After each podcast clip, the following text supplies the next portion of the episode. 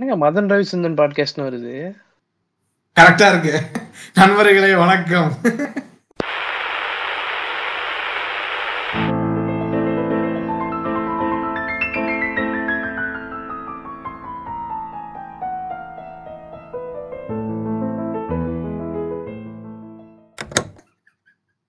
இன்னொரு ஒரு அருமையான எபிசோடு நீங்க எல்லாரும் போச்சு போச்சு நம்ம எக்ஸ்போஸ் ஆக. போறோம். மதன் ரவிச்சந்திரன் எல்லாம் வருது. ஏங்க அவன் வந்து அன்னில இருந்தே நம்ம கூட தாங்க இருக்கான். என்னைக்கு வந்து அவன் வந்து என்னங்க அது? அந்த ஏதோ ஸ்டிங் ஆபரேஷன் பண்ணானோ? அதுல இருந்தே இந்த பாட்டுக்கு பேர் மதன் ரவிச்சந்திரன் வச்சிருக்காரா? ஆமா ஆமா நண்பர்களே. அவன் தான் இந்த சீக்கிரட்டை ரெக்கார்ட் பண்றவன் அதனால. ரொம்ப விவகாரமான ரெஃபரன்ஸா இருக்கு. ஆமாங்க என்ன பண்றது? சரி இந்த எபிசோடு வந்து என்னன்னா சரி அப்புறம் எபிசோடுக்குள்ள போலாம். வணக்கம். இந்த எபிசோட்ல வந்து நம்மளோட ஜேடி இணைந்திருக்கிற வணக்கம் ஜேடி அவர்களே. வணக்கம் வணக்கம் டியூட் தொடர்ந்து ரெண்டு எபிசோடு எப்படியோ வந்துட்டாரு. ம். லியோ இணைந்திருக்கிறார். வணக்கம். வணக்கம் நண்பர்களே. அப்புறம் இன்னொரு ஒரு ஸ்பெஷல் கெஸ்ட் வந்து யாருன்னா எல் நம்மளுடைய ஜவான் ரோஸ்ட்ல வந்து நம்மளோட இணைந்த எல் வந்து நம்மளோட இணைந்திருக்கிறார். வணக்கம் எல் அவர்களே. வணக்கம் வணக்கம் நண்பர்களே. ஸ்பெஷல் கெஸ்ட் அளவுக்குலாம் இங்க பில்டப் ஒண்ணும் இல்ல. சரி ரைட் இப்போ நம்ம ஸ்பீக்கர் மாதிரி ஆயிட்டாரு அவரு. சரி ரைட்டுங்க இன்னைக்கு என்ன ஐயா? லியோ நீங்க தான் சபையை கூட்டிருக்கீங்க. என்ன என்ன பண்ண போறோம்? இன்னைக்கு கரியர்ஸ் ஒரு அலசல் அப்படின்னு சொல்லிட்டு அலசல்லாம் வேணாம். அலசல்லாம் சலிச்சு போன டைட்டில் இருக்கு. இல்ல நம்ம வந்து ஊர்ல இருக்கிற மாதிரி அடுத்த பவுடர் பாட்காஸ்ட் பார்த்து அப்படியே காப்பி பிடிச்சு போடுறதுக்கு. ஐயா ஐயா அப்படிதான் சொல்லுவேன். சரி, கரியர்ஸ் என்ன வேலை? சரி டைட்டில் ஏதாவது வைக்கணுமே என்ன வைக்கலாம்? சும்மா கரியர்ஸ் வச்சாருங்க கேட்க மாட்டாங்க. டைட்டில்லாம் அப்புறம் யோசிக்கலாங்க. வேலை வாய்ப்பு முகாம் அப்படின்னு வச்சிருக்கேன் வேலை வேலை கிடைச்சிருச்சு. பீவாசம் பண்ணி வச்சிருக்காங்க. இப்ப இப்படி வச்சிருங்க. பிளஸ் டூ முடித்து என்ன படிக்கலாம்? எங்கு படிக்கலாம்? பத்து டிப்ஸ் டென் டிப்ஸ் ஐயா இந்த வேலை ஆடியன்ஸ் கூட்டு வரீங்களா இங்க பாருங்க ஸ்கேம் ஞாபகத்து வருது. தினமலர்காரன் இருக்கான்ல வருஷா வருஷம் நடத்துவாங்க. இந்த மாதிரி ஏதாவது. வேலை வாய்ப்பு. பிளஸ் டூ படித்து விட்டு நீங்கள் வந்து என்ன செய்ய போகிறீர்கள்? அப்படின்னு ஏதோ டைட்டில் ஏதோ டாபிக் வைப்பான். மறந்துட்டேன். விளம்பரம் வரும். கோவிட்? என்ன பண்ணுவான்? கொஞ்சம் நல்லா தமிழ்ல எழுத வருது. ஏதோ ஒரு பையனுக்கோ ஒரு பிள்ளைக்கோனா நல்ல கூட்டிட்டு போய் மண்டையை கழுவி அவன் ப்ரொபகண்டாவை தினமலர் எழுத வைப்பான். நீங்க எழுதி பப்ளிஷ் பண்ணிருப்பா அப்படின்ட்டுருவான். நிறைய பேர் நடத்துறாங்க இந்த மாதிரி தினத்தந்தி.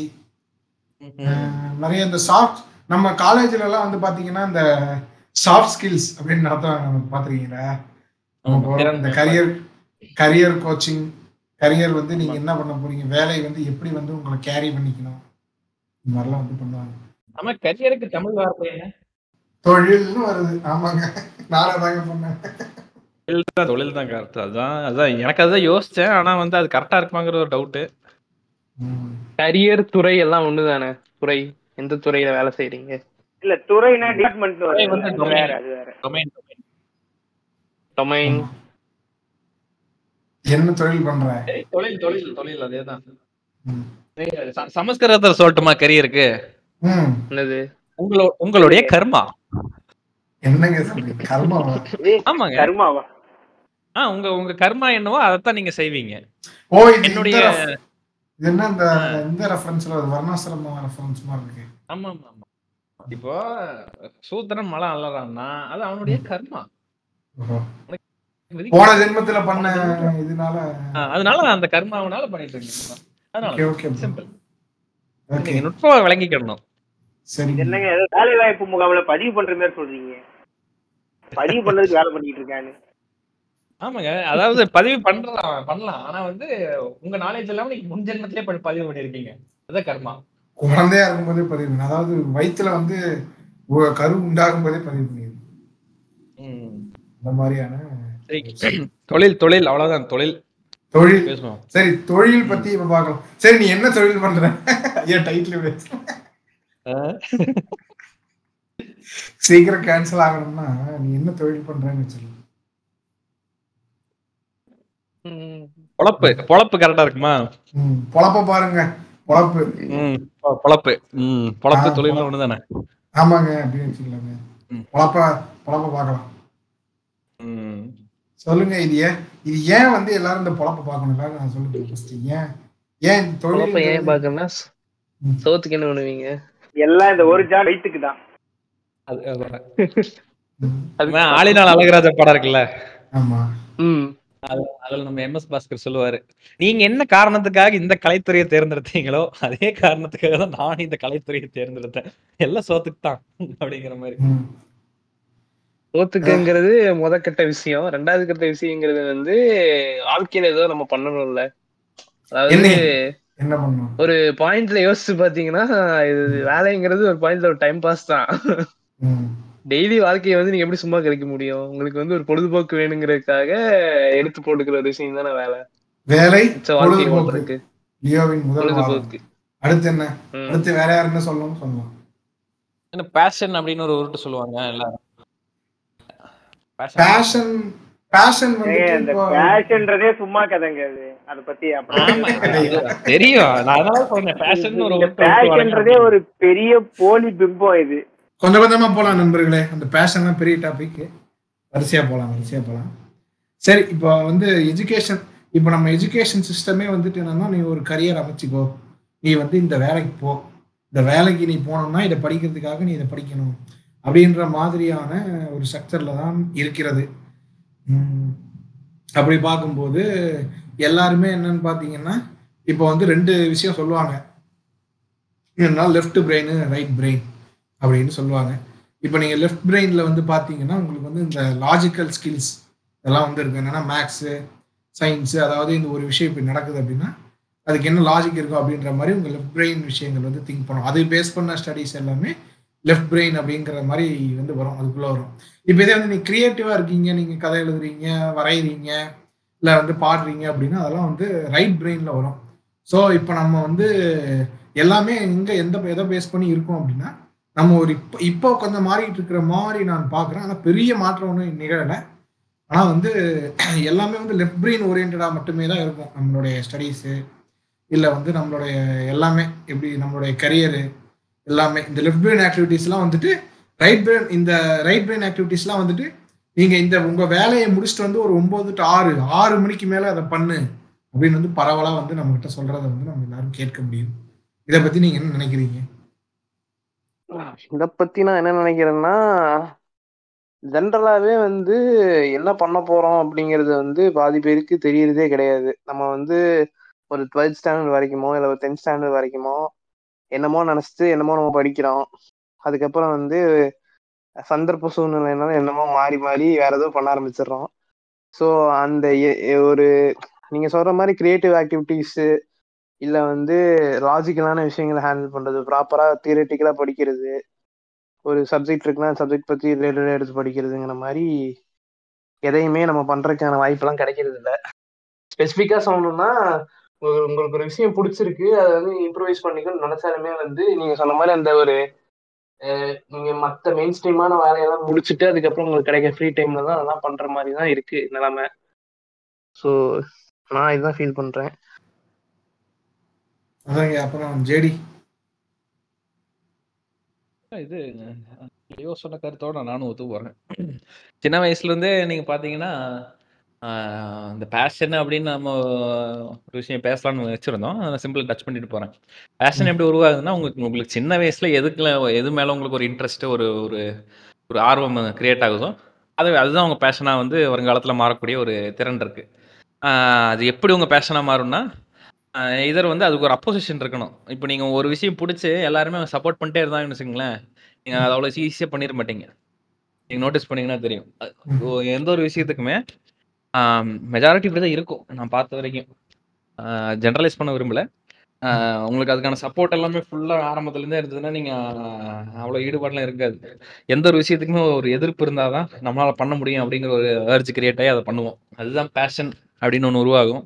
அது எப்படியும் பல பேர் இதுதான் என் பேஷன் அவன் சொல்கிறதே வந்து அவன் கண்டிப்பாக பண்ணவும் மாட்டான். இன்னொன்று பிழைப்பு வாதத்துக்காக ஒரு விஷயத்தை படிக்கிறோமா இப்போ ஒரு ஸ்கூலில் படிக்கிறானா? ஒரு லெவன்த்து டுவெல்த்து போகிறப்போ இல்லை டென்த் யாரோ வந்து அவன் வீட்டில் பெரியவங்களா இல்லை ஏற்கனவே அவங்க அண்ணனா, அக்காவா யாரோ ஒருத்தவங்க வந்து, இந்த மாதிரி நீ இப்போ இருக்கிற கரண்ட்டு ட்ரெண்டுக்கு வந்து பார்த்தீங்கன்னா, இந்த ஃபீல்டில் தான் வேலை ஜாஸ்தியாக இருக்குது நீ இது படிச்சின்னா தான் உனக்கு வந்து நல்ல வேலை கிடைக்கும். எனக்கு தெரிஞ்சு தமிழ்நாட்டில் ஒரு 70லேருந்து 80% பேரோட வாழ்க்கை வந்து இப்படி தான் தீர்மானிக்கப்படுது. அவன் என்ன வேலைக்கு போகிறாங்கிறது அவன் ஒரு 10வது, 11, 12 படிக்கும்போது அவங்க வீட்டில் ஏற்கனவே கசின் சர்க்கிளோ, ஃபர்ஸ்ட் சர்க்கிளோ, செகண்ட் சர்க்கிளோ யாரோ ஒருத்தவங்க படிச்ச யாரோ ஒருத்தர் வந்து, இந்த மாரி இது இதுதான்ப்பா ட்ரெண்டு. இது இது நீ படிச்சீன்னா கரெக்ட்டா இருக்கும். இல்லாட்டி ஒரு கரியர் கைடன்ஸ் ப்ரோகிராம்க்கு அவங்க போலாம். எனக்கு தெரிஞ்சு மேக்ஸிமம் இப்படிதான் போவான். தினமலர் வேலைக்கு. தினமலர் அந்த ப்ரோக்ராமுக்கு போக சொல்றீங்க இல்லையா அ அந்த ப்ரோகிராம் அப்படி ஏதோ ஒண்ணு அப்படித்தாங்க ஷேப் ஆகுது. யாருமே சொந்தமா முயற்சி பண்ணி போறதெல்லாம் ரொம்ப கம்மி. எத்தனை ம். எத்தனை பேர் இதே தொழிலாலாம் பண்ணிட்டு இருக்காங்க கரியர் கைடன்ஸ் எல்லாம் வச்சு தொழிலே பண்றாங்க பல பேரு. அதெல்லாம் வந்து கரியர் ம். அதெல்லாம் 2000 அப்ப யோசிக்கிறப்ப.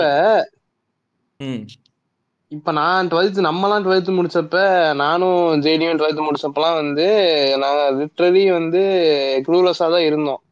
ஸ்பெசிஃபிக்கா நான் நான் காலேஜ் எல்லாம் ஜாயின் பண்ண ட்ரை பண்ணப்ப வந்து எனக்கு வந்து என்னன்னா எனக்கு ஸ்பெசிஃபிக்கா ஒரு விஷயம் மேல இன்ட்ரெஸ்ட் இருக்கு. ஆனா எனக்கு அதை பண்றதுக்கு பயம். ஏன்னா அதுக்கான ஃபினான்சியல் ஸ்கோப் வந்து அப்போ கிடையாது. ப்ளஸ் அது படிச்சு முடிச்சுட்டு வேலைக்கு போறப்ப அந்த ஃபீல்ட்ல வந்து பெருசா எக்கனாமிக்கலா வந்து உங்களுக்கு ஏர்னிங் பெருசா இருக்காதுங்கிறதுனால வந்து வாலண்டியரா அதை ஒதுக்கி வச்சுட்டு நல்ல சம்பாதிக்கக்கூடிய ஃபீல்டு இது அப்படிங்கிற மாதிரி சூஸ் பண்ணி எடுக்க வேண்டிய சுச்சுவேஷன் தான் இருந்தது. ஸோ அந்த மாதிரி இருக்கிறப்ப இன்ஜினியரிங் நீங்கள் போனீங்கனாலுமே இன்ஜினியரிங்ல பல கேட்டகரி இருக்காச்சு உங்களுக்கு. அதில் எது எடுத்தா உருப்படலாங்கிறதுலாம் உங்களுக்கு தெரியாது. ஸோ இது நிறைய கரியர் கைடன்ஸ் போற மாதிரிலாம் செஷன்ஸ் எல்லாம் ஷெட்யூல் பண்ணி நான் அட்டன் பண்ணதுல அது வேற விஷயம். ஆனா நிறைய பேர்கிட்ட பேசலாமான்னு யோசிச்சிருக்கேன். அன்னைக்கு வந்து அது ரொம்ப லாஜிக்கலா ஃபீல் ஆச்சு. பட் இன்னைக்கு யோசிச்சு பாக்குறப்ப அது எவ்வளவு முட்டாள்தனமான விஷயமா இருக்கு. நம்ம ஒண்ணு பண்ணோம் நம்ம ஒண்ணு படிக்க போறோம் நம்ம கரியர் லைஃப் டிசைட் பண்ண போற ஒரு விஷயத்த வந்து ஒரு இன்னொருத்த எப்படி அது பாயிண்ட் பண்ணி சொல்ல முடியும்? அபத்தமா இருக்குல்ல யோசிச்சு பார்க்கும்போது. அந்த ஐடியாவே ஆக்வர்டா இருக்கு. எப்படி அது பாசிபிள் சிம்பிளா சொல்றேன் ஐயா ஒருத்தன் கரியர் கரியர் என்ன சூஸ் பண்ணலாம் அப்படின்னு யோசிச்சுக்கிட்டே இருந்திருக்கான். சூஸ் பண்றவங்களுக்கு நான் அட்வைஸ் கொடுக்குற ஒரு கரியர் எடுத்துக்கிறேன். அவ்வளவுதான். சிம்பிள் அதான் அதான் அது மோட்டிவேஷன் ஸ்பீச். கொடுக்குறாங்க. அதான் அதேதான். இத- அந்த ரெட் ஸ்கல் டெம்ப்ளேட் தான் ஞாபகம் வருது. I guide to the treasure the people which you cannot possessன்ற மாதிரி தான் இருக்கு. ரெட் ஸ்கல் சொல்லுவாரு. ஆமாங்க. அதே மாதிரி தான் இருக்கு. அப்படிதாங்க. இது இந்த உலகத்துல தொழில் நீங்க பாத்தீங்கன்னா இன்னைக்கு வந்து இல்லாத எத்- தொழில் அப்படின்ற ஒரு இந்த கரியர் அப்படின்னு இல்லாத ஏரியாவே கிடையாதுங்க. இப்போ கரண்ட் இருக்க சினாரி எப்படி இருக்குன்னா இப்போ வந்து உதாரணத்துக்கு வந்து இப்போ ஒரு பிக் பாஸ் ஷோ வந்து நடந்துட்டு இருக்குது. இப்போ கரண்ட்ல வந்து ஏதோ தமிழ்ல ஆரம்பிச்சிருக்காங்க புதுசா இன்னொரு சீசன் இப்போ அந்த பிக் பாஸை பார்த்து ட்வீட் பண்ணி டெய்லி ரிவ்யூ சொல்றது ஒரு தொழிலுங்க இப்போ அவனுக்கு. டெய்லி காசு வாங்குறான் அதுக்காக பாத்தீங்களா? இப்போ தொழில் எப்படி இருக்குன்னு? இன்னொருத்தன் வரான். இன்னொருத்தன் என்ன பண்றான்? ஒரு பட ஒரு படத்தோட படத்துக்கு வந்து ப்ரமோஷனா யாராவது இன்டர்வியூ கொடுக்குறாங்கன்னு வைங்க. அந்த இன்டர்வியூ எல்லாம் எடுத்து டிரான்ஸ்கிரிப்ட் பண்ற மாதிரி ட்விட்டர்ல வந்துட்டு பாயிண்ட் பை பாயிண்ட் ட்வீட் போடுறான்.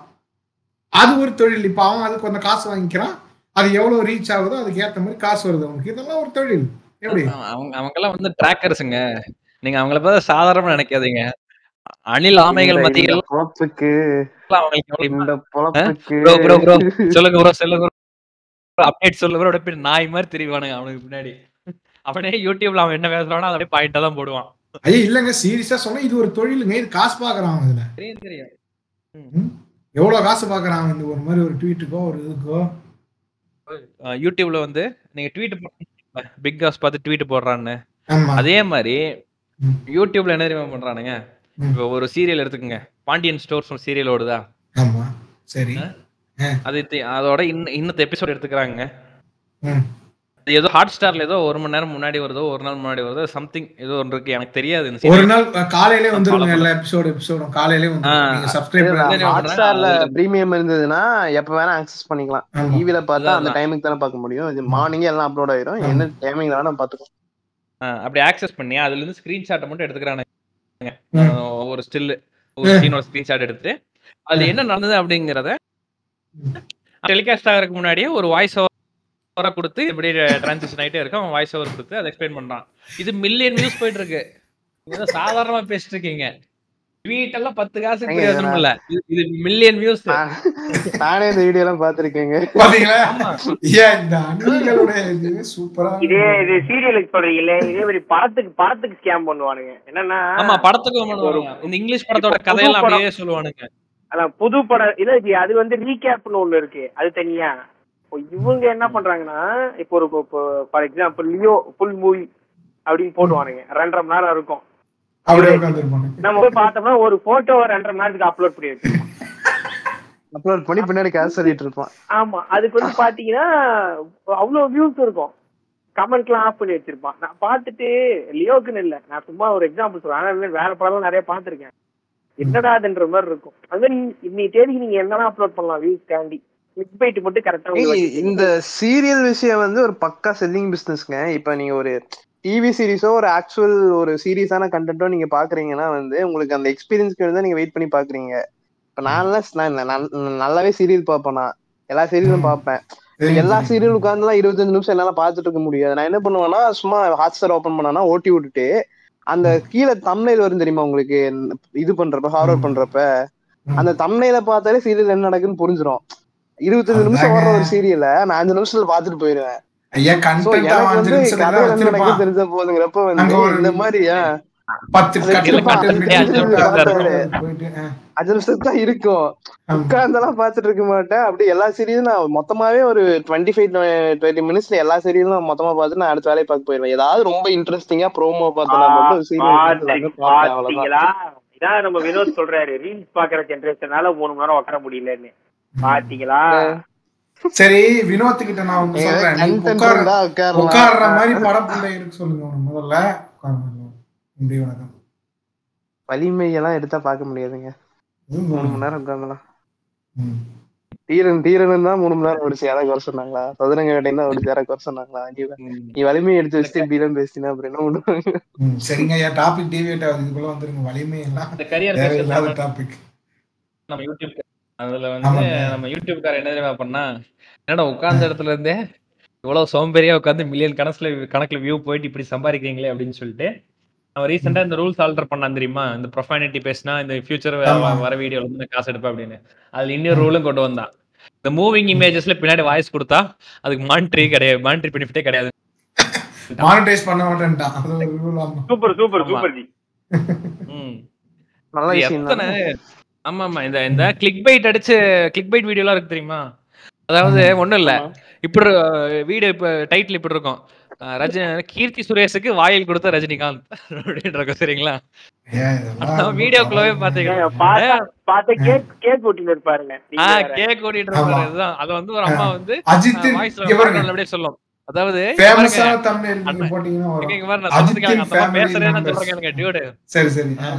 அண்ணாத்தப்பட ஷூட்டிங்ல கடைசி நாள் அன்னைக்கு ஷூட்டிங் நிறைஞ்ச உடனே நிறைய நிறைவு செஞ்ச உடனே சிறுத்தை சிவா அவர்கள் வந்து ரஜினி கிட்ட ஒரு கேக் வெட்ட சொன்னாராம். அந்த கேக்கை வந்து அறுத்து நம்ம ரஜினி வந்து எடுத்து அப்படியே கீர்த்தி சுரேஷ்க்கு ஊட்டி விட்டாராம். அப்படியே இருக்குங்க. ஏய் இவர் பேசுறது. சும்மா வந்து போய் இப்ப நம்ம கிட்ட கடலை மாத்தி சொல்லிட்டு. இதெல்லாம் கேக்க கேக்கு வந்து மேல- கேக்கு சாக்லேட் கேக்கா இல்ல வந்து பட்டர்ஸ்காட்ச் கேக்கான்னு நம்ம வந்து பார்த்து சொல்லலாம் அப்படிம்பாங்க. இப்போ. இதெல்லாம் வந்து நம்ம ஒரு ஸ்ட்ரக்சரே எல்லாம் போயிட்டு இருக்கோம். ஒரு. ஒரு ப்ராப்பர் கரியர் அப்படின்னு நம்ம ஊர்ல எதெல்லாம் டிஃபைன் பண்றானுங்க? அதை பத்தி பேசுவோம். அதான் அடுத்ததுதான். சொல்லுங்க டியூட் சொல்லுங்க. அதான் நம்ம ஊர்ல இன்ஜினியரிங்கை தவிர வேற எவனுமே அதையும் கரியராகவே மதிக்கிறது இல்ல. பெரும்பான்மையான பீப்புளுக்கு வந்து கரியர்னா ரெண்டே ரெண்டு விஷயம்தான். எம்பிபிஎஸ்ஸு எம்பிபிஎஸ் எம்பிபிஎஸ் வந்து கொஞ்சம் எப்பவுமே வந்து நல்லா படிச்சாதான் போக முடியும் அப்படிங்கிற ஒரு ஆஸ்பெக்ட் இருக்கிறதுனால வந்து கொஞ்சம் அதோட வெயிட் வந்து கொஞ்சம் லைட்டா குறைச்சு பேசுவானுங்க. இன்ஜினியரிங் வந்து மெஜாரிட்டி ஆஃப் பீப்புள் இன்ஜினியரிங் தான் ப்ரிஃபர் பண்ணுவாங்க. பட் இந்த கரியர் ஸ்ட்ரீம்னு பாத்தீங்கன்னாலே இது ரெண்டை மட்டும் தான் பேசுவாங்க. நீங்க வந்து ஒரு மெயின் ஸ்ட்ரீமான ஒரு ஸ்கூல்ல கோயம்புத்தூரோ இல்ல ஏதோ ஒரு சிட்டிக்குள்ள வந்து நீங்க படிச்சுட்டு வந்திருந்தீங்கன்னா இந்த ரெண்டு கரியர் ஆப்ஷன் தவிர எதுவுமே காதல கேட்டிருக்கிறதுக்கு வாய்ப்பே கிடையாது. நைன்டி பர்சன்ட் ஆஃப் பீப்புள் இதை மட்டும் தான் பேசுவானுங்க ஏன் அதுக்கு காரணம் வந்து அந்த அந்த காலத்துல படிக்க ஆரம்பிச்சப்ப வந்து அதாவது நிறைய வீட்டில் இப்போவும் ஃபர்ஸ்ட் ஜென்ரேஷன் கிராஜுவேட்ஸ்லாம் வராங்க. ஒரு டுவெண்ட்டி தேர்ட்டி இயர்ஸ் பேக் பார்த்தீங்கன்னா அப்போ இருக்கிற ஒரு ஃபஸ்ட் ஜென்ரேஷன் கிராஜுவேட்ஸில் நிறைய பேர் வந்து இன்ஜினியரிங் படித்தாங்க டாக்டர் ஆனாங்க அவங்களுக்கெல்லாம் வந்து உண்மையிலேயே பயங்கரமான ஒரு ஒரு கரியர் growth-ஏ இருந்தது. நல்ல சம்பளம் கிடைக்கும். அப்பெல்லாம் ஃபாரின் போகிறதுங்கிறது ரொம்ப அதிசயம். போனாங்கன்னா நல்ல லட்சக்கணக்கில் சம்பாதிப்பாங்க. அவங்க ஃபேமிலியோட ஸ்டேட்டஸே வந்து அப்படியே உயர்ந்துரும். இதையெல்லாம் பார்த்த நம்ம மக்கள் வந்து அது அதுவே வந்து எல்லாருமே பண்ணால் அப்படியே நடக்கும் அப்படின்னு சொல்லி போகிறதுனால அப்போ இது என்னன்னா சப்ளை அண்ட் டிமாண்ட் மாதிரி தான் அப்போ டிமாண்ட் இருந்தது. சப்ளைக்கு ஒரு வேல்யூ இருந்தது. இப்போ வந்து டிமாண்டை விட ஜாஸ்தியாக சப்ளை இருக்குது. அதனால என்ஜினியருக்கு வேல்யூவும் கிடையாது. அதே சமயம் எம்பிபிஎஸ் பார்த்தீங்கன்னா எம்பிபிஎஸ்க்கு எப்பவுமே வேல்யூ இருக்குன்னு வச்சுக்கோங்க. இனிமே இந்தியா பூரா எக்கச்சக்கமா டாக்டர்ஸ் தேவை இருக்கு. தமிழ்நாட்டில் மட்டும்தான் ஓரளவுக்கு இந்த பேஷண்ட் டாக்டர் ரேஷியோலாம் ஒழுங்கா வச்சிருக்கோம். அதுலேயுமே அதுலயுமே கொஞ்சம் சிக்கல்லாம் பண்ணிட்டு இருக்காங்க இப்போ. ஆனால் டாக்டர் வந்து எப்போவுமே அது ஒரு மதிக்கத்தக்கக்கூடிய ஒரு ப்ரொஃபஷன் தான். ஆனால் வந்து நம்ம லியோ சொன்ன மாதிரி அதுக்கு கொஞ்சம் நிறைய படிக்க வேண்டியிருக்கும். நான் நான் படிக்கும்போது இப்படிதான். என் சுற்றி இருக்கிற பூரா பயிலும் எ- எனக்கு சஜஸ்ட் பண்ணதே வந்து இன்ஜினியரிங் தான். ஏன்னா வந்து நான் டுவெல்த்தில் பயாலஜி குரூப்லாம் எடுக்கல. எனக்கு தெரியும். எங்கள் வீட்டில் நான் பயாலஜி எடுத்தேன்னா கண்டிப்பாக டாக்டர் ஆக்கிறதுக்கு ஏதோ ஒரு வழி பண்ணிடுவாங்கன்னு சொல்லி நான் வேணுன்னு பயாலஜி எடுத்து கம்ப்யூட்டர் சயின்ஸ் மாறிட்டு வந்து உட்காந்தேன் இப்போ இன்னும் சுற்றி இருக்கிற பூரா பயணம் இன்ஜினியரிங் சேர்ந்து இந்த காலேஜில் சீட் வாங்கிடலாம். ஆஹ் அவன் அவன்கிட்ட பேசி இப்படி வாங்கிடலாம். நான் மார்க்கை பத்திலாம் கவலைப்படாததுன்னு தான். நான் நான் எனக்கு ஒரு எங்க ஃபேமிலி ஒரு நல்ல ஃபேமிலி எங்க அப்பா ஒரு நல்ல அப்பாங்கிறதுனால என்னுடைய சாய்ஸுக்கு விட்டாரு நான் நான் வந்து இப்போ ஒரு எக்ஸப்ஷன் வச்சுக்கோங்க. நான் என்னுடைய ஸ்கூலில் படித்த அந்த ஸ்டூடெண்ட்ஸோட நான் வந்து தெளிவாக சொல்லிட்டேன் எங்கள் வீட்டில் நான் இன்ஜினியரிங் படிக்க மாட்டேன். எம்பிபிஎஸும் படிக்க மாட்டேன். அதனால நான் வேற ஒரு கரியர் ஆப்ஷன் சூஸ் பண்ணேன். சயின்ஸ் படித்தேன் நான். ஃபிசிக்ஸ் படித்தேன் அதில் ஒரு ரெண்டு டிகிரி முடித்தேன் இப்போ அதுலேயுமே வந்து நான் மறுபடியும் ரீதிங்க் பண்ணிட்டு இருக்கேன் ஏன்டா அதை பிடிச்சோன்னு எனக்கு ஒரு ஃப்ரீடம் இருக்குது எங்கள் வீட்டில் ஆனால் வந்து இதே ஃப்ரீடம் எல்லாத்துக்கும் இருக்குமாங்கிறது ஒரு கேள்விக்குறி தான் பல பேர் ஒரு இந்த சோஷியல் ப்ரெஷர் அப்படிங்கிறதுக்கு ஈல்ட் ஆயிடுறாங்க இப்போ வந்து வீட்டில் ஏற்கனவே படித்தவங்க ஒரு பெரியவங்கன்னு சொல்கிறாங்கன்னா அவங்க அப்பா அம்மாவே சொல்கிறாங்க அவனுக்கு தெரியாதுன்னு உனக்கு தெரிஞ்சிட போகுது நீ இப்போ தான் வந்து லெவன்த்து படிச்சிருக்க அவன் வந்து படித்து வேலைக்கு போய் கொ- வாழ்க்கை கொஞ்சம் பார்த்துருக்கான். அவன் சொல்கிறத கேளு. அவன் சொல்கிறத கேட்டால் தான் நம்மளால் வேலைக்கெல்லாம் போக முடியும். ஏன்னா இப்போ இதுக்கு இன்னொரு காரணம் வந்து லைக் எஜுகேஷன் லோன் ஒரு காரணம் வச்சுக்கோங்களேன். எல்லாத்துக்கும் அந்த ஃபைனான்ஷியல் இண்டிபெண்டன்ஸும் இருக்காது. உடனடியே ஏதோ ஒன்று படிச்சு டக்குன்னு வேலை கிடைக்கிற துறை எது இருக்கு அப்படிங்கிறது தான் வந்து கண்ணுக்கு முன்னாடி எது தெரியுதோ அதை தான் வந்து இண்டியன் ஹவுஸ் ஹோல்ஸ்லாம் சப்போர்ட் பண்ணுவாங்க. ஆஹ் இப்போ இன்ஜி இன்ஜினியரிங் படிச்சா உடனடியே வேலை கிடைக்குதுப்பா. கேம்பஸ்லேயே செலக்ட் ஆயிடலாம் டக்குன்னு வேலைக்கு போயிடலாம் இப்போ நீங்கள் வேற ஏதோ ஒரு கோர்ஸ் சொல்றீங்க. இப்போ ஒரு இப்போ நான் படித்த சயின்ஸே எடுத்துக்கங்களேன் எடுத்துக்கங்களேன். வெறும் பிஎஸ்சி எல்லாம் படித்தாலும் இப்போ சயின்ஸில் ஒன்றும் பண்ண முடியாது. நீங்கள் எம்எஸ்சி முடிக்கணும் பிஹெச்டி முடிக்கணும் இதுக்கெல்லாம் பார்த்தீங்கன்னா ஒரு உங்கள் உங்க வாழ்க்கையில ஒரு டாக்டர் படிக்கிற டைம் தான். ஒரு பத்து வருஷத்துக்கிட்ட ஆகும். அந்த அளவுக்கு ஃபினான்ஷியல் இண்டிபெண்டன்ஸ் வேணும். ஒரு ஒரு பிளான் பண்றதுக்கான ஒரு கெப்பாசிட்டி வேணும். இதெல்லாம் இருக்குமானே தெரியாது. இந்த மாதிரி பல காரணங்கள் சொசைட்டல் ப்ரெஷர் அப்படி இப்படின்னு. அதனால எல்லாரும் எப்படி ஈல்ட் நான் பார்க்குறேன் இப்போ நீங்க சொன்னீங்கல்ல இன்ஜினியரிங் படிக்கிற டாக்டர் நான் வந்து எப்படின்னா இந்த இன்ஜினியரிங் வந்து படிச்சு உள்ள போய் மாட்டன ஒரு ஆள். அதாவது நான் எப்போ கரெக்டா இன்ஜினியரிங் சேர்ந்தது எந்த டைம்னா அப்போதான் இன்ஜினியரிங் படிப்பு வந்து அவ்வளவுதான் முடிஞ்சது. சேச்சுரேஷன் பாயிண்ட்டை அடைந்த அடைஞ்சிக்கிட்டு இருக்க டைம் நான் சேர்ந்த ஒரு two one or two years saturate ஆயிடுச்சு சரிங்களா? எனக்கு அதெல்லாம் தெரியாதுங்க. நான் வந்து கொஞ்சம் இந்த நான் ஸ்டார்டிங்ல சொன்ன மாதிரி நான் கொஞ்சம் ரைட் பிரெயின் ஓரியன்ட் ஆளு. என்னன்னா பெருசா படிக்கலாம் மாட்டேன். ஓரளவுக்கு வந்து பாஸ் ஆயிருவேன். ஆனா வந்து நமக்கு எப்பவுமே வந்து ஏதாவது பண்ணணும். நம்ம வந்து படம் எடுக்கணும். இந்த மாதிரிலாம் வந்து யோசிச்சுக்கிட்டு இருந்த ஆள். ஸ்டார்டிங்ல சின்ன வயசுல இருந்தே நான் சொல்றது. சரி இப்போ அதுக்கு ஏத்த மாதிரி படிக்கலாம் அப்படின்னா எங்க எங்க அப்பா என்னை ஓட விட்டு தெருவில் அப்படியே ஓட விட்டு கன் எடுத்து சுட்டுருவார். அதனால அது நடக்காது. அதனால நான் என்ன பண்ணேன்? சரி நம்ம வந்து என்னன்னா நான் எப்படி இந்த ட்ராப்ல சிக்கினேன்னா இந்த ரெண்டு மூணு டேரக்டர்லாம் என்ன பண்றாங்கன்னு நம்ம பார்க்கலாம். அப்படின்னு சொல்லிட்டு போய் சரி எல்லா டேரக்டரும் என்ன படிச்சிருக்காங்க அப்படின்னு சொல்லிட்டு ஒரு ஏதாவது பழைய இன்டர்வியூ இல்லை ஏதாவது யூடியூப் அதான் யூடியூப் தான் இருக்கேன் இந்த யூடியூப் இங்கெல்லாம் இந்த இன்டர்வியூலாம் பார்க்குறேன். அப்போ பார்த்தா வந்து கௌதம் மேனன் ஒரு மெக்கானிக்கல் இன்ஜினியர் வருது ஆஹா டிக்கு அடுத்து அங்கே ஒரு பாக்ஸ் அதே மாதிரி சங்கர் ஒரு மெக்கானிக்கல் இன்ஜினியர் டிப்ளமாங்க அவரு அப்படிங்கிறாங்க. ஆஹா மறுபடியும் ஒரு டிக்கு சரி செல்வராகவன் பார்ப்போம். அவர் அருமையான ஆள். அந்த டைம்ல அப்படி இருந்தேன்னு வச்சுக்கோங்க பார்த்தேன் அவரு ஒரு மெக்கானிக்கல் இன்ஜினியர் ஐயோ. அப்ப நம்ம கண்டிப்பா வந்து மெக்கானிக்கல் இன்ஜினியரிங் படிச்சா நம்ம வந்து. டைரக்டர் ஆயிடலாம். நம்ம ஃபில்ம் மேக் பண்ணிடலாம். எப்படி? கண்ட்ரோலுக்கு வந்துரும். அதெல்லாம் எனக்கு தெரியாதுங்க ஐயா ஐயா நான் அந்த தாட்டுக்கே போல. செகண்ட் இயர் காலேஜ் வர்றதெல்லாம் என் தாட்லே கிடையாது. என்னுடைய தாட்ல வந்துட்டு நான் வந்து மார்டின் ஸ்கார்சசி குவிண்டன் டேரண்டினோ எல்லாரும் சேர்ந்து வந்து ஒரு ரவுண்ட் டேபிள்ல உட்காந்துக்கிட்டு ஆஸ்கார் யார்? இந்த வருஷம் எந்த படத்துக்கு கொடுக்கலாம்னு பேசிட்டு இருக்கிற மாதிரியான ஒரு தாட் எனக்கு. எப்படி? அதுக்கு நீங்க சீடு கிடைக்குத வேலைக்கு போயிருக்கணும். நீங்க ஏன் வந்து இன்ஜினியரிங் காலேஜ் போனீங்க? அதுதான் ஐயா. இது எப்படி தெரியுமா இருக்கு. இப்போ கௌதம் மேனன் காலையில என்ன சாப்பிடுறாரு? இட்லி சாப்பிடுறாரு. செல்வராகவன் சாப்பிடுறாரு. சங்கர் அவரும் இட்லி தான் சாப்பிடுறாரு. சரி அப்ப நம்மளும் இட்லி சாப்பிட்டா அப்படிங்கிற மாதிரி தான் இருக்கு. ஐயா அந்த வயசுல அவ்வளவுதானங்க அறிவு இருக்கும்.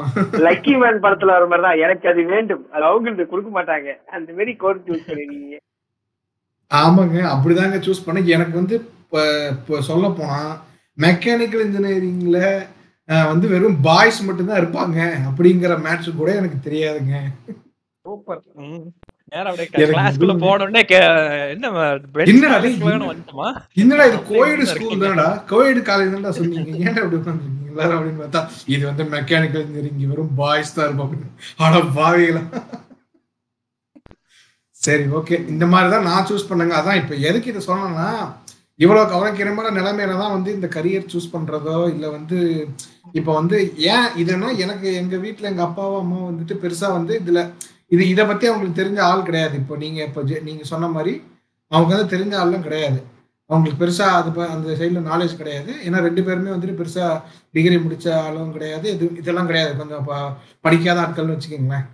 அதனால அவங்க அது மாதிரி சொல்றதும் ஆள் இல்லை. சரி அவங்க அவங்க எங்கேயோ கேட்கறது ரெண்டு மூணு பேர்கிட்ட கேட்கறது நான் சொல்றதுங்கிற மாதிரி வச்சு மெக்கானிக் இன்ஜினியர் சேர்த்து விட்டாங்க. அப்புறம் அது போனதுக்கு அப்புறம் தான் தெரியுது இதுக்கு நமக்கு சம்மந்தம் கிடையாது. நம்ம வந்து மாட்டணும் அப்படிங்கிறது அப்புறம் தான் தெரிஞ்சது. அதுக்கு தான் நான் சொல்ல வந்தேன். அது வந்து எவ்வளவு கவலைக்கிடமா இருக்கு அப்படிங்கிறதுக்காக தான் இந்த கதையை நான் சொன்னேன்.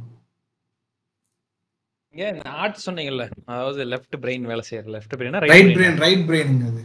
ரைட் பிரெயின் வேலை செய்யறது. பல ம். பேருக்கு அது சம்பந்தமா டிகிரி இருக்குங்கிறதே நம்ம ஒண்ணும் தெரியல.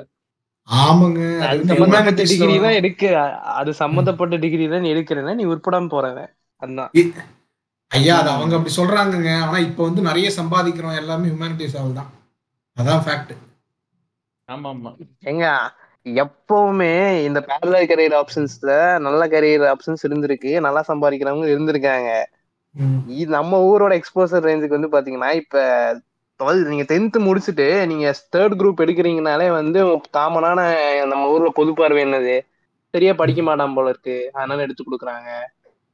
அதுதான் இங்க பொது பொதுப்படையான கருத்துங்கிறதே அதுதான். ஃபோர்த் குரூப் எடுத்தீங்கன்னா சுத்தமா படிக்க மாட்டான் போல இருக்கு.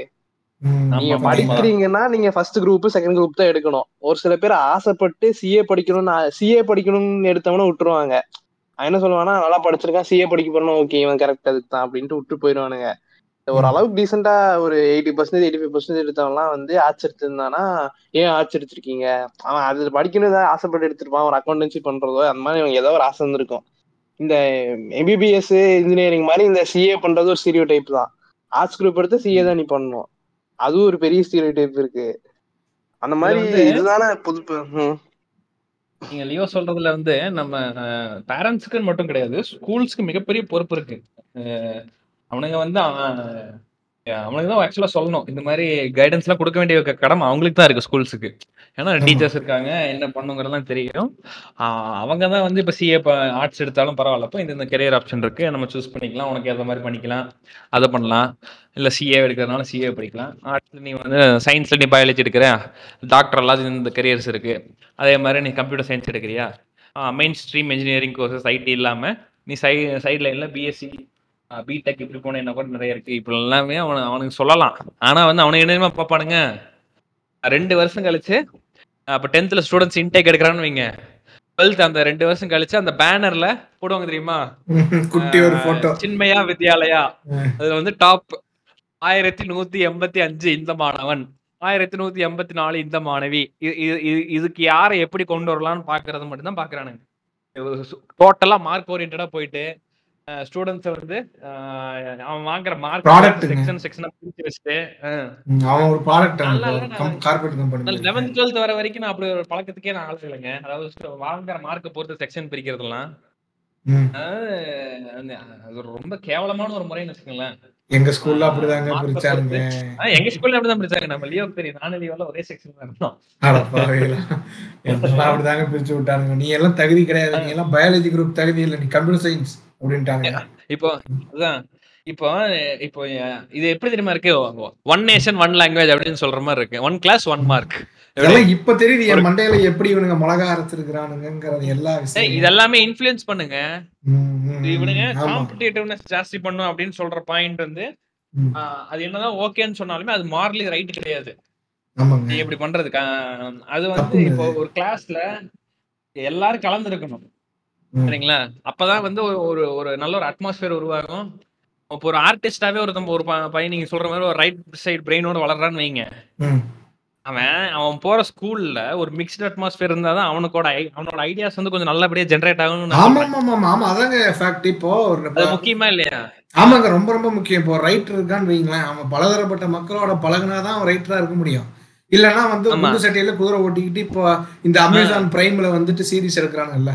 ஒரே டைப்ல. ஸ்வீட் காரம் காஃபி எல்லாம் பார்த்தா எலைட் லைஃப் ஸ்டைல் அது மட்டும் தான் வருவாங்க வேற எதுவுமே வராது. சின்ன வயசுல ஒரு ஒரு பதினஞ்சுல இருந்து பதினெட்டு வயசுக்குள்ள பாத்தீங்கன்னா. அப்பதான் வந்து நமக்கு இந்த பிரெயின் எல்லாம் ப்ராப்பரா டெவலப் ஆகிற டைம் நமக்கு ஒரு எக்ஸ்போசர். கிடைக்கிற டைம் அப்ப வந்து நீங்க அதிகமான சோஷியல் இன்டராக்ஷன் இருக்கிறது உங்க ஸ்கூல்ஸ்ல மட்டும்தான் இருக்கும். ஆமா. அதை தாண்டி நீங்க உங்க வீட்ல எங்க உங்களை வெளியே பார்ட்டிஸ்க்கு கூட்டிட்டு போறாங்கன்னா மேபி அங்க உங்களுக்கு சோஷியல் இன்டராக்ஷன் எடுக்கலாம். ஆனா நம்ம ஊர்ல அதுக்கெல்லாம் வாய்ப்பே கிடையாது. ஒரு பார்ட்டி கூட்டிட்டு போறதுலாம் ஏன்னா அவங்க பையன் கல்யாணத்துக்கு வேணா கூட்டிட்டு போவாங்க. ஆமா. அத மாதிரி தான். இப்போ இதுவுமே ரொம்ப ஒரு இம்பார்ட்டன்ட் ரோல் ப்ளே பண்ணுது நம்ம ஸ்கூல்ஸுமே கரியரை ஷேப் பண்றதுல. ஆனா அவனுங்க அதை பத்தி கண்டுக்கிறதே இல்லை. அவனுக்கு தேவை. இவன் இங்கிருந்து வெளியே போகும்போது அந்த மார்க் ஷீட்ல ஒரு ஆயிரத்தி நூத்தி ஐம்பதுக்கு மேல வாங்கிடுறான்னா இப்ப அது மாதிரி இருக்கும்னு நினைக்கிறேன். ஏன்னா லெவன்த் டுவெல்த் ரெண்டுத்துக்குமே பப்ளிக் வைக்கிறானுங்க. இதெல்லாம் நடக்குது. ஸ்கூல்ஸுக்கு ஒரு பெரிய பொறுப்பு இருக்கு. ஐயா ஸ்கூல் இந்த. ஸ்கூல் மேட்டர்ல சொல்றேன். இப்போ நீங்க நான் நீங்க சொல்ல நான் ஸ்கூல்ல ஸ்கூல்ல ஒரே மாதிரி தான் இருக்கு. எனக்கு ஒரு ஸ்கூல் தெரியும் இங்க. பேர் சொல்ல விரும்பல நானு. அந்த ஸ்கூல்ல என்ன பண்ணுவானுங்கன்னா அது பெரிய ஸ்கூலுங்க ரொம்ப பெரிய ஸ்கூல் எல்லாரும் தெரிஞ்சிருக்கு தமிழ்நாடு ஃபுல்லா தெரியும் வைங்களேன். ஸ்கூலை. தமிழ்நாடு ஃபுல்லா பிரான்ச் வச்சிருக்கான். இப்போ அவன் அங்க என்ன இப்போ இதுன்னா இப்போ நீங்க வந்துட்டு டென்த் வந்து படிக்கும் பொழுதே லெவன்த்து டுவெல்த்து நீங்க படிக்கணும்னாலே உங்களை வந்துட்டு அவன் வந்து eleventh twelfth C CBSE course plus வந்து ஃபிஜி கிளாஸுங்க அதாவது ஜே ஜேடபிள்யூ வந்துட்டு ப்ரிப்பேர் பண்றதுக்கான கோர்ஸ் இது ரெண்டுத்துக்கும் சேர்த்து தான் உங்களை எடுத்து எடுத்துப்பான். ஆனா என்ன கிரைட்டீரியா சொல்லுவான்னா அவன் வந்து த்ரீ மந்த்ஸுக்கு ஒரு எக்ஸாம் வைப்பாங்க. எப்படி? லெவன்த்லயே சரிங்களா. லெவன்த்லயே த்ரீ மந்த்ஸுக்கு எக்ஸாம் வச்சு இப்போ கம்ப்யூட்டர் சயின்ஸ் குரூப்னு இருக்குன்னு வைங்களேன் அந்த கம்ப்யூட்டர் சயின்ஸ் குரூப்ல நாலு செக்ஷன் வச்சிருப்பான் ஸோ இதுல வந்து அந்த எக்ஸாம்ல வந்து எவன் ஃபர்ஸ்ட் மார்க் வாங்குறானோ ஒரு இருபது பேர் வாங்குறான்னு வைங்க. அந்த இருபது பேர் தூக்கி முதல் செக்ஷன்ல போட்டுருவாங்க. நடுவுல மார்க் வாங்குறவன ஒரு முப்பது பேர் இருக்காங்கன்னா அந்த முப்பது பேரை தூக்கி ரெண்டாவது செக்ஷனு ரொம்ப கம்மியா மார்க் வாங்கி ஃபெயிலா போனான்னா அவனை தூக்கி மூணாவது செக்ஷன் போட்டுருவான். இது இது மாதிரி வந்து லெவன்த் டுவெல்த்லேயே பண்ணியிருக்கான். பாத்தீங்களா? இதுதான் அந்த ஸ்கூல் மேட்டு சொல்லும்போது வந்து இவன் எவ்வளவு பெரிய இந்த மாதிரியான எச்சக்காலத்தனங்களெல்லாம் பார்த்துருக்காங்கிறத நான் சொல்லணும்னு பல செயின் ஆஃப் ஸ்கூல்ஸ் இங்க இப்படிதாங்க இருக்கு. இந்த செயின் ஸ்கூல்ஸ் வந்து இருக்குன்னு பாத்தீங்கன்னாலே வந்து இந்த அது அந்த இதெல்லாம் எவ்வளவு மோசமான சிஸ்டமா இருந்திருக்குன்னு இப்ப திரும்ப நம்ம லுக் பேக் பண்ணும்போது தான் தெரியுது. இந்த மெட்டீரியல் ஒன்று கொடுப்பானுங்க இந்த எக்ஸாம் இந்த கொஸ்டின் தான் எக்ஸாம்ல வரும். அந்த மெட்டீரியலை வந்து பிரிண்ட் எடுத்து காசு போட்டு படிக்கிறது. ஒரு மாதிரி ஒரு பர்பஸே இல்லாம எதுக்கு பண்றோம் ஏன் பண்றோம் அப்படிங்கிற மாதிரி ஒரு ஆஸ்பெக்ட்ல தானே போயிட்டு இருந்திருக்கு அது ஏன் பண்றீங்க? அது எதுக்கு பண்றீங்கன்னு உங்களுக்கு தெரியாது. அப்படியே மந்தமா ஒரு ஆட்டு மந்த மாதிரி ரேட் ரேஸ்குள்ள ஓட வைக்கிற மாதிரி ஓட வச்சுக்கிட்டு இருந்தாங்க. ஸோ இந்த பெருசா இந்த கரியர் சாய்ஸஸ்லாம் தெரியறது இல்லை என்ன பண்ணணும் தெரியறது இல்லைன்னு சொல்லிட்டு இருக்கிறக்கு இருக்கிறதுக்கு ரீசனும் இதுதான். பெருசா யாரையும் குறையும் சொல்ல முடியாது. ஸ்கூல்ஸ் தான் வந்து சோசியல் ரெஸ்பான்சிபிலிட்டியோட இதெல்லாம் எடுத்து அவங்க தான் லீட் பண்ணி இந்த மாதிரி அவேர்னஸ் எல்லாம் கிரியேட் பண்ணணும். ஸோ அவங்களே வந்து இந்த மாதிரி இருக்கிறவங்களப்ப வந்து இதெல்லாம் நடக்கிறது வந்து நாட் சர்ப்ரைஸ் தான். இப்படிதான் இருக்கும். வேற என்ன பண்றது? ம். சரிங்க. இப்ப பிரைவேட்ல பத்தி பேசணும். எல் வந்துட்டு எப்படின்னா ஐயா எல் இருக்கீங்களா? எல் வந்துட்டு கவர்மெண்ட் ஸ்கூல்ல இருக்கு இருக்கு. கவர்மெண்ட் ஸ்கூல்லே படிச்சு கவர்மெண்ட் காலேஜ்ல படிச்ச ஒரு நபர். நான் நான் மிக்ஸ்டுங்க நானு. வரைக்கும் பிரைவேட் டென்த் வரைக்கும் பிரைவேட் அதுக்கப்புறம் எல்லாமே கவர்மெண்ட் ஓ அப்படியா? வீட்ல படிக்க வைக்க முடியல இப்போ அங்க எப்படிங்க இருந்தது? கவர்மெண்ட் ஸ்கூல்ல இந்த மாதிரி அந்த கரியர் ஆப்ஷன்ஸ் இதெல்லாம் எப்படி பண்றாங்க? ஆ அது சொல்றேன் சொல்றேன். அதுக்கு வந்து ஃபர்ஸ்ட் அந்த இடத்துக்கு வரதுக்கு முன்னாடி அந்த கவர்மெண்ட் இருந்து கவர்மெண்ட் டிரான்சாக்ஷன் எப்படி இருந்துச்சுன்னு சொல்லிட்டு அப்புறம் நான் அந்த. ஏன்னா பாத்தீங்கன்னா வந்து ரொம்ப சின்ன வயசு எல்கேஜில இருந்தே பாத்தீங்கன்னா இப்ப பிரைவேட்லயே படிச்சு வளர்ந்து டென்த் வரைக்கும் பிரைவேட் தான். ஸோ எனக்கு அது வந்து பெருசா தெரியல. ஒரே ஸ்கூல் தான் வச்சுக்கோங்களேன். எங்கேயும் பெருசா மாறல. அது ஒரு அவங்களே எல்லாம் சொல்லி கொடுத்து அவங்களே ஒரு மாதிரி கொண்டு போயிட்டாங்க. பட் ஆனா லெவன்த் வந்து நம்ம சரி ஓரளவுக்கு ஒரு நல்ல மார்க் எடுத்துட்டோம் டென்த்ல லெவன்த் வந்து ஒரு ஃபேமஸான கவர்மெண்ட் ஸ்கூல்ல தான் நான் வந்து ஜாயின் பண்ணேன் ஊர்ல. ஃபேமஸான கவர்மெண்ட் ஸ்கூலு அங்க பாத்தீங்கன்னா நீங்க வந்து ஃபோர் ஃபிஃப்டிக்கு மேல டென்த்ல மார்க் வாங்கினா அந்த ஸ்கூல்ல உங்களுக்கு அட்மிஷனே கிடைக்கும். அந்த மாதிரி ஒரு கவர்மெண்ட் ஸ்கூல் அது. என்னங்க ரொம்ப ஒரு ஆமாங்க அது ஒரு ந- நல்ல ஒரு ரெப்புடேஷன் இருக்க கவர்மெண்ட் ஸ்கூலுங்க ஓகே. ஓகேங்களா? ஏன்னா கவுன்சிலிங் மாதிரி வைப்பாங்க. அதுல உங்களுக்கு வந்து சீட்டு கிடைக்கிறதுக்கு கொஞ்சம் காம்படிஷனா இருக்கும் அந்த கல- அந்த ஸ்கூலை பொறுத்த வரைக்கும். அதுல நான் நிறைய போயிட்டு ஸ்கூல் இருக்குங்க தமிழ்நாடு போறோம் ஸோ அப்படி இருக்கும்போது அந்த ஸ்கூல்ல நான் ஜாயின் பண்ணதுக்கு அப்புறம் எனக்கு எனக்கு ரொம்ப கஷ்டமா இருந்துச்சு. ஏன்னா கவர்மெண்ட் டிரான்ஸ்ஃபர் அவங்க வந்து நடத்துவாங்க. நாமளே தான் படிக்கணும் சூப்பர்வைஸ்லாம் பண்ண மாட்டாங்க. படிக்கிறீங்களா இல்லையான்னு சொல்லிட்டு. ரொம்ப கஷ்டமா இருந்துச்சு. எனக்கு எனக்கு ஃபெயில் ஆகினே இருந்தேன் கண்டினியூஸா எங்க வீட்ல வந்து பயந்துட்டாங்க. என்னது நல்லா படிச்சிருந்த பையன் நம்ம- நம்மளால பணம் கட்ட முடியல ஃபெயில் பயணத்துல கவர்மெண்ட் ரொம்ப ஃபீல் பண்ணாங்க. எனக்கு கஷ்டமா இருந்துச்சு என்னடா இது அப்படின்னு சொல்லிட்டு. அதுக்கப்புறம் நான் கொஞ்ச நாள் வெயிட் பண்ணி ஓகே இதெல்லாம் இப்படிதான் இருக்குன்னு அந்த சிஸ்டம் புரியறதுக்கே எனக்கு அதுக்குள்ள வந்து ஆப்பவே வந்து போச்சு. புரியறதுக்குள்ள எப்படி இருக்கு இந்த லெவன்த் ஜாயின் பண்ணி. அதுக்கப்புறம் வந்து ஓரளவுக்கு பிடிச்சி நான் அப்படியே பாஸ் பண்ணேன் லெவன்த் கஷ்டப்பட்டு. அதுக்கப்புறம் இது தெரிய வராது சொல்லி டுவெல்த்தில் ஸ்டார்டிங்கே நான் உஷாரா டியூஷன்லாம் ஜாயின் பண்றேன். டியூஷனே படிச்சது கிடையாது. என் லைஃப்லயே அப்பதான் வந்து சரி வேற வழி இல்லைன்னு டியூஷன் ஜாயின் பண்றேன். ஜாயின் பண்ணி ஒரு டுவெல்த்து வந்து ஒரு எட்நூத்தி தொண்ணூத்தி எட்டு மார்க் தான். நான் எப்படியாவது பாஸ் பண்ணா போன் வெளியே வந்துட்டேன் நான். ஆனா உங்களுக்கு வந்து பிரைவேட்டுக்கும் கவர்மெண்ட்டுக்கும் என்ன டிஃபரன்ஸ்னு பாத்தீங்கன்னா உங்களுக்கு வந்து பிரைவேட்ல வந்து மோஸ்ட்லி பாத்தீங்கன்னா அந்த ஒரு ஒரு மாதிரி விஷயம் இருக்கும். என்னன்னு பாத்தீங்கன்னா கவர்மெண்ட் ஸ்கூல்ல இருக்கிற ஃப்ரெண்ட்ஷிப் மாதிரி நான் பிரைவேட்ல நான் ஃபீல் பண்ணல. உண்மைதான். இது வந்து நிறைய பேர் ஸ்டீரியோ டைப் மாதிரி தெரியலாம் பட் ஆனா நான் எனக்கு நடந்ததை சொல்றேன். ஏன்னா இப்ப பாத்தீங்கன்னு வச்சுக்கோங்களேன் பிரைவேட்ல இருக்கீங்கன்னா நிறைய ரெஸ்ட்ரிக்ஷன்ஸ் இருக்கும் எங்க ஸ்கூல்ல கோஎட் தான். பொண்ணுகிட்ட பேசக்கூடாது சொல்லுவாங்க. பேசினா ஏதாவது பிரச்சனை வரும். அதுக்கப்புறம் பக்கத்து கிளாஸ் பசங்களோடையும் பேசக்கூடாது. ஒரு கட்டத்துல பாத்தீங்கன்னா ஏன் சும்மா உங்களுக்குள்ளுக்குள்ளேயே பேசினீங்க குசு குசுன்னு அதையும் பேசக்கூடாது அப்படின்ட்டாங்க. நான் வேற ரூல்ஸ் ரொம்ப மதிக்கிற பையன்றதால அது மாதிரி இருந்துச்சு எனக்கு. யாருமே பேசல. அப்படியே இருந்துட்டேன். படிப்பு படிப்புன்னு. இதுவே நீங்க உங்க கவர்க்குள்ள எப்படி இருக்குன்னா உங்களுக்கு வந்து ஒரு பையனை தெரியும் அப்படின்னா அவன் என்ன பண்ணுவான்? உங்க கூட பேசினே அவன் கூட்டு போய் பக்கத்து கிளாஸ்ல ஒரு ஃப்ரெண்ட் இன்ட்ரடியூஸ் பண்ணுவான். அவன் வந்து என்ன பண்ணுவான்? அவன் இன்னொரு கிளாஸ் கூட்டு போய் வேற ஒரு ஃப்ரெண்ட் இன்ட்ரடியூஸ் பண்ணுவான். உங்களுக்கு வந்து நெட்வொர்க் வந்து பயங்கரமா வளரும். உங்களோட கான்டாக்ட்ஸ் வந்து பாத்தீங்கன்னா. ஒருத்தர் தெரிஞ்சு அவன் மூலியமா இன்னொருத்தர் தெரியும் அப்படியே அப்படியே லைனா போயிட்டே இருந்துச்சு. அது எனக்கு புதுசா இருந்துச்சு. கவர்மெண்ட் ஸ்கூல்ல என்னடா இது இப்படி இருக்கே அப்படின்னு சொல்லிட்டு. அப்பதான் நான் எல்லாரையும் பேச ஆரம்பிக்கிறேன். ஸோ அந்த விஷயம் வந்து நல்லா இருந்துச்சு. இப்போ அடுத்து வந்து கவர்மெண்ட் வந்து காலேஜ் ஸ்கூல் முடிச்சு கவர்மெண்ட் காலேஜ் நான் ஜாயின் பண்றேன். நான் ஜாயின் பண்ண காலேஜுக்கு பாத்தீங்கன்னா ரெப்புடேஷனே கிடையாது. அது வந்து சென்னையின் பச்சையப்பாஸ் மாதிரி அது ஒரு காலேஜ்னு வச்சுக்கோங்களேன். ஓ. இது யூஜி சொல்றேன். யூஜி. அப்போ உங்களுக்கு அந்த அட்டகத்தி படம் பாத்திருக்கீங்க இல்லையா? அது அதுல வர மாதிரி அதே காலேஜ் தான் கிட்டத்தட்ட. எல்லாமே நடக்கும். சம்பவங்கள் ஃபைட்டு கீட்டு எல்லாமே நடக்கும். நான் ஜாயின் பண்ணும்போது எல்லாம் ஒரு மாதிரி சொன்னாங்க நீ ஏன் அங்க போற? அப்படின்னு சொன்னாங்க. என் வீட்டுல சொன்னாங்க. அதெல்லாம் நீ பெருசா கண்டுக்காத. நாம நம்மள போய் தெரியும். நீங்க போய் ஒழுங்கா படிங்க மட்டும் தான் எங்க வீட்டுல சொன்னாங்க. ஏன்னா அவங்களால ஃபீஸ் எல்லாம் கட்ட முடியாது. இந்த காலேஜ்ல பாத்தீங்கன்னா எனக்கு மூணு வருஷம் படிச்சு முடிக்கிறதுக்கே எனக்கு வந்து நாலாயிரம் கூட ஆகணும் கரெக்டா சொல்லணும் ஓகே எக்ஸாம் ஃபீஸ் எல்லாமே சேர்த்து. ஸோ அதனால நான் இந்த மாதிரி ஒரு காலேஜ் ஜாயின் பண்ணலாம்னு சொல்லிட்டு ஜாயின் பண்ணி கவர்மெண்ட்ல ஜாயின் பண்ணி அது ஒரு மாதிரி போயிட்டு இருந்துச்சு. இங்கேயும் அதே மாதிரி தான் இப்போ கான்டாக்ட்ஸ் தான் உங்களுக்கு. உங்களுக்கு வந்து கவர்மெண்ட் இன்ஸ்டிடியூஷன்ல ஜாயின் பண்றீங்க அப்படின்னா உங்களுடைய சர்க்கிள் வந்து சூப்பரா இருக்கும். கான்டாக்ட்ஸ் வந்து நிறைய பேர் உங்களுக்கு கிடைக்கும். நீங்க ஒருத்தவங்க பிடிச்சீங்கன்னா அவங்க மூலியமா அடுத்த ஆட்களை வந்து பிடிக்கும். இது வந்து உங்களுக்கு வந்து இப்போ ஹெல்ப்ஃபுல்லா இல்லைன்னா கூட பின்னாடி நீங்க கெரியர்ல வந்து உங்களுக்கு வந்து ரொம்ப ஹெல்ப்ஃபுல்லா இருக்கும். ஏன்னா இன்னைய டைம்ல நீங்க பாத்தீங்கன்னா ரெண்டு பேரால தான் சர்வே பண்ண முடியும். ஒண்ணு வந்து எக்ஸ்ட்ரீம்லி பிரில்லியண்டா இருக்கிற ஆட்கள். ஓகேவா அவங்க வந்து எல்லாத்துலயும் டாப் டயர்ல இருப்பாங்க. அவங்க எல்லா இடத்துலயும் முட்டி மோதி உள்ள போயிடுவாங்க. ரெண்டாவது பாத்தீங்கன்னா நிறைய இன்ஃபுளுன்ஸான இடத்துல இருக்கிற ஆட்களை தெரிஞ்சவங்க. புரியுதா? அந்த மாதிரி ஆட்களோட கான்டாக்ட்ல இருக்கிறவங்க. ஸோ அப்ப எனக்கு வந்து ரெண்டாவது கேட்டகரி அந்த மாதிரி இடத்துல இருக்கிறவங்க கான்டாக்ட்ஸ் எனக்கு நிறைய கிடைக்க ஆரம்பிச்சது.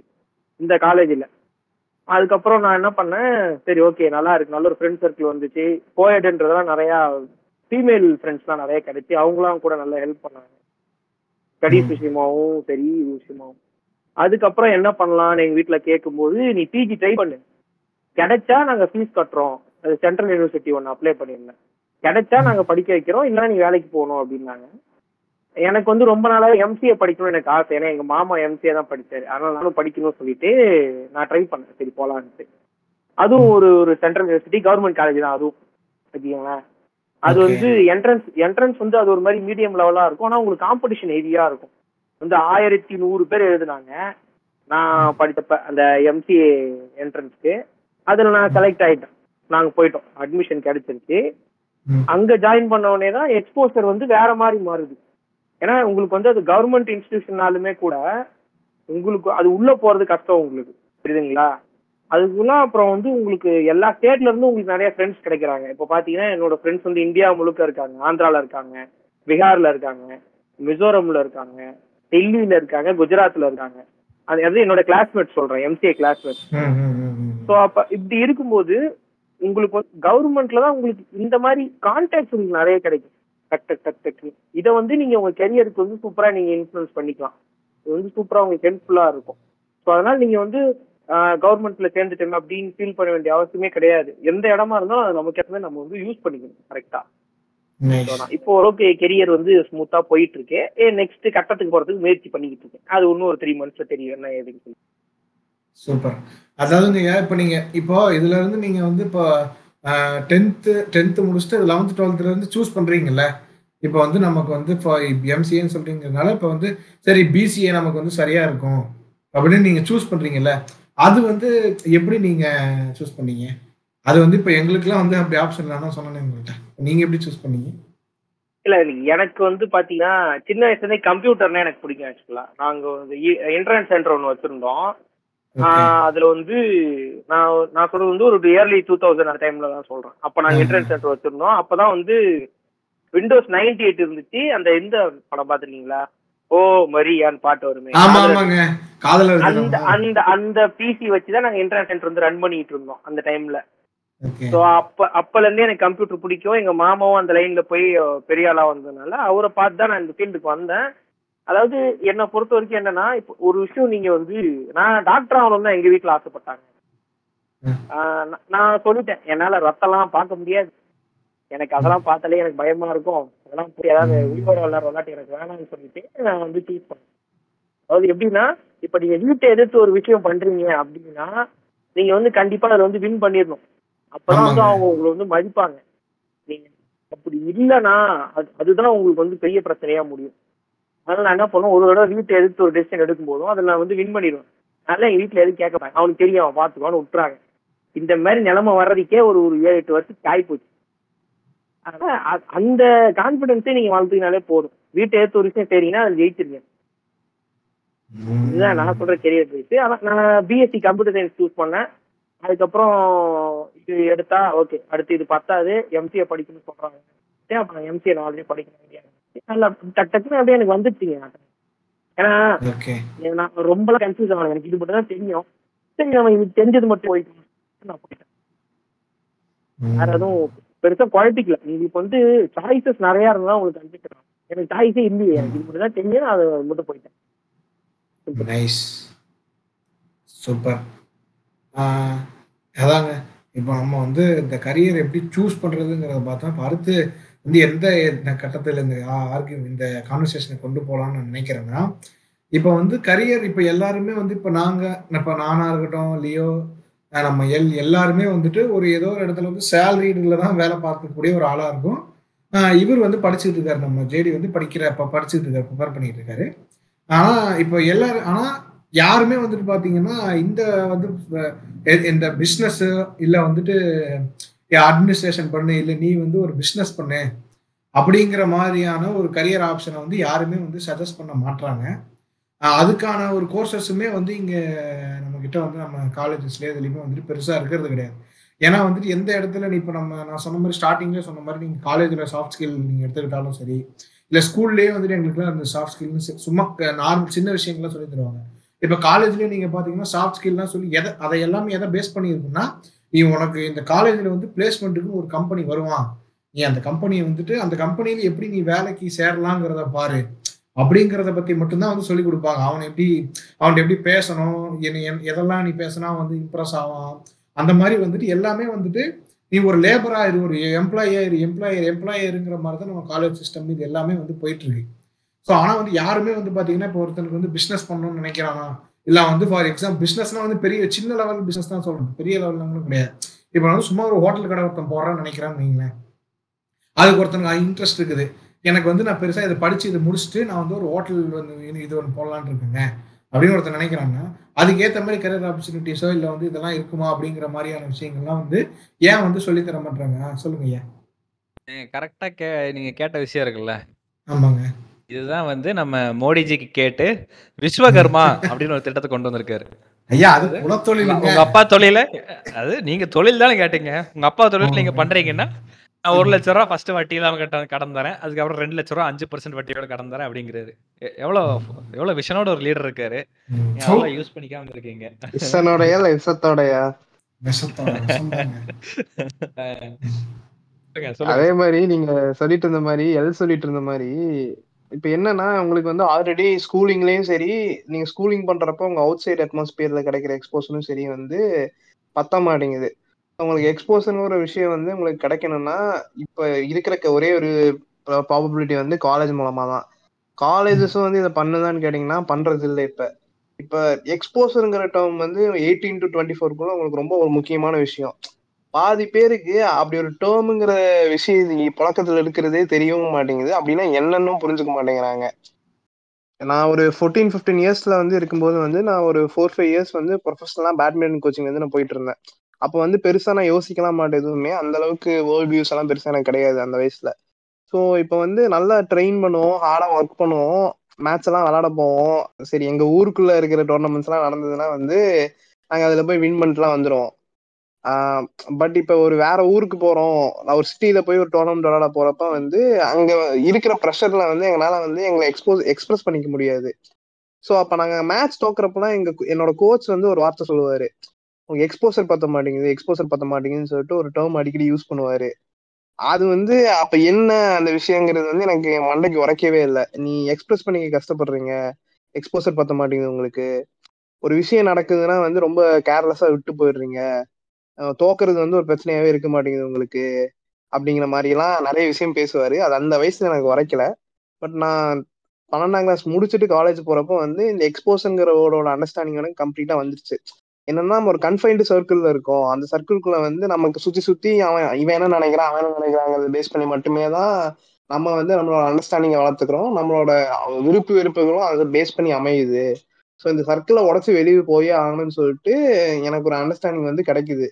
ஸோ அதனால நான் வந்து ஸ்பெசிஃபிக்காக டீம்டு யூனிவர்சிட்டி தான் போகணும்னு சொல்லி டிசைட் பண்ணி நான் ஒரு டீம்டு யூனிவர்சிட்டில தான் ஜாயின் பண்ணி நான் படித்து முடித்தேன் அந்த டீம் யூனிவர்சிட்டிக்கு தான் போகணுங்கிற அண்டர்ஸ்டாண்டிங் ஏன் வந்துச்சுன்னா எனக்கு ஒரு ஃப்ரெண்ட் இருந்தான். அவனும் சிமிலரான ஒரு வியூஸோட வரப்ப வந்து நாங்கள் ரெண்டு பேருமே வந்து இந்த மாதிரி கன்ஃபைன்டா தமிழ்நாட்டுக்குள்ள இருக்குது அண்ணா யூனிவர்சிட்டி அது இல்லாமல் அப்போ பார்த்தீங்கன்னா அஃபிலியேட்டட் காலேஜஸ் ஸோ எங்களுக்கு வந்து சீனியர்ஸ் எல்லாம் தெரியுங்கிறப்ப வந்து இந்த அஃபிலியேட்டட் காலேஜஸ் அட்டானமஸ் காலேஜஸ் எல்லாம் ஸ்ட்ரக்சர் எப்படி இருக்குங்கிற ஒரு அண்டர்ஸ்டாண்டிங் எனக்கு இருந்தது. அதே ஸ்கூல் மாதிரி ஒரு ரெப்புடேஷனோட தான் இருக்கு. இதுவும் ஸ்கூலுக்குள்ள போய் படிக்கிற மாதிரி நீங்க காலேஜ் போய் அந்த செட் ஆஃப் சப்ஜெக்ட்ஸ் நீங்க படிக்க போறீங்க அப்படிங்கிற மாதிரி தான் ஒரு விஷன் இருந்தது பாக்குறப்ப. கேட்ட வரைக்கும். ஆனா அந்த கான்ட்ராஸ்ட்ல வந்து எங்க டீன் யூனிவர்சிட்டிக்குள்ள இருக்கிற சீனியர்ஸோட கான்டாக்ட்ஸ் எங்களுக்கு கொஞ்சம் பேர் இருந்தது. அவங்க என்ன மாதிரி லைஃப் ஸ்டைல் லீட் பண்றாங்கலாம் பாக்குறப்ப வந்து ஒரு உங்களோட பெர்ஸ்பெக்டிவ்ஸை வந்து ஒயிட் பண்ற மாதிரி ஒரு ஆஸ்பெக்ட்ல வந்து டீன் யூனிவர்சிட்டிஸ் மட்டும் தான் இருந்தது. டீம்ட் யூனிவர்சிட்டிஸ்ல இது எது என்ன அகாடமிக் ப்ரெஷர் இருக்கா இல்லையான்லாம் நீங்க கேட்டீங்கன்னா கண்டிப்பா இருக்குதான் பட் அதையும் தாண்டி உங்களுக்கு பல பேர் கூட இன்டராக்ட் பண்றதுக்கான ஒரு சூழ்நிலையை வந்து அந்த யூனிவர்சிட்டி உருவாக்கி கொடுக்குது. இப்போ நீங்க ஒரு கிளாஸ் போறீங்க நீங்க தமிழ்நாட்டுக்குள்ள ஒரு காலேஜ்ல படிக்கிறீங்கன்னா வந்து நீங்க தமிழ் நீங்க தமிழ்நாட்டுக்குள்ள வேரியஸ் டிஸ்ட்ரிக்ட்ஸ்ல இருக்க ஸ்டூடெண்ட்ஸ் கூட வந்து நீங்க இன்டராக்ட் பண்ணலாம். ஒரு அட்டானமஸ்லயோ அஃபிலியேட் காலேஜ்லயும் வச்சுட்டு நீங்க ஒரே ஒரு ரீஜன்ல தான் வரீங்க உங்க கல்ச்சர் சேமா தான் இருக்குங்கிறப்ப வந்து உங்க தாட்ஸ் எக்கோ ஆகிறதுக்கான சான்ஸ் அங்க நிறைய இருக்குல்ல. பட் நீங்க ஒரு டீம்ட் யூனிவர்சிட்டிக்குள்ள போறப்ப ஒரு மல்டி கல்ச்சரல் இன்டராக்ஷன் கிடைக்குது அதானே? ஆஹ் மல்டி கல்ச்சரல் இன்டராக்ஷன் கிடைக்குதுங்கிறது வந்து ரொம்ப பெரிய விஷயம். அதை வந்து நம்ம ஊர்ல பேரண்ட்ஸோ இல்ல ஸ்டூடெண்ட்ஸோ பெருசாவே எடுத்துக்கிறது இல்லை. எனக்கு தெரிஞ்சு என் ஃப்ரெண்டெல்லாம் ஒரு பையன் இருக்கான். அவன் வந்து நல்ல கட் ஆஃப் மார்க் வாங்கியிருந்தான் டுவெல்த்ல அவனுக்கு ஒரு நல்ல காலேஜ் கிடைச்சிருக்கும். சென்னைக்குள்ள எல்லாம் போயிருந்தா அட்லீஸ்ட் நீங்க டீம் யூனிவர்சிட்டி போகாட்டியுமே வந்து ஊர் விட்டு ஊர் போய் படிக்கிறதுங்கிறது வந்து ஒரு முக்கியமான விஷயம். இதையும் பல பேர் அவாய்ட் பண்ண ட்ரை பண்ணுவாங்க. சொந்த ஊருக்குள்ளேயே ஒரு கம்ஃபர்ட் ஜோனுக்குள்ள படிக்கணும். நீங்க ஒரு படிப்புக்குன்னு போறப்ப நீங்க கண்டிப்பா வேற ஒரு ஊருக்கு நீங்க போய் படிச்சாதான் உங்களால லைஃப் ஸ்கில்ஸே கத்துக்க முடியும். லைஃப்னா என்னன்னு பார்க்க முடியுங்கிறது வந்து ரொம்ப இம்பார்ட்டன்டான ஒரு விஷயம்.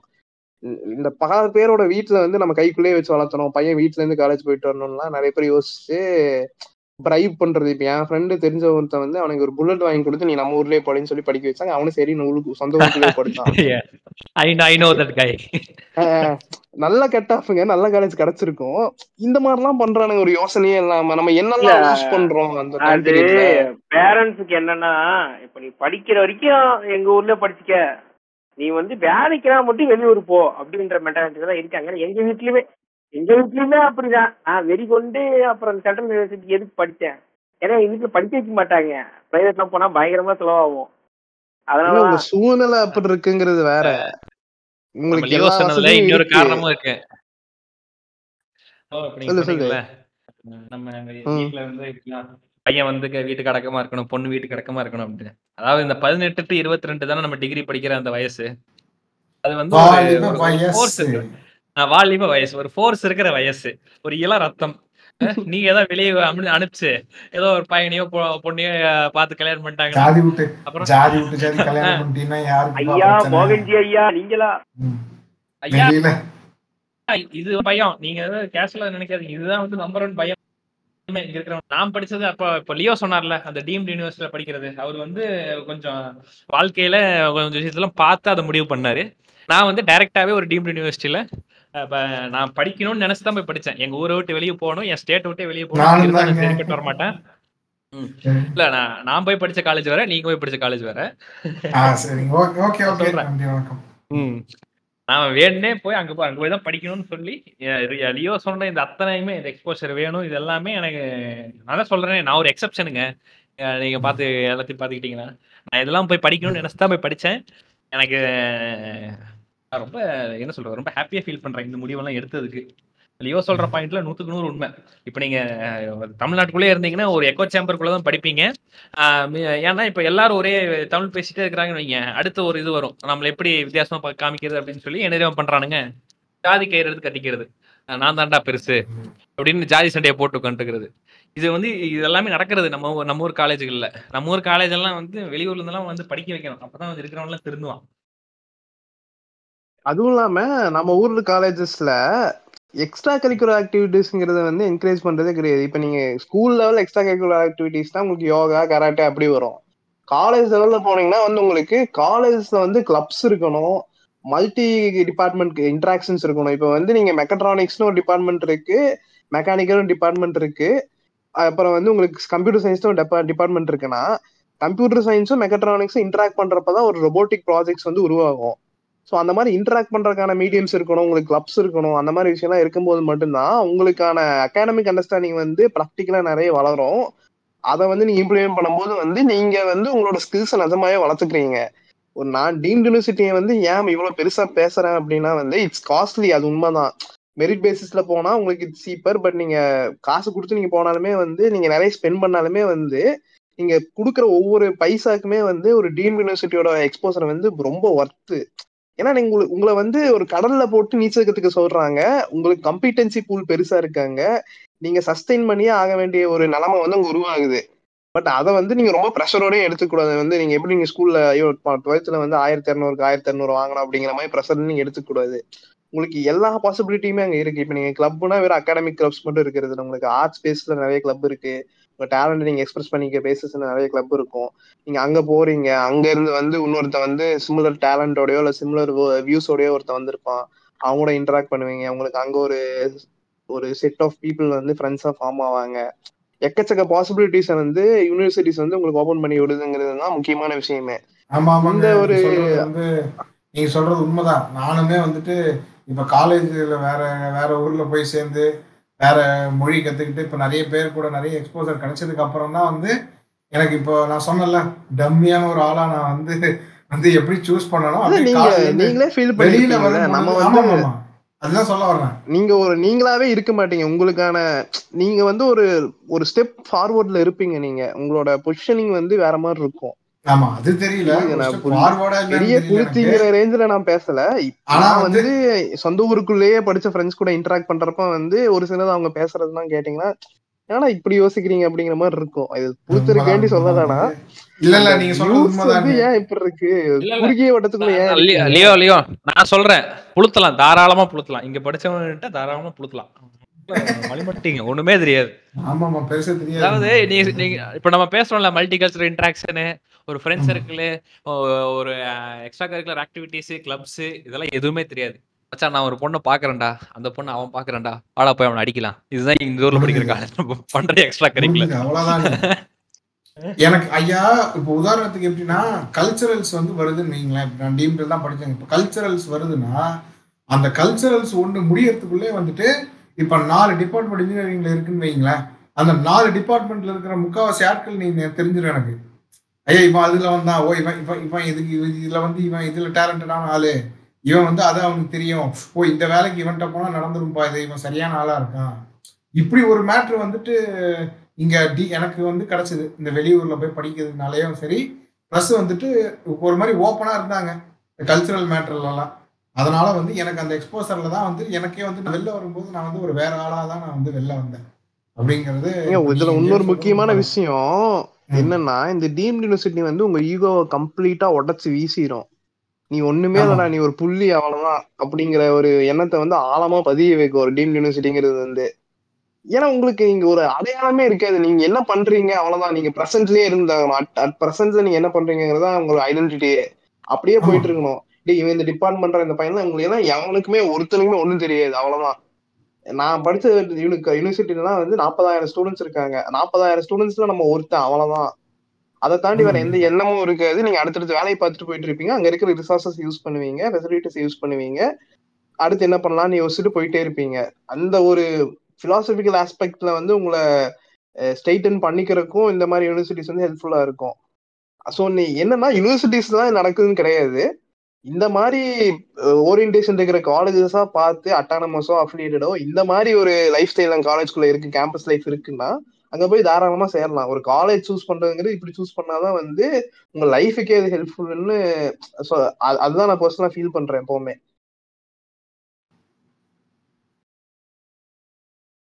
சரிதான். இப்போ இதெல்லாமே வந்து கரியரை ஷேப் பண்ற ப்ராசஸ் இல்லையா? இப்போ ஒரு லெவன்த் டுவெல்த் பத்தி பேசணும்.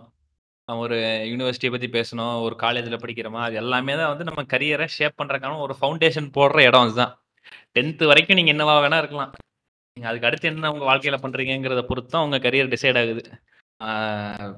எக்ஸப்ஷன்ஸ் தான் வந்து நீங்க அதையெல்லாம் தாண்டி அவங்க அவங்க ஃபேமிலியால் அலோவ் பண்ண முடியுதா? இல்லை உங்கள் சொந்த முயற்சியால் நீங்கள் பண்றீங்கிறத பொறுத்து தான் காலேஜில் நீங்கள் படித்ததுக்கும் அதை தாண்டி நீங்கள் பண்ண போகிறதுக்கும் வேறு வித்தியாசமாக போகலாம் மற்றபடி இந்த மெஜாரிட்டி அப்படின்னா இந்த லெவன்த் டுவெல்த்தில் என்ன பண்ணுறாங்க அடுத்து காலேஜில் என்ன பண்ணுறாங்க பொறுத்து தான் அவங்க கரியரே வந்து ஷேப் ஆக போகுது. இப்போ இந்த கரியர் எல்லாம் எப்படி சூஸ் பண்ணுறாங்க அது எப்படி போகுதுங்கிறத பற்றி பேசுவோம். இப்படி ஆரம்பிச்சுடுங்க. கரியர் எப்படி தெரியுமாங்க சூஸ் பண்ணுறாங்க இந்த கையில வந்து கலர் கயிறு கட்டுறாங்க அப்படி சொன்னீங்கல்ல? ஆமா. அந்த மாதிரி வந்துட்டு. அந்த மாதிரி வந்துட்டு இப்போ ஊர் சைடுல என்ன பண்றாங்கன்னா கொஞ்ச நேரம் அப்படியே வந்து பார்த்து இதெல்லாம் வந்து பார்த்துட்டு கொஞ்ச நேரம் அப்படியே படிச்சுட்டே இருக்காங்க. திடீர்னு பார்த்தா கொஞ்ச நாள்ல வந்துட்டு அவங்க அப்பாவோ இல்லை வந்துட்டு யாராவது கடை கடை ஏதாவது வச்சிருந்தாங்கன்னா இல்லை வந்து அது அப்படி இருப்பாங்க அப்படிலாம் மொத்த காசையும் வந்துட்டு குடிச்சு தீத்துட்டு. டேய் காடை வித்து கல்லு குடிச்சவன்டா குடிச்ச வம்சத்துல பிறந்தவங்களா நம்மலாம் அப்படின்னு ஆடை சொல்லி- வித்து கல்ல குடிச்சாலும் கவண்ட கவண்டதாடா ஆஹ் அந்த மாதிரி எல்லாம் சொல்லி கொஞ்ச நேரத்துல வந்து கொஞ்சம் ஒரு ரெண்டு மூணு வருஷத்துல வந்து சேர்த்து வச்ச சொத்து எல்லாத்தையும் வந்து ஏதாவது ஒரு இடத்துலயோ இல்ல எவனாவது வந்து ஏதாவது ஸ்கேம் போடுறதுக்குனே வருவான். அவன் தலையில போயிட்டு அவன் வந்து உங்க பணத்தை. டபுள் ஆக்கி தரேன் ட்ரிபிள் ஆக்கி தரேன். இப்படி எல்லாம் சொல்லி ஒரு லட்ச ரூபா கொடுத்தீங்கன்னா உங்க பணத்தை ஆறு மாசத்துல ரெண்டு லட்சமா மாத்தி தர்றாங்க எப்படி? எப்படி நீ மாத்துவ அது வந்து இன்ஸ்டன்ட் ஸ்கேம் ஸ்லோ ஸ்கேம். எழுதுறீங்களா? ஆ. அச்சா மாசம் பதினஞ்சாயிரம் சம்பாதிக்கலாம். எப்படி? அதுக்கு நீ முதல்ல ஒரு மூணு லட்ச ரூபா தரணும். என்னடா இது? என்னடா ஸ்கீம்ஸ் இதெல்லாம்? இந்த மாதிரி வந்து வித்தியாசமான சூப்பர் சூப்பர் பல பல ஸ்கீம்ஸுகள்ல மாட்டி வந்து எங்க போய் நிப்பான்னா கடைசியில வந்துட்டு ஏதாவது வந்துட்டு இப்போ அவன் இப்போ நான் வந்து தப்பா பேசுறேன்னு நினைக்க வேண்டாம். நான் வந்து என்ன சொல்றேன்னா அந்த இப்ப நம்ம இப்ப ஐஸ் விற்கிறாங்கன்னா ஐஸ் விற்கிற தொழிலை நான் தப்பா சொல்லலை. இவன் வந்து அவனுக்கு வேற வழி இல்லாம என்ன பண்றான் அந்த சூழ்நிலைக்கு தள்ளப்பட்டு எங்கேயோ இருந்தா வந்து கடைசியில வந்து இப்போ ஐஸ் வித்துப்பான். இல்லைன்னா வந்து ஆஹ் மண்ணு மண்ணு ஓட்டிட்டு போவான் லாரியில. இல்லைன்னா வந்து வேற ஏதாவது இப்போ நல்ல பிசினஸ் பண்ற இடத்தெல்லாம் இருக்க மாட்டான். அடிப்பான். இந்த மாதிரிலாம் கரியர் சூஸ் பண்ணலாம். நிறைய ஆப்ஷன்ஸ் இருக்குங்க ஐயா. நல்லது. சீரியஸா சீரியஸா சொல்லணும்னா இப்போ வந்து இப்போ இப்போதான் வந்து நம்ம இந்த பேஷன் மேட்ருக்குள்ள வந்து நம்ம போகலாம்னு நான் நினைக்கிறேன். ஏன்னா இப்போதான் அந்த பேஷன் இப்போ நீங்கள் கரியர் இப்போ படிக்கும்போது கூட உங்களுக்கு வேண்டாம் வெறுப்பாக இருந்தாலும் சரி நீங்கள் வந்து எப்படி சொல்றது இது ஏதோ சேர்த்து விட்டாங்க காசு கட்டிட்டாங்க அப்படிங்கிற காரணத்துக்காக கூட இருக்கலாம். எப்படியோ வந்து நீங்கள் படிச்சிருவீங்க. ஆனால் நீங்கள் வேலை அப்படின்னு ஒரு வேலைக்கு நீங்கள் சேரும்போது தான் உங்களுக்கு வந்து உண்மையிலே வந்துட்டு உங்கள் மனசில் வந்து பேஷன் உண்மையிலே ஒன்று இருந்ததுன்னா அதாவது நான் சொல்றேன் ரியலாவே ஒருத்தன் பேஷனட்டா ஒரு மேட் ஒரு மேட்டர்ல இருக்கான். அவனை சொல்றேன். நான் வந்து இப்ப நாலு யூடியூப் வீடியோ பார்த்துட்டு நான் வந்து இன்று முதல் நான் வந்து ஒரு சினிமா டைரக்டர் நான் வந்து போய் ஷார்ட் ஃபிலிம் எடுக்க போறேன். காசெல்லாம் அழிக்க போறேன். அப்படிங்கிறவனை பத்தி நான் இங்க பேசுறேன் உண்மையிலே பேஷனட்டா இருக்கவன் பேஷனேட்டா இருக்கிறதுங்கிறத விட உங்க பேஷன் எதுன்னு கண்டுபிடிக்கிறதே பெரிய பிரச்சனையா இருக்கு. இல்ல, அதான் என்ன வரேன். தெரியாம பல பேர் இருப்பாங்க. அதாங்க சொல்றேன் இப்ப அது வந்து அடுத்த அடுத்தவன் பேஷனை தத்து எடுத்துக்கிறது இந்த மாதிரி வேலைலாம் பண்ணிட்டு. அது மாதிரிலாம் வந்துட்டு இப்போ இது எங்க இந்த மேட்ரு பேஷன் மேட்ரு வந்து இந்த கரியர் நீ வேலைக்கு போவ அப்படிங்கிற ஸ்டார்ட் ஆகும் பொழுதுதான் வந்து வரும். ஏன்னா நீ வேலைக்கு போயிட்டே இருக்கும்போது இப்போ உண்மையிலே பேஷனட்டா இருக்கிறனால வந்துட்டு அவனுக்கு பிடிக்காத வேலையை செய்யறான்னா இப்போ காசுக்காக ஒருத்தன் வேலைக்கு ஜாயின் பண்ணிட்டான்னா அவனால அந்த வேலையை உருப்படியா பார்க்கவே முடியாது. வேலை வந்துட்டு உங்களுக்கு காலேஜ் மாதிரி வந்துட்டு உங்களுக்கு வந்து சொர்க்கலோகம் காலேஜில் கூட கஷ்டப்படுற காலேஜ்லாம் இருக்கு. ஆனால் வேலை வந்து நீங்க காலேஜில் கஷ்டப்பட்டதெல்லாம் விட டபுள் ட்ரிபிள் மடங்கு இருக்கும். உங்களால் வந்து எப்படி சொல்ல அப்படியே அப்படியே வந்துட்டு உதாரணத்துக்கு சொன்னோம்னா நீங்கள் சாப்பிட்டுட்டே இருக்கீங்கன்னு வைங்களேன். சாப்பிட்டு முடிச்சு தட்டில் அப்படி சாப்பிட்டு முடிச்சு திரும்பத்துக்குள்ள தட்டுல மறுபடியும் உங்களுக்கு வந்து ஒரு ஃபுல் ஒரு ஃபுல் தட்டு சோறு அப்படியே இருந்ததுன்னா நீங்க என்ன பண்ணுவீங்க? ஒருவேளை என்ன ஆனா நீங்க சாப்பிட்டு முடிச்சே ஆகணும். அப்படின்னா நீங்க அந்த டைமுக்குள்ள வந்து உங்க வயித்துல அப்படியே போட்டு அடைச்சி திணிச்சிருக்க மாட்டீங்க. அந்த மாதிரி தான் வந்து உங்களுக்கு வேலையை பார்க்குற எக்ஸ்பீரியன்ஸ் இருக்கும். அதனால நீங்க வந்து வேலையை வந்து நீங்க பார்க்குற வேலையை வந்து உங்க மனசுக்கு பிடிச்ச மாதிரியான வேலையை நீங்க சூஸ் பண்ணலைன்னா வந்து ரொம்ப கஷ்டமாயி போகும். அப்பதான் வந்து அந்த பேஷன் மேட்ரு வந்து வரும். இதுல ஒரு மிகப்பெரிய ஒரு டைலமா இருக்கு இதுல. என்னன்னா இப்ப வந்து என்ன எடுத்துக்கோங்க. எனக்கு வந்து ஃபில்ம் மேக்கிங் பண்ணுங்கிறது தான் பேஷன் ஆனா நான் பாக்குற வேலையும் வந்து எனக்கு பிடிச்சிருக்கு. ஒரு சிலர் என்ன புரிஞ்சுக்க மாட்டேங்கிறாங்கன்னா அவன் பண்ற வேலை அவனுக்கு பிடிச்சிருக்கும். அது என்னன்னா அவனுக்கு ஒரு பெரிய பிரச்சனையா இருக்காது. இப்ப ரொம்ப ஒரு சிம்பிளான ஒரு ஸ்கேல் ஒன்று சொல்லுவாங்க. நீங்க பண்ற வேலை உங்களுக்கு பிடிச்சிருக்கா இல்லையான்ட்டு மெஷர் பண்றதுக்கு. இது வந்து பூமர் தனமா தான் இருக்கும். ஆனா ப்ராக்டிக்கலா யோசிச்சு பாத்தீங்கன்னா அது உங்களுக்கு ஒர்க் அவுட் ஆயிருக்கும். காலையில இருந்து சாயங்காலம் வரைக்கும் உங்களுக்கு டைம் போறது தெரியலன்னா அந்த வேலை உங்களுக்கு செட் ஆயிருச்சுன்னு சொல்லி சிம்பிளா ஒண்ணு சொல்லுவானுங்க. உண்மை உண்மை. அவன் அது அந்த வேலை உனக்கு செட் ஆயிடுச்சு அவ்வளவு நீ புடிச்சுதான் பண்ற. ஆனா உனக்கு இன்னொரு விஷயத்து மேல உனக்கு இன்னும் அதிகமா ஈர்ப்பு இருக்கு. சோ அதனால இது வந்து உனக்கு இடிக்குது. நம்ம அதை பண்ணணும் அப்படிங்கிறது வந்து ப்ரிஃபரன்ஸ் மாறுது அந்த இடத்துல. இங்க இருந்துட்டு நீ அதை பண்ணணும்னு நினைக்கிறதுனால இது உனக்கு பிடிக்காத மாதிரி ஃபீலிங் இருக்கு. அப்படிங்கிற மாதிரி ஒரு விஷயம் பல பேருக்கு பிடிக்கலன்னா நீங்க அந்த விஷயத்த வந்து இம்ப்ரூவ் பண்ணிக்கவே முடியாது. இப்போ நீங்க ஒருத்தன் வந்து ஒன்றரை லட்ச ரூபா சம்பளம் வாங்கிட்டு இருப்பான். ஆனா எனக்கு லைஃபே பிடிக்கலடா வெறுப்பா இருக்கு. நான் நினைச்சது பண்ணவே இல்லம்மா. ஒன்றரை லட்ச ரூபா ஒருத்தர் சம்பளம் வாங்குற அளவுக்கு அவன் கரியர்ல முன்னாடி போகணும்னா அவன் பண்ற விஷயத்தையெல்லாம் அவன் கண்டிப்பா அண்டர்ஸ்டாண்ட் பண்ணி ப்ராப்பரான ஒரு புரிதலோடயோ இல்லை ஒரு அந்த டைம்ல வந்து அவனுக்கு அது ஒர்க் ஆயிருக்கிறதுனால தான் அவனால அந்த விஷயத்தையே பண்ண முடியுது. ஸோ இதை அக்னாலேஜ் பண்ணாத ஆளுங்களாம் நிறைய பேர் இருப்பாங்க. இந்த மாதிரி பொசிஷன்லாம் வந்து விட்டு போட்டு ஜம்ப் பண்ணி வேற வேலைக்கு போறது இப்படி டிராப் பண்ணிட்டு நான் என் பேஷனை ஃபாலோ பண்ணணும்னு போற ஆளுங்கெல்லாம் இருப்பாங்க. உங்களுக்கு வந்து கிளியரா தோணணும்ல? இப்போ நீங்க ஒரு வேலை பாக்குறீங்கன்னா வந்து அந்த வேலையோட நேச்சர் வந்து ஆப்வியஸாலாம் உங்களுக்கு தெரியாது. இப்போ வந்து சிம்பிளா எடுத்துக்கோங்களேன். என்னோட டெசிக்னேஷன் வந்து ஒரு ப்ராப்ளம் சால்விங் கேப்பபிலிட்டி இருக்கிற ஒரு டெசிக்னேஷன் ஸோ இப்போ நான் ஜென்ரலாக யோசிச்சு பார்க்குறப்ப வந்து நான் ஒரு சினிமா பண் பண்ணணும். நான் சினிமா பண்ணுன்னா வந்து அதுக்கு எனக்கு அதுக்கு வந்து எனக்கு பீப்புள் பற்றின அண்டர்ஸ்டாண்டிங் வேணும். மற்ற விஷயங்களை பத்தின அண்டர்ஸ்டாண்டிங் அதாவது வேர்டை பத்தின அண்டர்ஸ்டாண்டிங் பொலிட்டிக்கல் அண்டர்ஸ்டாண்டிங் அந்த மாதிரி நிறைய விஷயங்கள் தேவைப்படும் எனக்கு ஒரு சினிமா பண்ணணும்னா. இப்போ அதே மாதிரி ஒரு அண்டர்ஸ்டாண்டிங் வந்து நான் பார்க்குற வேலையிலையும் எனக்கு தேவைப்படுது. பீப்புளை வந்து புரிஞ்சுக்கணும். நான் வந்து டிஃப்ரெண்ட் லேண்ட்ஸ்கேப்ஸை புரிஞ்சுக்கணும். இப்போ வந்து இப்போ கரண்ட் சினாரியோ வந்து நம்ம ஊரில் எப்படி இருக்குங்கிறது புரிஞ்சுக்கணுங்கிறப்ப வந்து இந்த ரெண்டு டைப் ஆஃப் விஷயங்கள் அதாவது ஃபில்ம் மேக்கிங்கும் சரி நான் வேலை பார்த்து பார்த்துட்டு இருக்கிற வேலையும் சரி ரெண்டோட கோர் நெசசரிஸ் வந்து ஒன்னா தான் இருக்கு. அப்படிங்கிறப்ப வந்து எனக்கு இந்த வேலை சூட் ஆயிடுச்சுங்கிறது தான் உண்மை. நான் அதை ஜாலியாக தான் பண்ணிட்டு இருக்கேன் மேபி எனக்கு என்ன ஒரு கன்ஸ்டைன்னா நம்ம நினைச்ச நேரத்துக்கு ஒரு விஷயத்த பண்ண முடியல. இந்த ஒரு நைன் டு ஃபைவ் டிசிப்ளின்குள்ள இதை பண்ணி ஆகணுங்கிறது மட்டும் தான் பிரச்சனையா இருக்கே ஒழிய அந்த வேலை எனக்கு பிரச்சனையா இல்லை. இந்த மாதிரி வந்து நைன் டு ஃபைவ் ஜாப்ங்கிறது பிரச்சனையா? இல்ல நீ பாக்குற வேலையே பிரச்சனையாங்கிற ஒரு புரிதல் இல்லாம இருக்கிற பல பேரை வந்து நான் பார்த்துருக்கேன் பர்சனலா ம், ம், ம். அதான் நான் சொல் நான் வந்துட்டு எப்படின்னா நான் நானுமே வந்துட்டு வேற ஒரு பேரல் கரியரை தான் வந்து பா பார்க்கக்கூடிய ஆளு தான். நான் வந்து ரை ரைட்டிங் அப்புறம் ஃபில்ம் மேக்கிங் இதில் தான் எனக்குமே இன்ட்ரெஸ்ட் இருக்குது. இப்போ நான் வந்து பார்க்குற வேலைலாம் எனக்கு ஒன்றும் பிடிக்கல. நான் வந்து பியூர்லி வந்துட்டு மணி காசு வேணுங்கிற ஒரே காரணத்துக்காக மட்டும்தான் நான் அந்த வேலைக்கு போயிட்டுருக்கேன். அப்படிலாம் இருந்தீங்கன்னா எப்படி இருக்குன்னா ஒரு புக் ஒன்று இருக்கு. எப்படின்னா அந்த புக்கில் என்ன கதைன்னா ஒன்றும் இல்லை. ஒருத்தன் வந்துட்டு ஸ்டார்டிங் அந்த புக்கோட ஸ்டார்டிங்கில் வந்து ஒரு போஸ்ட் ஆஃபீஸில் வேலை பார்ப்பான். அமெரிக்காவில் அமெரிக்கா நடக்கிற மாதிரி இருக்கும். சார்லஸ் புக்கோஸ்கியோட ஒரு கதை. எப்படி என்ன க- ஆகும்னா அவன் வந்து கொஞ்சம் கொஞ்சமாக வந்துட்டு இந்த மாதிரி போஸ்ட் ஆஃபீஸில் வந்து ஒரே வேலையை தான் திரும்ப திரும்ப திரும்ப அவன் பார்த்துக்கிட்டே இருப்பான். ஒரு ஒரு இடத்துக்கு மாறுவான். மா மாறிட்டு வெளில போய் நம்ம ஜாலியாக இருக்கலாம் நினப்பான். ஆனால் வந்துட்டு அவனுக்கு அதனால் ப பண்ண முடியாது. மறுபடியும் வேற வேற சூழ்நிலை. அவனுடைய பேஷன்னு அந்த பேஷனாக என்ன சொல்லுவாங்கன்னா அந்த புக்கில் வந்துட்டு அவனுக்கு வந்து பெண்களை பிடிக்கும். அவ்வளோதான் அவனுக்கு. அவன் வந்து என்னன்னா ஜாலியாக நைட் நம்ம சும்மா தூங்கணுமா எந்திரிச்சோமா? பெண் இப்போ பொண்ணுங்களோட இருந்தோமா? அப்படியே நம்ம வாழ்க்கையை கழிக்கலாம்னு இருக்கிறேன். ஆனால் எனக்கு இந்த வேலையை முடியல. அப்படியே எழுதிக்கிட்டே இருப்பான். எழுதிக்கிட்டே இருந்து எழுதிட்டே இந்த கதை அப்படியே போயிட்டே இருக்கும். போயிட்டே இருந்த கொஞ்ச நேரத்துக்கு அப்புறம் நான் வந்து பதினோரு வருஷம் இந்த வேலையை பார்த்துட்டேன். எனக்கு இப்போதான் ஒன்று நான் எனக்கு இப்போதான் புரியுது. அந்த வேலையை வந்து பதினோரு வருஷம் நான் இந்த வேலையை பார்த்துக்கங்கிறதே எனக்கு இப்போதான் புரியுது. அப்படின்பா இப்போ அந்த நிலைமையில தான் வந்து இப்போ நான் இருக்கேன். நான் எவ்வளோ நான் ஜாயின் பண்ணி எனக்கு வந்து இப்போ ஒரு டூ த்ரீ இயர்ஸ் ஃபோர் இயர்ஸ்லாம் ஆகுது.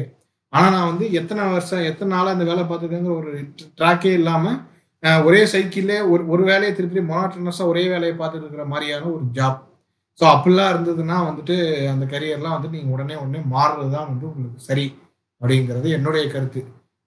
ஐயா எல் நீங்கள் சொல்லுங்கள் ஜேடி நீங்களும் இதில் எதுவும் சொல்லுங்க சொல்லிடுங்க ஐயா நான் சொல்லிடுறேன். இப்போ அந்த நைன் டு ஃபைவ் ஜாப் வந்து பிடிக்கல அப்படிங்கிறது வந்து உங்களுக்கு அது ரொம்ப எக்ஸாஸ்டிங்காக இருக்குன்னு வைங்களேன். உங்களுக்கு இது முடிஞ்சா சரிதான். நம்ம என்னைக்குடா எப்படா வீட்டுக்கு போகணும் டெய்லியுமே உங்களுக்கு தோண்டிட்டே இருக்குன்னு வைங்களேன். நான் கண்டிப்பாக சொல்கிறேன் அது வந்து உங்களுக்கு செட் ஆகுது. ஏன்னா லைக் இது காலையில் போன உடனே இல்லை மதியானம் சாப்பிட்டு தோன்ற ஒரு விஷயம் தான். எல்லா வேலைக்கும் டெய்லியும் போகும்போது. ஆனால் வந்து தினமுமே தொடர்ச்சியாக உங்களுக்கு அந்த ஒரு எண்ணம் வந்து இல்லை ஐ டோன்ட் பிலாங் ஹியர் இது சரிப்பட்டே வர மாட்டேங்குது எதுவுமே செட் ஆக மாட்டேங்குது ஒரு ஒரு மென்டல் பீஸே இல்லை அப்படிங்கும்போது தான் வந்து ஆ கரெக்டு இது இது வந்து நம்மளோட கெரியர் இல்லை. சம்பளத்துக்காக தான் இங்கே வேலை பார்க்குறோம் அப்படின்னு நம்ம டியூட்டி சொல்கிற பாயிண்ட்ல நான் ஒத்து போகிறேன் அதே சமயம் இந்த பேஷன்னு சொல்கிறாங்க தெரியுமா? அதில் வந்து எனக்கு ஒரு ஒரு மாற்று கருத்து இருக்கு. பல. பேர் அவன் செய்யற வேலையை அவனால் ஒழுக்கமாக செய்ய முடியும். சரிங்களா? அவன் அவன் இதுக்கு தான் படிச்சுட்டு வந்திருக்கான். சரிங்களா. ஆனா அந்த பேஷனை வந்து அவன் ஆர் அவள் they're using it as an excuse. அவன் செய்யற வேலையை அவன் பார்க்காம இருக்கிறக்காக பிகாஸ் தேர் கெட்டிங் லேசி சரிங்களா? இது வந்து சோம்பேறித்தனம். கிடையாது. ஆஹ், ஆமா people may differ with me ஆனா வந்து எனக்கு இது இது ஒரு ஒப்பீனியன் இருக்கு எனக்கு பர்சனலா ஏன்னா அவன் பண்ற வேலை அவன் ஒரு குடும்ப கஷ்டம் இருக்கு அப்படிங்கும்போது அவன் இதுக்கு தகுதியானவன் தான் அவன் அவனால இதை பண்ணவும் முடியும் தான் ஒரு எஃபர்ட் எடுத்து பண்ணான்னா பண்ண முடியும். சரிங்களா? Any job for matter any nine to five job அவன் எஃபர்ட் எடுத்து பண்ணான்னா அதில் பண்ண முடியும் அவன் ஷைனும் பண்ண முடியும். அப்படி இருக்கிறப்போ இல்லை இல்லை இது வந்து எனக்கு செட் ஆகாது. என் பேஷன் வேற தெரியுமா? நான் அதான் பண்ண தெரியுமா? அதான் பண்ண தெரியுமானே காலத்தை ஓட்டிக்கிட்டே இருப்பாங்க. சரி இருக்கு. ஃபிலிம் மேக்கிங் பேஷன் ஏன் அப்படி எல்லாருக்குமே இருக்கு வந்து அவங்க பாக்குற படத்துல எல்லாம் வந்து வர ஹீரோஸ்லாம் அதான சொல்றாங்க. அதான் நான் சொல்றேன் அடுத்த பேட்ச்ல தட்டிட்டாங்க. அதான் அவங்க பாக்குற படத்துல எல்லாம் பாத்தீங்கன்னா இப்ப விண்ணை தாண்டி ஒரு வேளை கார்த்திக் இருக்காரு. நான் பேசிக்கலி. இன்ஜினியரிங் படிச்சேன். பட் என் பேஷன் வந்து ஃபிலிம் மேக்கிங் அப்படிம்பாரு. அதை பார்த்துட்டுல அஹ் நானும் ஒரு கார்த்திக் அப்படின்னு பல பேர் கிளம்பிடுறாங்க. ஒரு விஷயம் பண்ண போறீங்க அப்படின்னா நீங்க சீரியஸா அது இறங்க போறீங்கிறப்ப வந்து ஒரு பேசிக்கான ரிசர்ச் பண்ணுவீங்களா? இப்போ. வந்து ஒருத்தன் டேரக்டராக டிசைட் பண்ணான்னு வச்சுக்கோங்களேன் ஒரு அசிஸ்டன்ட் டேரக்டர் என்னெல்லாம் பண்றான்னு சொல்லிட்டு அவன் அசிஸ்டன்ட் டேரக்டரோட லைஃபை வந்து ஒரு நாள் உட்காந்து அப்சர்வ் பண்ணானாலே அவன் இந்த வேலையை வேணாம்னு ஓடி போயிடுவான் டேரக்டர். ஆகணும்னு ஓடிடுவான் அதான் உண்மை. அதெல்லாம் எதுவுமே பண்ணவே மாட்டானுங்க. அவ்வளவுதான் வெளியேந்து உட்காந்து வேடிக்கை பார்த்து ப்ரோ புக் சஜஸ்ட் பண்ணுங்க ப்ரோ இந்த படம் பார்த்தா டேரக்டர் ஆயிடலாமா ப்ரோ அந்த படம் பார்த்தா டேரக்டர் ஆயிடலாம் ப்ரோ அதாவது இந்த ஆன் ஃபீல்ட் என்ன டிஃபிகல்டிஸ் இருக்கு. அப்படிங்கறத. வந்து அனலைஸ் பண்ணாலே வந்து உங்களுக்கு புரிஞ்சிடும் இவனுக்கு ஐயா இல்ல, இவனுக்கு சும்மா உட்காந்து படம் பார்க்கணும். அவ்வளவுதான் அதுதான் அதுதான். அந்த சோம்பேறித்தனத்தை தான் நான் அந்த- பாயிண்ட் தான் திரும்பி வரேன். இது வந்து. நம்ம லியோ சொன்னது வந்து நம்ம எம்எஸ் தோனி சொன்ன ஒரு filmmaker பா. யா. லியோ சொன்னதுல சொன்னப்போ வந்து எனக்கு எம்எஸ் தோனி சொல்ற ஒரு கோட் ஞாபகம் வருது. நான் எனக்கு முன்னாடி எழுதி ஒட்டி வச்சிருக்கேன். ஸ்டடி ரூம்ல அதாவது the process is more important than the results results are. Only a byproduct of the process அந்த ப்ராசஸே அவனும் பண்றதுக்கு தயாரா இல்ல. சரிங்களா? அவன் அவன் அவன் என்னைக்கு அந்த பேஷன்ல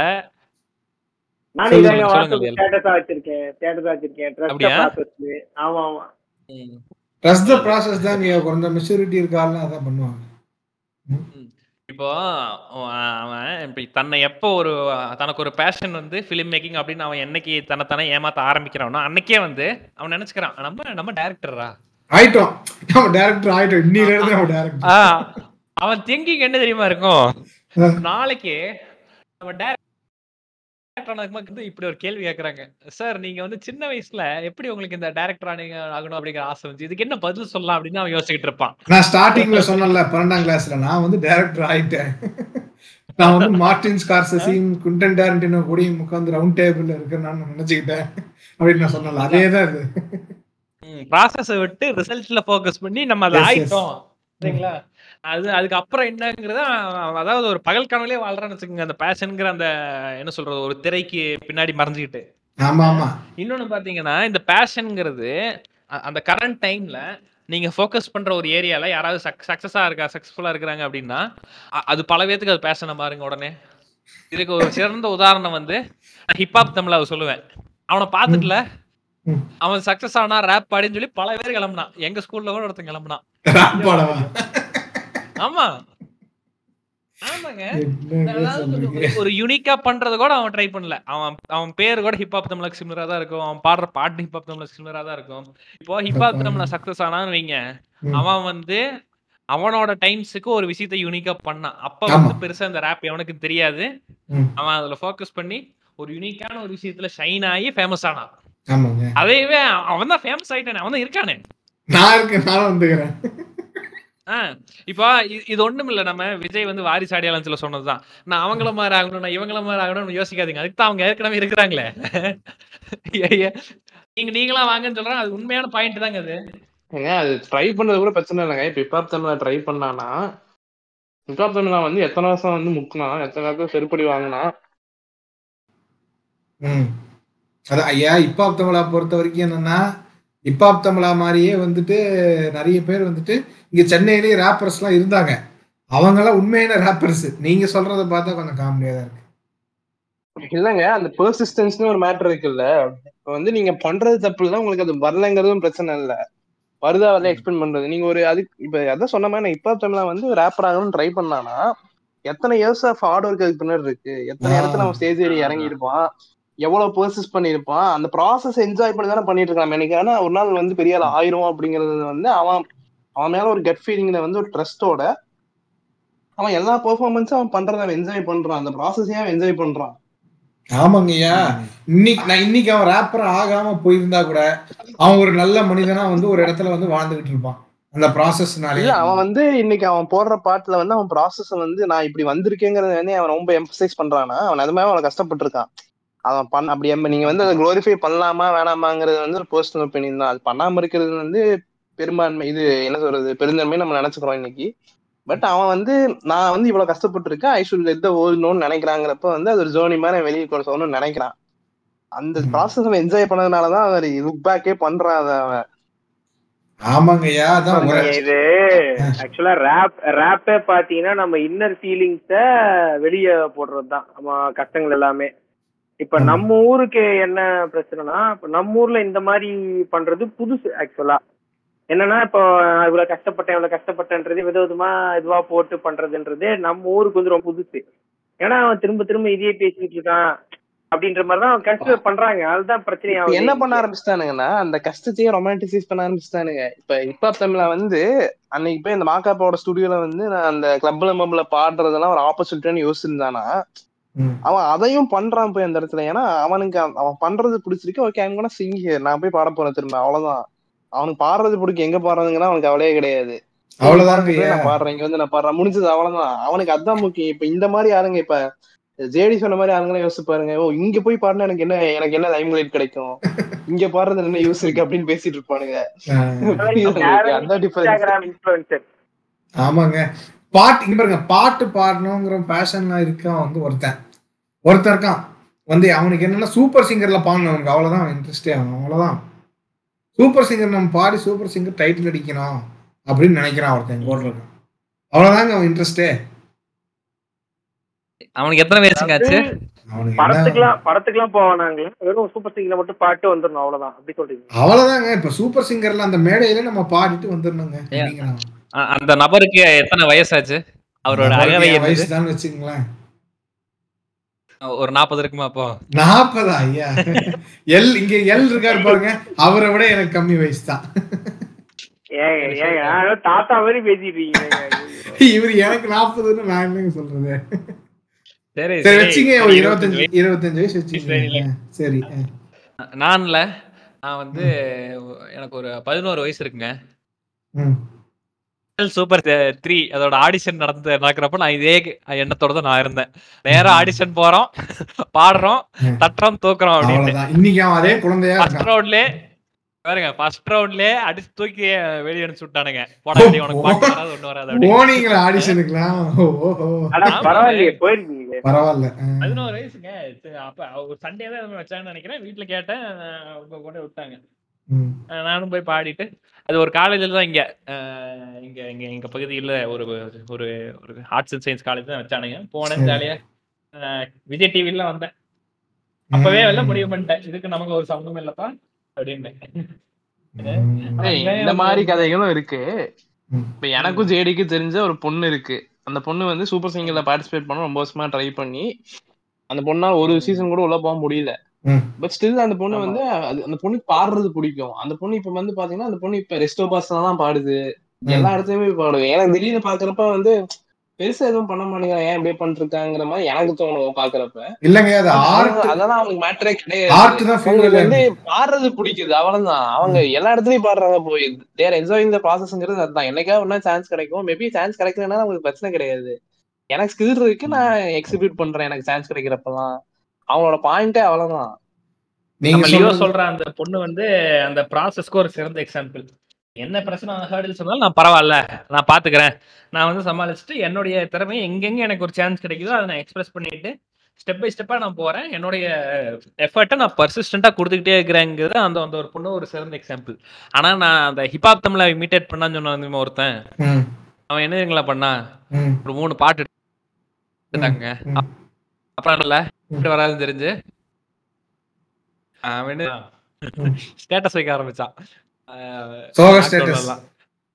இல்ல இல்ல. எத்தீரியம் வாங்குங்க? பிட்காயின் வாங்குங்க. அவன் எம்எல்எம்ல இறங்கிட்டாங்க. நைஸ் இது ஒரு கரியர் ஆப்ஷனா சூஸ் பண்ணிக்கலாம். நண்பர்கள் யாரும் கேட்டு இருந்தீங்கன்னா எம்எல்எம் வந்து ஒரு. பரவாயில்லையே. கேமர் கூட ஒரு கெரியர் ஆப்ஷனா சூஸ் பண்றாங்களே. இமிட்டேட் பண்ணா இதுதான் பிரச்சனை. நம்ம இதுதான். நம்ம இது ஆயிட்டோம் அப்படின்னு தனக்கு தான் தன்னை தானே ஏமாத்தி கொண்டு நம்ம இப்படி பண்ணா ஃபேமஸ் ஆயிடலாம் யாரெல்லாம் நம்மள என்ன சொல்றது ஒரு கீழே ஒரு தாழ்த்தி பார்த்தாங்களோ நம்ம ஃபேமஸ் ஆயிட்டோம்னா நாளைக்கு அவங்க எல்லாம் வந்து நம்ம காலில் விழுவாங்க அப்படிங்கிற ஒரு இந்த சூரிய வம்சத்துல ஒரு ம் ஒரு ஃபால்ஸ் சென்ஸ் அப்படில அதுல ஏமாற்றப்பட்டு ஒரு ஒரு ட்ராப்ல விழுந்து தன்னை தானே ஏமாத்திக்கிட்டு இதுதான் நம்ம பேஷன் அப்படின்னு அவனே அவனை ஏமாத்திக்கிட்டு ஒரு ரெண்டு வருஷம் அவனோட விலை மதிப்பற்ற அந்த டைமையும் ஸ்பெண்ட் பண்ணிட்டு அப்புறம் ரியலைஸ் பண்ணிட்டு வெளியே வரானுங்க பேஷன். அப்படிங்கிற அந்த இதுல. இப்போ இன்னொரு ஒரு மேட்ரு இது வந்து ஒரு கத்தி மேல நடக்கிற மாதிரி மேட்ரு ஏன்னா. ஆர்ட்டு ஸ்போர்ட்டு இது ரெண்டுத்துலயுமே வந்து நீங்க சொல்ற அந்த ப்ராசஸ்ங்கிறது தான் வந்து உங்களுக்கு ஒரே ஒரு விஷயம். நீங்க வந்து ரிசல்ட்டை வந்து எப்பவுமே கண்டுக்கூடாது அது உண்மை. ஏன்னா இப்போ நீங்க சொன்ன இந்த பாட்டு பாடுற ஒரு உங்களுக்கு தெரிஞ்ச ஒரு தோழி வந்துட்டு பாட்டு பாடினாங்க. இப்போ வரைக்கும் பாடிட்டு இருக்காங்க அப்படின்னு சொன்னீங்களா? அது வந்து அவங்களுக்கு ஆர்ட் தான் ஃபியூவலே வேற எதுவுமே கிடையாது. நம்ம பாடணும். இது வந்து ஏன்னா பண்ணிக்கிட்டே இருக்கிறது மட்டும் தான் இப்போ ரைட்டராக இருக்கான்னா நாளைக்கு அவன் பப்ளிஷே பண்ணா கூட செத்து போயிடுவான். ஆனால் வந்து அவன் எழுதிக்கிட்டே இருப்பான். அவன் ப்ராசஸ் தான் அது. எழுதிக்கிட்டே இருக்கிறதா ஒரு ஒருத்தர் ரைட்டர் ஆகிக்கிட்டே இருக்கும். பாடிக்கிட்டே இருக்கிறது தான் ஒருத்தர் பாடகிறான் இப்போ கிரிக்கெட் ஆடுற ஸ்போர்ட்ல இருக்கான்னா விளையாடிக்கிட்டே இருந்தால் மட்டும்தான் ஒரு ஸ்போர்ட்ஸ் பர்சனாக இருப்பான். அதனால அதெல்லாம் வந்துட்டு அது எல்லாமே வந்து இந்த ஆர்ட் ஸ்போர்ட்ல வர்றதுனால ப்ராசஸ் வந்துட்டு பண்ணிக்கிட்டே இருக்கிறதுல மட்டும்தான் வந்து ப்ராசஸா வந்து வருது. அவனுக்கு ஒரு ப்ராசஸாவே தெரியாதுங்க. தெரியாதுங்க. அதான் சொல்ல வரேன். அவனுக்கு என்ன பிடிச்சிருக்கோ பண்றாங்க அவ்வளவுதான். இப்ப எப்படி. படம் பாக்குறோம் போன் நோண்டுறது இப்போ போன் நோண்டுறதுங்கிறது வந்து நம்ம பிடிக்கலன்னு சொல்லுவோமா எல்லாருக்குமே ரொம்ப ஒரு கம்ஃபர்டபுளான விஷயம். அந்த மாதிரி தான் அவனுக்கு அந்த விஷயம் அந்த வேலையே அவனுக்கு அப்படிதான். இதுதாங்க. அந்த ஆர்ட்ல இருக்கவங்களுக்கு வந்து ஹாபி அப்புறம் வந்துட்டு இது எல்லாமே வந்துட்டு ஒரே விஷயமா தான் இருக்கும். அதான் மேட்ரு இல்ல அதான் நேத்து நான் அது ரொம்ப சிம்பிளான ஒரு எக்ஸாம்பிள் ஒன்னு பார்த்தேன். ஹாரிஸ் ராஃப் பாகிஸ்தான் பவுலர் இருக்கான்ல. அவன் வந்து இந்தியாவுக்கு வந்து நெட் பவுலரா இருந்திருக்கான் அவன் டைம் பீரியட்ல அதாவது அவன் பாகிஸ்தானுக்கு டெபியூ பண்றதுக்கு முன்னாடி வந்து அவன் ஆஸ்திரேலியாவுக்கு வந்து விளாண்டுருப்பான் போல இருக்கு. ஸோ அந்த டைம் பீரியட்ல வந்து எப்போ ஒரு நெட் பவுலரா இருந்திருக்கான் அப்போ வந்து கோலிக்கு பால் போட்டிருக்கான். கோலி வந்து பிராக்டிஸ் டெஸ்ட்லயே ஒவ்வொரு பாலையும் வந்து இன்டர்நேஷனல் மேட்சா நினைச்சு பால் எங்க வருங்கிற ப்ரிடிக் பண்ணி ப்ரிடிக் பண்ணி ஆடுறான் அவன் பிராக்டிஸ் மேட்ச் போறது கூட வந்து பாத்தீங்கன்னா அதை வந்து அவன் ஜஸ்ட் பிராக்டிஸ் மேட்ச் தானங்கிற மாதிரி அவன் கன்சிடர் பண்றது இல்ல அதையும் அவன் என்ஜாய் பண்றான். இது ஒரு மேட்ச்ங்கிற சினாரியோல அவன் பிளேஸ் பண்ணிட்டு தான் அவன் என்ஜாய் பண்ணி விளாடுறான் அதை அவன். எனக்கு அப்பதான் வந்து புரிஞ்சுது ஏன் இவ்வளவு பெரிய பிளேயரா இருக்காங்கிறது மாதிரி ஒரு பாயிண்ட் சொல்லியிருந்தான் அவன். அதுதான் அவன் வந்து எல்லாமே அவனுக்கு முக்கியம் தான் நெட்ஸ்னாலுமே நெட்ஸுக்கு போய் சும்மா வீசிட்டுலாம் வருது. அதையும் அவன் சீரியஸா கன்சிடர் பண்ணி தான் வேலையை பாக்குறான் என்ஜாய் பண்றான் அதையும் அவன். ஆமா ஆமாங்க அதுதான் மேட்ரு இப்போ இப்போ இப்போ ரீசெண்டா சித்தா படம் பார்த்தேன். எஸ் சி வருண்குமார் எடுத்த படம். எஸ் சி வருண்குமார் என்ன பார்த்தீங்கன்னா அவ்வளவுதான். சிந்து பார்த்து ஒரு படம் எடுத்தோன்னு காணாம போயிட்டான் அவன் அப்படி சொல்லிட்டு இருந்தாங்க. ஆஹ் பாத்தீங்கன்னா அவன் இன்னைக்கு சித்தா படம் வந்துட்டு பாத்தீங்கன்னா இந்த வருஷத்துல ரொம்ப முக்கியமான படம் ரொம்ப அருமையான படம் எடுத்திருக்கான். என்ன பண்ணியிருக்கான் அப்படி பார்த்து. அவன் எழுதிக்கிட்டே இருந்தான் பதினஞ்சு பதினஞ்சுல இருந்து இருபது டிராஃப்ட் கதை எழுதுறேங்க நான் அப்படிங்கிறான் இதுதான் ஆ. ரிசல்ட்டா இருக்கும். அவன் இது அவன் பதினஞ்சு அந்த பதினஞ்சு பதினாறாவது டிராஃப்ட் வந்து சரியா இல்லைன்னா மறுபடியும் பதினேழாவது ஒரு டிராஃப்ட் தான் எழுதியிருப்பான் அவன். புரியுது? அதுதான் நான் சொல்ல வரேன். அந்த ப்ராசஸ் வந்து என்னைக்குமே வந்து முக்கியம். அதை நம்ம எப்பவுமே வந்து கைவிட முடியாது. இந்த ஆர்ட்ல இருக்கவங்களுக்கும் அதுதான் நான் சொல்லிக்கிறேன். நீங்க இது ப்ராசஸ்ங்கிறத விட இப்ப நீ வந்து நான் சிம்பிளா ஒண்ணு கேக்குறேன். இப்ப வந்து நீ எவ்வளவு முயற்சி பண்ணா நீ கிரிக்கெட்டர் ஆக மாட்டேன். நீ இந்தியா வந்து ரெப்ரசென்ட் பண்ண போகுது. இப்ப நான் சிம்பிளா ஒரு எக்ஸாம்பிள் சொல்றேன். சஞ்சு சாம்சன் எடுத்துக்கோங்க. நீங்க சஞ்சு சாம்சன் போய் உன்னை கடைசி வரைக்கும் இந்தியன் டீம் எடுக்கவே மாட்டேன். அப்படின்னு சொல்லி சொன்னாங்கன்னா இப்ப அதுதான் உறுதி. நீ கடைசி வரைக்கும் இந்தியாவுக்கு விளையாட போறதுன்னு நீங்க சொன்னீங்கனாலுமே வந்து அவன் நாளைக்கு பேட் தொடாம போப்பான். அவன். கிரிக்கெட் ஆடதான் போறான். ஆமா. அவன் ஆடதான் போறான். அவனோட ப்ராசஸோட ரிசல்ட் வந்து இந்தியாவுக்கு ஆடுறது. அவன் ப்ராசஸே அவனுக்கு பிடிச்சிருக்கிற ப்ராசஸ் தான் அவன் கடைசி வரைக்கும் அவன் பண்ணிட்டே தான் இருக்க போறான் அதை. எத்தனையோ பிளேயர்ஸ் இருக்காங்க இந்த மாதிரி. டொமஸ்டிக் விளாடுறவங்க அபினவ் முகுந்த் சஞ்சு சாம்சனோட சிறப்பான ஒரு எக்ஸாம்பிள் யார் தெரியுமா? நம்ம? தினேஷ் கார்த்திக் தான். தினேஷ் கார்த்திக்கே தெரியும். சொல்லுவாங்க. இருக்கிற வரைக்கும். வாய் எடுத்தேன். JD super super. நானும் தினேஷ் கார்த்திக் தான் ஒரே. வேவலத்துல இருக்கிற எல்லு. Super super. இல்ல அதுதான் ஒரு தினேஷ் கார்த்திக் ஒரு சூப்பரான எக்ஸாம்பிள் தினேஷ் கார்த்திக் தினேஷ் கார்த்திக் இந்தியன் டீம்ல வந்து அப்பப்போ ஆப்பர்ச்சுனிட்டிஸ் கிடைச்சிட்டு இருந்தது. இப்ப நம்ம தமிழ்நாடு டீம்ல தான் அபினவ் முகுந்தன் ஒரு பிளேயர் இருக்காரு. அவ்வளவு சூப்பரான ஒரு ஓப்பனர் கடைசி வரைக்கும் இந்தியா யார போறதுன்னு தெரிஞ்சுட்டு இருந்தாங்க ஆனா டொமஸ்டிக்ல வந்து கிரைண்ட் பண்ணி அவங்க விளையாடுறது முக்கியங்க. அவ்வளவுதாங்க அவங்க விளையாடணும். Simple it's very very simple அவங்களுக்கு கேம் பிடிச்சிருக்கு ஆடுறாங்க அவ்வளவுதான். அதாங்க. இந்தியாவுக்கு ஆட போறது இல்ல. அதெல்லாம் எனக்கு கவலையே கிடையாது. எத்தனை டொமஸ்டிக் பிளேயர்ஸ் இருக்காங்க? அந்த மாதிரி நீங்க எடுத்து பாத்தீங்கன்னா எல்லாம் இந்தியா டொமஸ்டிக் ஆடுற எல்லாருமே இந்தியாவை ரெப்ரசென்ட் பண்ணிட்டா இருக்காங்க இல்லையே? இல்ல அதான். ஹாபி ஹாபி வந்துட்டு எல்லாம் ஒண்ணா இருங்க. ஹாபி இந்த ஆர்ட் பண்றவங்களுக்கு ஸ்போர்ட்ஸ் ஆர்ட் எல்லாம் மேட்டர் எல்லாம் வந்துட்டு ஹாபியும் அவங்க பண்ற விஷயம் ஒன்னாயிரும் அவங்க சும்மா இருந்தாலும் அதையே பண்ணிக்கிட்டே இருப்பாங்க திரும்ப திரும்ப.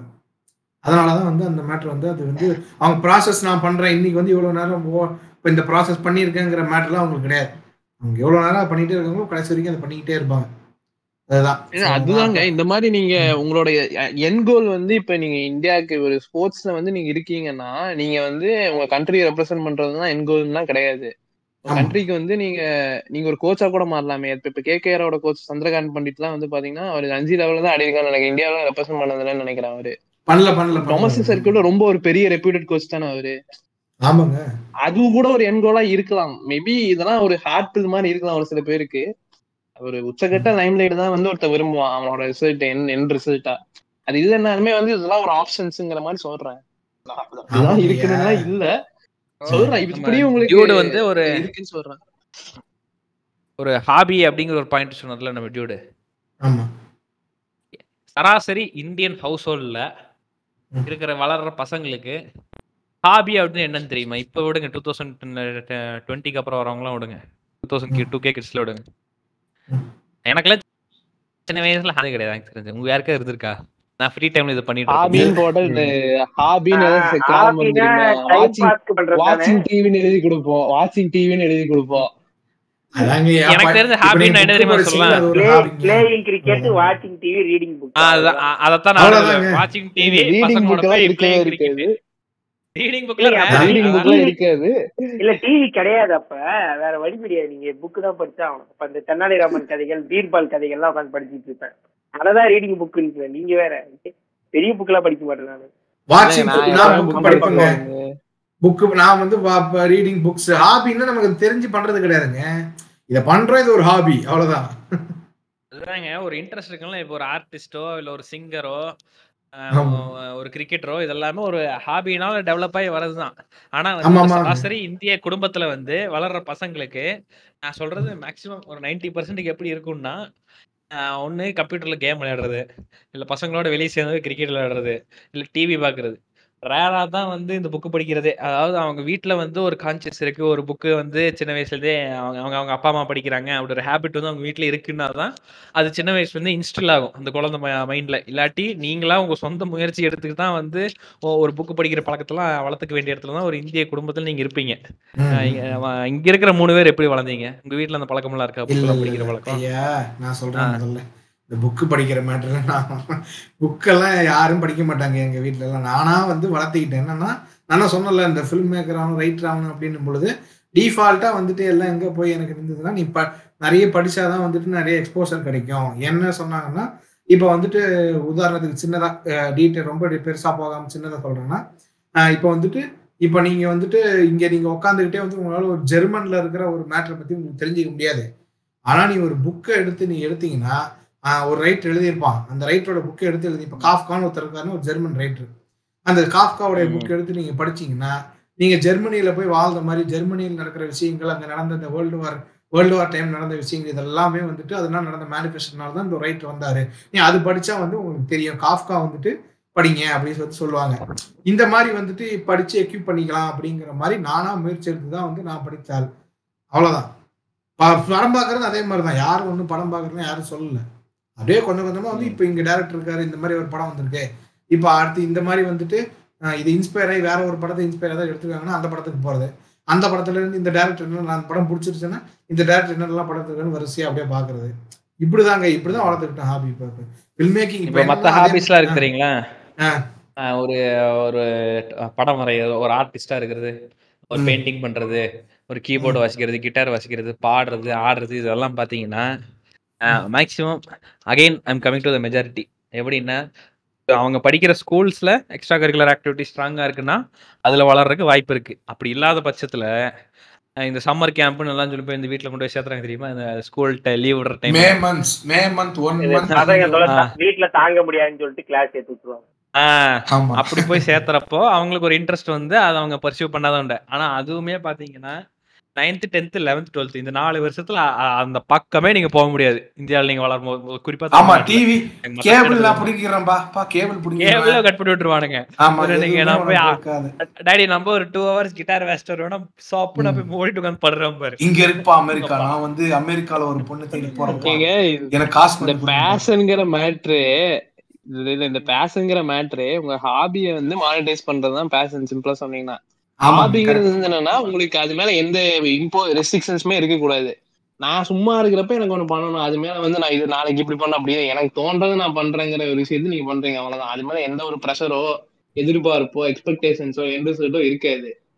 சோ ம். நீங்க வந்து உங்களுக்கு அந்த ஹாபி வந்து ஒரு பாயிண்ட்ஸ்ல வந்து நான் okay, நான் பண்ணிட்டு தானே இருக்கேன். சரி இதை நான் மானிட்டைஸ் பண்ண என்னன்னு எடுத்து பண்றப்போ ஒரு சில சீரியஸா இறங்குவாங்க. இப்ப நீங்க எந்த ஒரு பெரிய ஸ்போர்ட்ஸ் மேனோ ஒரு பெரிய மியூசிஷியனோ போய் கேட்டீங்கனாலுமே வந்து இப்ப நீ ஏஆர் ரஹ்மான்ட்ட போய் நீங்க ஃப்ரீயா இருக்கிறப்ப என்ன பண்ணுவீங்க கேட்டீங்கன்னா ஏஆர் ரஹ்மான் வந்து நான் மியூசிக் போடுவேன் தான் சொல்லுவான். ஏன்னா அந்த. ஆளுக்கு மியூசிக் தான் ரிலாக்ஸ் அதை அவர் ஒரு இதா மாத்திக்கிட்டாரு. அவ்வளவுதான். என்ன இப்ப வந்து ஃப்ரீ டைம்ல வந்து அந்த தோன்றத மியூசிக் தோன்றத பண்ணு தோன்ற மியூசிக்கே போடுவாரு. ஒர்க்ல இருக்கும்போது வந்து ஒரு டேரக்டர் வந்திருக்காங்க அந்த டேரக்டர் ரெக்குயர்மெண்ட் இதுங்கிறப்போ வந்து அதுக்கேற்ற மாதிரி வேலை செய்யறது அவ்வளவுதான். அவருக்கு வந்து சுவிட்சிங் ஆன் அண்ட் ஆஃப்ங்கிறதே வந்து மியூசிக் தான். ஃப்ரீ ஃப்ளோயிங்கா ஒரு மியூசிக் வந்து போடுவாரு. அது ஒரு ஹாபி அடுத்தவங்க கேட்கற மாதிரி பண்றதுங்கிறது ஒரு தொழில். அவ்வளவுதான் வித்தியாசமே உங்களுக்கு. ஆமாங்க. ஆனா இப்ப எங்கெங்க அப்படி இருக்காங்க? எல்லாரும் படம் எடுக்கணும்? ஒரே ஒரு நான் என்ன சொல்றேன்? இந்த இப்ப நான் உள்ள நான் ஒரு நான் ரொம்ப ஒரு முக்கியமான பாயிண்ட் வந்து ஒருத்தர் வந்து நான் ஒரு ரொம்ப ரொம்ப நாள் ஒரு இன்டர்வியூ பார்த்துருந்தப்ப வந்து அவர் சொல்லிட்டு இருந்தாரு. இது என்ன டேரக்டர் சொன்னாலும் தெரியல. எல்லாருமே வந்து ஷார்ட் ஃபிலிம்ஸ் ஷார்ட் ஃபிலிம்ஸ் பண்றோம். ஷார்ட் ஃபிலிம்ஸ் பண்ணிட்டு ஃபீச்சர் ஃபிலிம் பண்ணணும். ஷார்ட் ஃபிலிம்ஸை வந்து ஃபீச்சர் ஃபிலிம் பண்றதுக்கு ஒரு ரூட்டாவே பாக்குறாங்க. ஆனா ஷார்ட் ஃபிலிம்ஸ் எடுக்கிறதே ஒரு தனி ஃபீல்டு தான் எவனுமே புரிஞ்சுக்க மாட்டேங்கிறாங்க கரெக்டா கரெக்டான பாயிண்ட் நீங்க பாருங்க ஷார்ட் பிலிம்ங்கிறது ஃபிலிம் தான் அது. அந்த ப்ராசஸ் அதுவே ஒரு தனி ஃபீல்டு தான்டா. ஷார்ட் ஃபிலிம் எடுக்கிறதே ஒரு ப்ராசஸ் நீ ஃபீச்சர் ஃபிலிம் பண்ணணும்னா ஷார்ட் ஃபிலிம் பண்ணணும் அப்படிங்கிற பாயிண்ட் ஆஃப் வியூலயே பாதி பேர் பாக்குறாங்க. அதுவே ஒரு பெரிய ஃபீல்டு தான். படமே பண்ணாத எக்கச்சக்க கிரேட்டஸ்ட் ஷார்ட் ஃபிலிம் மேக்கர்ஸ் எல்லாம் இருக்காங்க. எக்ஸ்ப்ளோர் இது பேசிக்கா இதெல்லாம் எங்க வருது? உங்களுக்கு எக்ஸ்ப்ளோரேஷன் இல்ல உங்களுக்கு. ஒரு குதிரை கதவு வேலை போட்ட மாதிரி இவன் இதை பண்றான் நம்ம இதை பண்ணுவோம் அப்படிங்கிற பாயிண்ட் ஆஃப் வியூல தானே போகுது உங்களுக்கு இது. ஆமாங்க.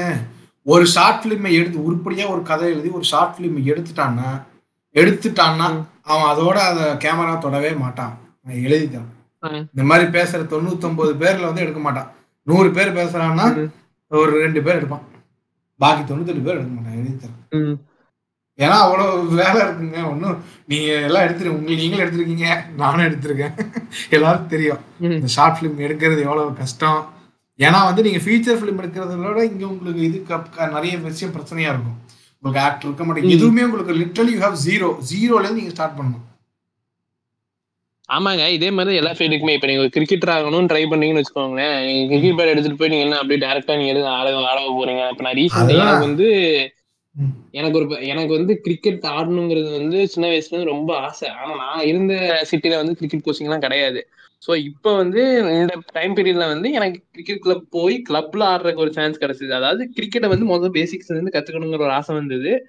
ஸோ வந்து நான் போய் கத்துக்கணும்னு முயற்சி பண்ணி நான் போய் ஜாயின் பண்ணி விளையாட ஆரம்பிச்சேன் கொஞ்ச நேரம் கிளப்ல எல்லாம் ஸோ நான் ஆல்ரெடி ஒரு ஸ்போர்ட்ஸ்மேன் தான். நான் வேற ஒரு கேம்ல வந்து சீரியஸா இன்வால்வ் ஆகி நான் பக்கா ஃபிட்னஸ்ல இருந்தேன். அதுக்கப்புறம் அந்த கேமே நான் டிராப் பண்ணிட்டு நான் காலேஜ் ஸ்கூல்னு படிச்சுட்டு இருந்ததுனால வந்து கம்ப்ளீட்டா அந்த டிசிப்ளின். ஸ்போர்ட்ஸ்மேன் டிசிப்ளினே போயிடுச்சு. எதுக்கு வேற ஒரு கேம் எல்லாம் அப்படியே மறைச்சு பேசிட்டீங்க கொஞ்ச நேரத்துக்கு முன்னாடி தான் நான் பேட்மிண்டன் எல்லாம் போயிட்டு வந்தேன் டோர்னமெண்ட் பேட்மிண்டன் பேட்மிண்டன்ல வந்து நான் ப்ரொஃபஷனல் லெவல்ல ஆடிட்டு இருந்தேன். ஸ்டேட்லாம் ஆடி இருக்கேன் நான் பாத்தீங்கன்னா. அதுக்கப்புறம் கம்ப்ளீட்டா இந்த இந்தியன் ஹவுஸோட டுவெல்த் வந்தாச்சு லெவன்த் வந்தாச்சு படிக்கணும் அப்படிங்கிற மாதிரி ஒரு கட்டாயத்துக்குள்ள வந்ததுனால அதெல்லாம் டிராப் பண்ணிட்டு அப்படியே அது வாழ்க்கையிலேருந்து வெளியே போயிடுச்சு ஸ்போர்ட்ஸுங்கிற மேட்ரு ஸோ இப்போ வந்து நான் பேட்மிண்டனே வந்து என்ன ஏன் சேர்த்து விட்டாங்கன்னா வீட்டில் வந்து கிரிக்கெட் கிளப் வந்து கொஞ்சம் காஸ்ட்லி அஃபோர்ட் பண்ண முடியாது. ப்ளஸ் அது வந்து நம்ம ஊரில் அவைலபிள் இல்லை. டைவர்ட் பண்ணுங்கிற பாயிண்ட் ஆஃப் வியூவில் தான் கொண்டு போய் நான் பேட்மிண்டனில் சேர்த்தாங்க. ஸோ அது விளாட ஆரம்பிச்சு எனக்கு பிடிச்சிருச்சு. ஆனாலுமே கிரிக்கெட் விளாட முடியலைங்கிறது வந்து எனக்கு ஒரு மனசுக்குள்ள ஒரு விஷயமா இருக்கும். அதை வந்து நான் இப்போ சாட்டிஸ்ஃபை பண்ணிக்கிறேன். வேண்டி போனப்பதான் வந்து தெரிஞ்சது இவ்வளோ ட்ரில் பண்ண வேண்டியதா இருக்கு கிரிக்கெட்டுங்கிறது இப்போ ஒரு ஸ்டிச் கார்க்கில் வந்து நீங்க விளாடுறீங்கிறப்ப வந்து நான் ஒண்ணுமே இல்லை. நான் வந்து லெக் ஸ்பின் போடுவேன். நான் லெக் ஸ்பின் போட்டுட்டு ஒரு கேட்ச் வந்து ஃபாலோத்தரோட பிடிச்சேன் நெட்ஸ்குள்ள நகத்தை பேத்துட்டு போயிடுச்சு பாலு வயலண்ட் ஆக்டிவிட்டீஸில் இறங்கக்கூடாதுன்னு சொல்றது. கிரவுண்ட்ல கால நீங்க ஓடணும் ஃபீல்டிங் ப்ராக்டிஸ் பண்ணணும். நீங்க கொஞ்சம் என்னன்னா எக்ஸ்ட்ராவா வந்து நிறைய விஷயம் பண்ண வேண்டியதா இருக்கு. அதெல்லாம் பாக்குறப்ப வந்து நீங்க வெறும் ஆசைப்பட்டா மட்டும் பத்தாது. பண்றதுக்கு என்ன பண்ணணும்னு நீங்க போய் பாக்குறப்பதான் அந்த விஷயத்துமே நிஜமாவே உங்களுக்கு ஈர்ப்பு இருக்கா? இப்ப நான் வந்து. பாத்தீங்கன்னா இப்ப பேட்டிங் ட்ரில்ஸோ இல்ல பவுலிங் ட்ரில்ஸோ வந்து பண்றப்ப வந்து எனக்கு பாக்குறதுக்கு பிடிச்சிருக்கு அதை. ஆனா அதை நான் இன்வால்வ் ஆகி பண்றப்ப வந்து எனக்கு அது என்ஜாய்மெண்ட் இருக்கான்னு பார்த்தப்ப வந்து ஃபீடிங்கிற ஒரு விஷயத்து மேல வந்து எனக்கு ஒரு சுத்தமா ஒரு இதுவே வரல. எனக்கு ஒரு இன்ட்ரெஸ்டே வரல. பேட்டிங் வந்து அந்த பேட் பண்றப்ப நல்லா இருக்கு. அதுக்கான ட்ரில்ஸ் பண்றப்ப நல்லா ஃபீல் பண்ணேன். ஆனா பேசிக்கா பாக்குறப்ப வந்து ஃபீடிங்கிற விஷயத்த வந்து நான் என்ஜாய் பண்ணவே இல்லை. அந்த நான் ஒரு two two and half months நான் போயிருப்பேன். ஒவ்வொரு நாளுமே அந்த ஃபீல்டிங் ஆஸ்பெக்ட் வந்து நான் ஹேட் தான் பண்ணேன். ஏன்னா அதுக்கான எஃபோர்ட்டை வந்து முழுசா என்னால போடவும் முடியல. அதை நான் ஒரு ப்ராசஸாக என்ஜாய் நான் பண்ணல அதை. அந்த மாதிரி ஐடென்டிஃபிகேஷன்லாம் வந்து நீங்க ஒவ்வொரு ஃபீல்டு வித்தியாசமா நீங்க ஒவ்வொன்றையும் எக்ஸ்ப்ளோர் பண்ண ட்ரை பண்ணும்போது உங்களுக்கு தெரியும். ஸோ அங்க வந்து உங்களுக்கு பிளாக் கிடைக்கும். ஓகே இது நாட் சம்திங் ஃபார் மீங்கிற ஒரு பாயிண்ட் வரும்ல உங்களுக்கு. இது எல்லா. விஷயத்துலயுமே நடக்கும் உங்களுக்கு. இது ஸ்போர்ட்ஸ் பேசிஸ்லயும் கிடையாது. நீங்க எந்த கரியர் எடுத்தாலும் சரி நீங்க எந்த விஷயம் பண்ண போனீங்கனாலுமே வந்து உங்களுக்கு தெரியும் அது. அதுக்கு ஒரு சில விஷயங்கள் இருக்கு. ஒரு நாள்ல தெரியற விஷயங்களும் இருக்கு. கொஞ்ச நாள் போனதுக்கு இப்ப நீங்க டிரைவிங் பண்ணிட்டு இன்னைக்கு டிரைவ் பண்ண கத்துக்க ஆரம்பிச்சுட்டு இன்னைக்கு நான் கார் ஓட்ட போறேன். கார் பழக ஆரம்பிக்கணும் பழக ஆரம்பிச்சுட்டு இன்னைக்கு நீ கிளச் விட்டு விட்டு வண்டி நிறுத்துறப்போ வண்டி ஆஃப் ஆயிருதுன்னா ஐயோ எனக்கு கார் ஓட்டவே வராதுன்னு போயிட முடியாது. ப்ராக்டிஸ் பண்ணணும்ல. அந்த மாதிரி விஷயங்களும் இருக்கு. ஐயா இன்னொரு ஒரு மேட்ரு சொல்ல வரேன். நீங்க வந்து இப்போ இந்த ஆர்ட் மேட்டர்ல வந்து உங்களுக்கு வந்து டிசிப்ளின் ரொம்ப ரொம்ப ரொம்ப முக்கியம். நீங்க வந்து இப்ப வேலைக்கு நீங்க படிக்கிற டிசிப்ளினோட இதுல வந்து டபுள் டிசிப்ளின் உங்களுக்கு ரொம்ப ரொம்ப ரொம்ப முக்கியம்.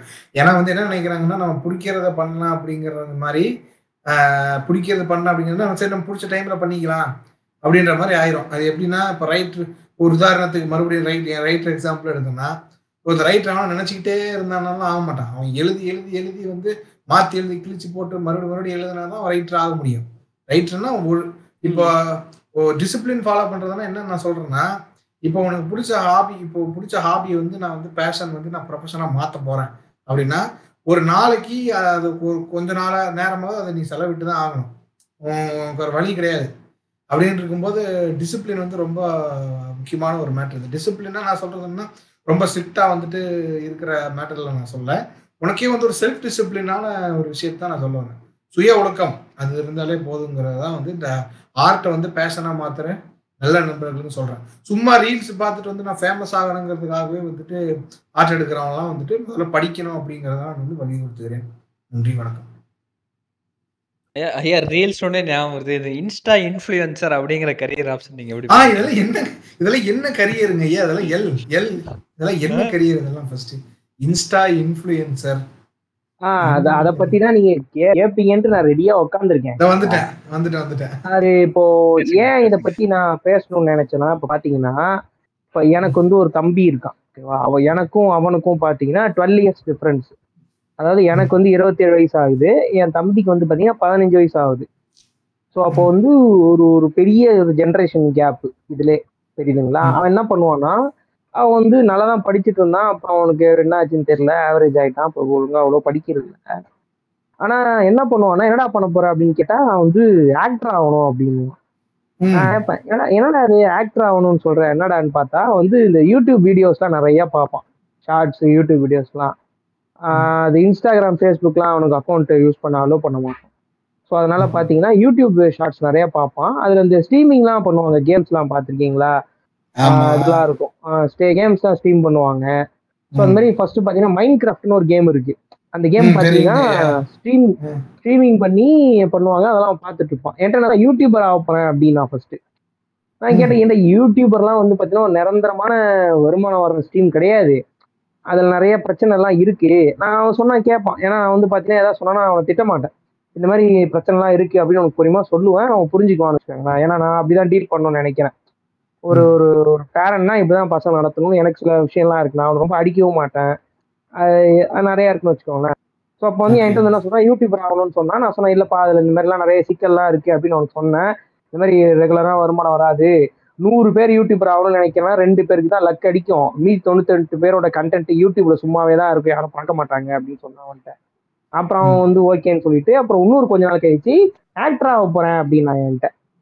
நான் என்ன அவன் ஆக்டர் ஆக போறான்றானே திரும்ப நான் கேட்டது இல்லை இந்த மாதிரி யூடியூப் ஸ்கிட்லாம் பண்றாங்க இல்லையா ஷார்ட்ஸ்ல அதெல்லாம் பார்த்தீங்கன்னா நல்லா இருக்கு. நிறைய மில்லியன்ல வியூஸ் போகுது.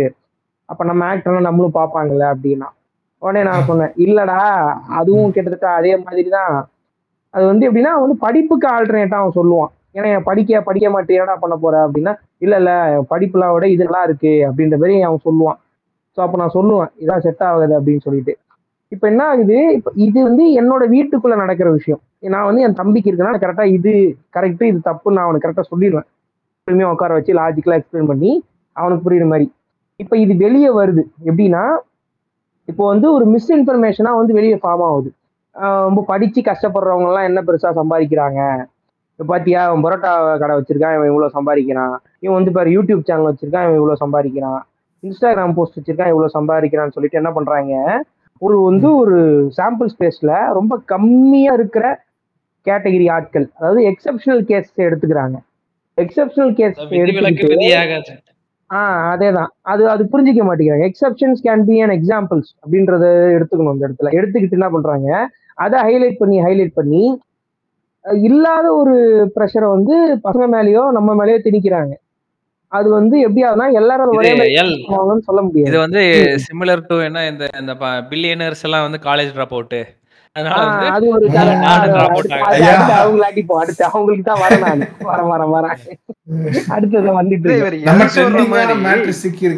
நீங்க இந்த யூடியூப்லாம் வந்து கண்டென்ட் போடுறவங்க இருக்காங்க பாத்தீங்களா? சோ இதுலயும் ஒரு பொசிஷன்ஸ் தேவைப்படுது. இப்போ வந்து ஏ டு டி சேனல் வந்து உங்களுக்கு தெரியுமா இல்லையான்னு தெரியல. தெரியும் தெரியுங்க. அந்த சேனல் வந்து பாத்தீங்கன்னா ஏ2டி. ரொம்ப ம். ஏ டு டி ரொம்ப இன்டெப்டா வந்து டெக்னிக்கல் கண்டென்ட் பேசுற ஒரு சேனல் அவங்களுக்கு வந்து பெருசா இப்ப இப்ப ரீசெண்டா ஒரு கான்ட்ரவர்சி ஆகி தான் வந்து அவங்களுக்கு வந்து இந்த வியூ ஃபாலோவர்ஸே வந்து கிட்டத்தட்ட சப்ஸ்கிரைபர்ஸ் வந்து ஒரு மில்லியன் கிட்ட வந்திருக்காங்க. ரொம்ப அது? கே சப்ஸ்கிரைபர்ஸ்லயோ ஏ டு டு சேனல் ஒண்ணு. ஏய் super channel so A to D சரியான சேனலு முந்நூறு கே சப்ஸ்கிரைபர்ஸோ இரநூத்தம்பது கே சப்ஸ்கிரைபர்ஸோ தான் இருந்தாங்க. அவன் வந்து அத அவனுக்கு வந்து அதெல்லாம் கவலையே கிடையாது சப்ஸ்கிரைபர்ஸ்னா அவன் வந்து ஒரு டெக் கீக்கு அவன் வந்து இப்போ நீ ஒரு போனை கொடுக்குற ஒரு சிஸ்டம் கொடுக்குறேன்னா மதர் போர்டு வரைக்கும் பிரிச்சு மேய்ஞ்சிரும்.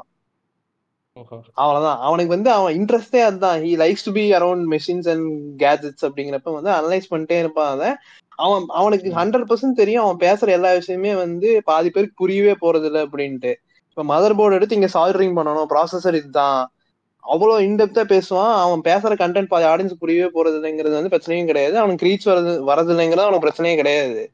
அவன் வந்து எனக்கு பிடிச்சிருக்கு. நான் அவன் பிடிச்சி பண்ற ஒரு விஷயத்த வந்து நான் இது பண்ணிட்டு இருக்கேன். சரி நான் வீடியோ எடுத்து போட்டேன். எனக்கு மேபி ஒரு இன்கம் சோர்ஸா அமையலாம்லன்னு சொல்லிட்டு அந்த வீடியோவா போட்டிருக்கான். அது அவனுக்கு அவனுக்கு அது ஒரு அவன் வேலையே அதுதாங்க. சிம்பிளா சொல்லணும்னா. அதை வந்து அவன் மானிட்டைஸ் பண்றான்.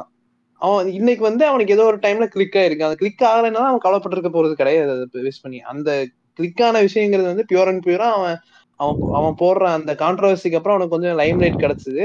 அவன் அந்த லைம் லைட் கிடைச்சதுக்கு அப்புறம் நிறைய பேர் அவன் கண்டென்ட் பார்த்தப்ப ரொம்ப குவாலிட்டியா இருக்கு கண்டென்ட் அப்படிங்கிற பேசிஸ்ல அவன் ஃபாலோவர் கவுண்ட் இன்க்ரீஸ் ஆச்சு. So it's again about persistence அவன் நாலஞ்சு வருஷமா சேனல் வச்சிருக்கான். அஞ்சாவது வருஷத்துக்கு தான் அவனுக்கு மில்லியன் சப்ஸ்கிரைபர்ஸே வரப்போறாங்க. பாத்தீங்கன்னா அவன் ஆனா கண்டென்ட் வந்து பாதி யூடியூபர்ஸை விட ரொம்ப நல்லா குவாலிட்டி கண்டென்ட் போடுற ஆள் தான். இங்கேயே அந்த பெர்சிஸ்டன்ஸ்ங்கிற மேட்டர் தானே வருது. ம். இப்போ நம்ம எல் கிட்ட நான் ஒரு விஷயத்தை பத்தி சொல்லணும்னு நினைச்சேன். சொல்லிட்டு இருக்கும்போது ஆ, உங்க தம்பி தான் எல் நீங்க சொன்னது? ஆ ஆமாமா தம்பி தான் தம்பி தான் டென்த் அவருக்கு. வந்து அவன் இப்போ அப்போ ஒரு பதினஞ்சு பதினாலு வயசு இருக்கும் இல்லையா? ஆ அதான். நீங்க ஒரு விஷயம் நீங்க சொன்னது வந்து அவரை முதல்ல நல்லா படிச்சுட்டு இருந்தாரு இப்போ ஆவரேஜ் ஸ்டூடெண்டா ஆயிட்டாருன்னு சொன்னீங்களா? அது அது நல்லா படிச்சுட்டு தான் வந்துட்டு இருந்தான். அவனுக்கு என்ன ஆயிடுச்சுன்னா டேப் வாங்கி கொடுத்தான் வீட்டுல சரி வெளியே விளையாட போறது இல்ல பையனுக்கு டேப் வாங்கி. கொடுப்போம்னு சொல்லிட்டு டேப் வாங்கி கொடுத்தாங்க. அதுல இருந்து அப்படியே பர்ஃபார்மன்ஸ் டிராப் ஆகி அது திரும்ப பார் ரைஸ் பண்ணவே முடியல. அது அப்படியே ஸ்டாக்னட் ஆகி நின்று போச்சு.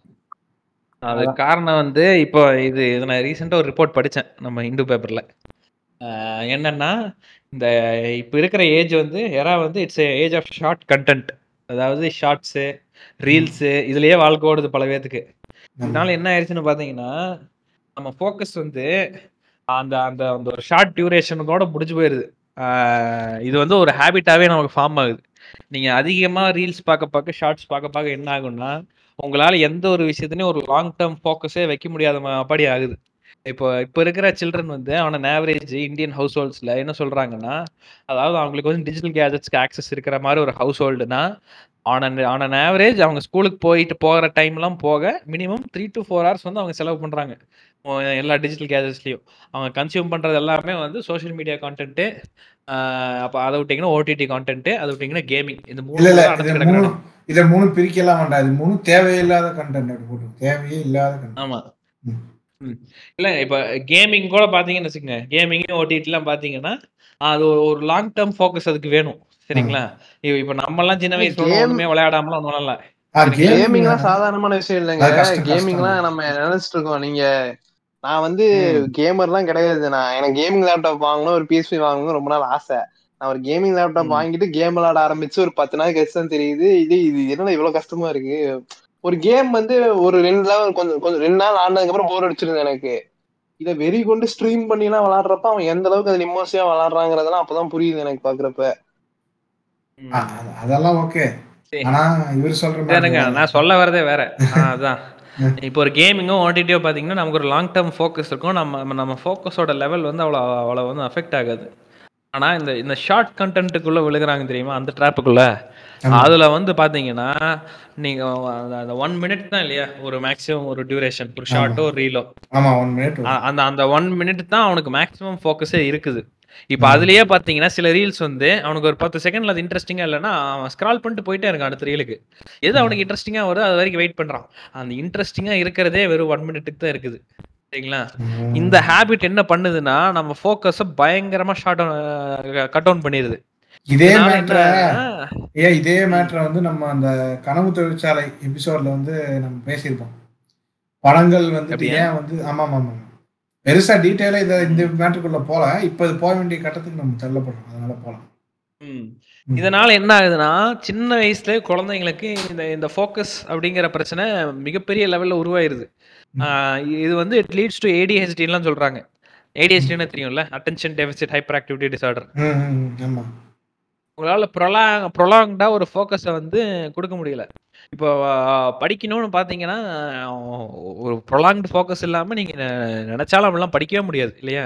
ஆமாங்க ஆமாங்க. சுத்தமா ஃபோக்கஸ் முடியாது. கண்டிப்பா வேணும். இப்ப இருக்கிற டைம்ல வந்து சத்தியமா முடியாது இப்ப இருக்கிற இறால இப்போ இப்போ எல்லோட தம்பியை பத்தி சொல்லும்போது எனக்கு இன்ஸ்டன்டா தோணுன விஷயம் இதுதான். நான் அப்படியே கனெக்ட் பண்ணி பார்த்தேன். ஆஹ் உண்மையில நீங்க வாங்கி கொடுத்த அந்த டேபும் அவர் அந்த ஷார்ட்ஸும் அந்த ரீல்ஸ்குள்ளேயும் மூழ்கி இருக்கிறது தான் வந்து அவர் படிப்பே அஃபெக்ட் பண்ணுது. நீங்க அவருக்கு ஒரு நல்ல காரியம் பண்ணணும்னு நினைச்சீங்கன்னா அவர் அழுதாலும் பரவாயில்ல பிடிச்சாலும் பரவாயில்ல அந்த டேபை பிடிங்கி வச்சிருங்க. நீங்க என்ன இல்லைங்க இப்ப நான் பண்றது பிரச்சனை கிடையாது. நான் பிடிங்கி வச்சுட்டு நான் ஆபீஸ் போயிடுவேன். வீட்டுல ஆயா அம்மா தான் இருக்காங்க. அவங்களால அதெல்லாம் பண்ண முடியாது. அது அவங்க. சண்டை. போட்டுட்டு அது ஒரு பிரச்சனை இருக்கு. அம்மாவுக்கு ஐம்பது வயசு மேல ஆகுது ஆயாக்கு எழுபது வயசு மேல ஆகுது. அவன் வந்து புடிச்சு. தள்ளி விட்டானா விழுந்தாங்கன்னா ஒண்ணுமே பண்ண முடியாது. வீட்லயும் நான் இருக்க மாட்டேன். அப்பாவும் இருக்க மாட்டாரு. ஸோ அது வந்து. அது எப்படின்னா இந்த ஜென்ரேஷன் வந்து நீங்க வந்து ஆர்டர் போட முடியாது. நீங்க வந்து அவங்களோட ஒரு ஒரு ஒரு ஒரு கோஆபரேஷன்ல தான் வந்து நம்ம அவங்க வந்து மாத்த முடியும். அதுக்காக வந்து எப்படி சொல்றது ரொம்ப நம்ம கெஞ்சவும் முடியாது அவங்க கிட்ட அவங்க இந்த மாதிரி கம்யூனிகேஷன் மூலயமா தான் மாத்த முடியும்னு நான் நினைக்கிறேன். ஸோ இப்போ இப்போ அந்த கெரியர் சாய்ஸஸ் நான் ஒன்று ஒன்றா சொன்னேன் இல்லையா சொல்ல சொல்ல அவன் அழகா அதுல வெளியே வந்துட்டான்ல. ஸோ அந்த மாதிரி தான் ஒரு வந்து அந்த விஷயத்தை பத்தின கரெக்டான நாலேஜ் முதல்ல உங்களுக்கு இருக்கணும். அப்போ வந்து நீங்க மிஸ்இன்ஃபர்மேஷன் வந்து உங்க பசங்களையோ இல்லை சிப்ளிங்ஸையோ காப்பாற்ற முடியுன்றத நான் ரொம்ப தெளிவா இருக்கேன். அதுக்காக இந்த மாதிரி விஷயங்கள்லாம் நான் வந்து தேடி தேடி படிக்கிறது. ஓகே இப்படி இருக்கு. ஸோ இப்போ ரீசெண்டாக பார்த்தீங்கன்னா ஒரு. பையனுக்கு வந்து கேம் விளையாடிட்டே இருக்கக்குள்ள அவனுக்கு ஒரு மாதிரி மெட்டல் பிரேக் டவுன் வந்து அவன் பைத்தியம் ஆயிட்டான் அப்படின்னு சொல்லிட்டு ஒரு நியூஸ் ஒன்று வருது. ஓகேவா இப்போ இந்த நியூஸ் வந்து நான் பார்க்குறேன் பார்த்துட்டு என்னன்னா நல்லா கேம் விளையாடிட்டே இருந்திருக்கானா? அவங்க அப்பா வந்து இறந்து போயிட்டாரு. ஆக்சுவலாக அம்மா மட்டும்தான். ஸோ வந்து வீட்டில் ஒரே பையன் எடுத்துக்கும் ஆள் இல்லைன்னு சொல்லிட்டு அவங்க கேம் வாங்கி கொடுத்துட்டாங்க. போய் விளையாடிட்டே இருந்திருக்காங்க. ஃப்ரீ ஃபயர் கேம் தான். விளையாடிட்டே இருக்கும்போது என்ன ஆயிருக்கு? திடீர்னு ஒரு மாதிரி கையெல்லாம் இப்படி வச்சு கேம் விளையாடுற மாதிரி பண்ண ஆரம்பிச்சிருக்கான் செய்கையில. அப்புறம் திடீர்னு அவன் என்னமோ பையன் வளர ஆரம்பிச்சுன்னா ஐயோ என்னாச்சுன்னு தெரியலன்னு சொல்லிட்டு ஹாஸ்பிட்டல் கூட்டு போய் அட்மிட் பண்ணிட்டு இருக்கும்போது இந்த மாதிரி மென்டல் பிரேக் டவுன் ஆயிருக்கு அப்படின்னு சொல்லிட்டு தெரிய வருது. ஸோ அப்போ வந்து நான் பார்த்துட்டு என்ன பண்ணுறோம் போய் வச்சிட்டோம். வீட்டில் இருந்து டேப் எல்லாத்தையுமே. பிடிங்கி வச்சுட்டு இப்போ வந்து என்ன பண்ணியிருக்கோம்? சிஸ்டம் கொடுத்து வச்சிருக்கோம். ஏன் நான் சொல்கிறேன் சிஸ்டம் வந்து பார்த்தீங்கன்னா அது ஒரு மணி நேரத்துக்கு மேலே அந்த சிஸ்டம் உங்களால் யூஸ் பண்ண முடியாது. கம்ப்யூட்டர் லேப்டாப் ஆஃப் ஆயிடும். தாண்டி நிற்காது அதில். ஸோ அதனால் வந்து இப்போ நம்மளால டிவைஸ் யூஸ் பண்றதை கண்ட்ரோல் பண்ண முடியல அப்படின்னா கண்ட்ரோல் பண்ண முடியல டிவைஸை கையில் கொடுத்துட வேண்டியதான் சரியா போச்சு. ஏன்னா இப்போ ஃபுல்லாகவும் நம்ம அது பிடுங்கி வைக்கவும் முடியாது. அவனை வந்து கண்ட்ரோல் பண்ணுறது கஷ்டம். அது வந்து வேற மாதிரி பிரச்சனைலாம் வரும். ஏன்னா இப்ப இருக்க பசங்கள்லாம் ஏதாவது ஒன்று சொன்னா ஏதாவது ஒன்று பண்றாங்கன்ற போது நம்ம இந்த விஷயத்துல ரொம்ப கேர்ஃபுல்லா இருக்க வேண்டியிருக்கு. அதுக்காக தான். ரொம்ப ஃப்ரெஜைலா இருக்காங்க. அதனால ரொம்ப கேர்ஃபுல்லா ஹேண்டில் பண்ண வந்து- வந்து நீங்க முடிஞ்ச அளவுக்கு நீங்க பேசி அதான் அதான். பேசி திருத்துறதோ ஏதோ ஒண்ணு பண்ணி தயவு செஞ்சு அந்த டேப்ல இருந்து அவங்க வெளியே கொண்டு வாங்க. ஏன்னா எக்ஸாம் எக்ஸாம் வரப்போ ஒரு வாரத்துக்கு முன்னாடி உட்காந்து இல்ல ஒரு மாசத்துக்கு முன்னாடி உட்காந்து படிச்சா கிளியர் பண்ணிடலாம் நல்ல மார்க் வாங்கிடலாம் அப்படின்லாம் பண்ணவே முடியாது. ஏன்னா அவங்க ஃபோக்கஸே எஃபெக்ட் ஆயிரும். நீங்க என்னதான் வந்து ஒரு மாசத்துக்கு முன்னாடி அவரே உங்க உங்க தம்பியே வந்து ஒரு செல்ஃப் டிசிப்ளின் அவனுக்கே வந்து இந்த டேப் நீ வச்சுக்கோங்கண்ணா அப்படின்னு நான் நான் வந்து படிக்க போறேன் அப்படின்னு நினைச்சு அவன் போய் அவன் போய் உட்கார்ந்தாலுமே அவனால படிக்க முடியாதுங்க. இது இந்த ஃபோக்கஸ் அஃபெக்ட் பண்ற பிரச்சனை வந்து மிகப்பெரிய பிரச்சனை. இது வந்து ஃபியூச்சர் ஜென்ரேஷன்ஸுக்கு இது இது அடுத்த ஒரு பெரிய டாப்பிக்கா வரும். இன்னும் ஒரு நாலஞ்சு வருஷங்கள்ல. ஏன் பெர்ஃபார்மன்ஸ் எல்லாம் க- கம்மியாகும் போது தெரிய வரும். இந்த ஷார்ட் கண்டென்ட் அப்படிங்கிறது எவ்வளவு பெரிய பிரச்சனை உருவாக்குதுன்னு. ஆமாங்க ஐயா அது வந்து டூம் ஸ்கிராலிங்னு சொல்றாங்க. அப்புறம் பார்த்தீங்கன்னா இன்ஃப்ளூயன்சர் செக்ஷனுக்கு வரோம். ஸோ அப்போ என்ன ஆகுது? ஸோ அப்போ இந்த யூடியூபர் முடிஞ்சா இப்போ ஆக்டர் முடிஞ்சா இப்போ வந்து இப்போ என்ன ஆகுது? இன்ஃப்ளூயன்சர் கேரியர் வந்து இப்போ ம மக்கள் மத்தியில் வந்து பெருசாக வந்து வளர்ந்து வந்துட்டு இருக்கு. இப்போ பார்த்தீங்கன்னா இப்போ என்ன ஆகுதுன்னா பேரிகேட் பீட்டர்னு ஒருத்தர் இருக்காரு. உங்களுக்கு தெரியும்ல அவங்க எல்லாருக்குமே. இருக்க இருக்க முடியாது நான் நம்புறேன். ஓகேவா. அவர் என்ன பண்றாரு? ஒரு பேரிகேட் பேரிகேட பேட்டுருங்க பேட்டுருங்க. பேரிகேட் பீட்டர் இல்லையோ? ஆ சொல்லுங்க சொல்லுங்க ஓகே ஓகே சொல்றேன் சொல்றேன். இந்த நியூ இயர் அப்போ இந்த பேரிகேட் இழுத்துட்டு ஆக்சுவலா அவர் பேரு பீட்ரு பீட்ரு அவர் என்ன பண்ணாருன்னா ஒரு- ஒரு வித்த காட்டுறன்ட்டு ரீல்ஸ் பண்றேன்னு சொல்லிட்டு என்ன பண்ணாரு? ரோட்ல ஓரமா அந்த பேரிகேட் இருக்கு இல்லையா அடுப்பணைகள் வச்சிருப்பாங்க மஞ்சள் கலர்ல பெயிண்ட் அடிச்சு டிராபிக். போலீஸ் அதை எடுத்து தன்னோட வண்டியில கட்டிட்டு தர தர தர தரன்னு தேய்ச்சிட்டே போயிருக்காரு வண்டியில ஓகேவா இதனால என்ன ஆயிடுச்சு அந்த ஒரு பப்ளிக் நியூசன்ஸ் கேஸ் போட்டுருந்தாங்க அவர் மேல. கொஞ்ச நாள் உள்ள வச்சுட்டு வெளியே விட்டாங்க அவரை. இந்த அவர் பேரிகேடை வச்சு தர தரன்னு வண்டியில வச்சு இழுத்துட்டு போன ரீல்ஸ் வந்து ட்ரெண்ட் ஆச்சு அந்த டைம்ல ட்ரெண்ட் ஆகி என்ன ஆச்சு அவர் திடீர்னு இன்ஸ்டாகிராம்ல ஃபாலோவர்ஸ்லாம் சர சர சர சரன்னு ஏறி கடைசியில் அவர் என்ன பண்ணிட்டாரு தன்னோட இன்ஸ்டாகிராம் பேஜில் ப்ராடக்ட்ஸ்லாம் வந்து ப்ரமோட் பண்ண ஆரம்பிச்சிட்டார். சரிங்களா? பேரிகேடை இழுத்துன்னு போய் பீட்டர் ஃபேமஸ் ஆனதுனால அவர் பேர் பேரிகேட் பீட்டர்னே வச்சுட்டாங்க ஆக்சுவலா இப்போ இதுதான் அவருடைய வந்து கலை சுருக்கம். சரிங்களா? இது தெரியாதவங்க தெரிஞ்சுக்கங்க. இப்போ இது என்ன ஆகுது? இப்போ இதை வந்து பார்க்குற ஒரு யங்கர் ஜென்ரேஷன் என்ன ஆகுது? இப்போ இந்த மாதிரி வந்து ஏதாவது பண்ணி ட்ரெண்ட் ஆனா நமக்கும் இந்த மாதிரி ஒரு பாப்புலாரிட்டி வரும். அந்த பாப்புலாரிட்டியை நம்ம மானிட்டைஸ் பண்ணலாம் அப்படின்னு சொல்லிட்டு என்ன பண்றாங்க? நிறைய பப்ளிக் நியூஸ் கேஸ் டைம்லாம் மாட்டுறாங்க. இது எப்போ அதிகமாக நடந்துச்சுன்னா இந்த கொரோனா டைம்ல வந்து போலீஸ் ஜீப்பு முன்னாடி வந்து டிக்டாக் பண்றது. அப்புறம் வந்து பாத்தீங்கன்னா பப்ளிக்கு வந்து டிஸ்டர்ப் பண்ற மாதிரி போயிட்டு என்ன பண்றது? பஸ் முன்னாடி வந்து ரீல்ஸ் பண்றது பஸ் கிளம்புறப்ப. அப்புறம் இப்போ ரீசெண்டாக கூட ஒரு கண்டக்டர் அக்கா வந்து அக்காவா டிரைவரான்னு தெரியல அவங்க. ஆ டிரைவர்னு நினைக்கிறேன். ஒரு ஒரு தடவை பஸ் ஓட்டும் போதும் அது வந்து ரீல்ஸ் எடுத்து போட்டுக்கிட்டு இருந்தது.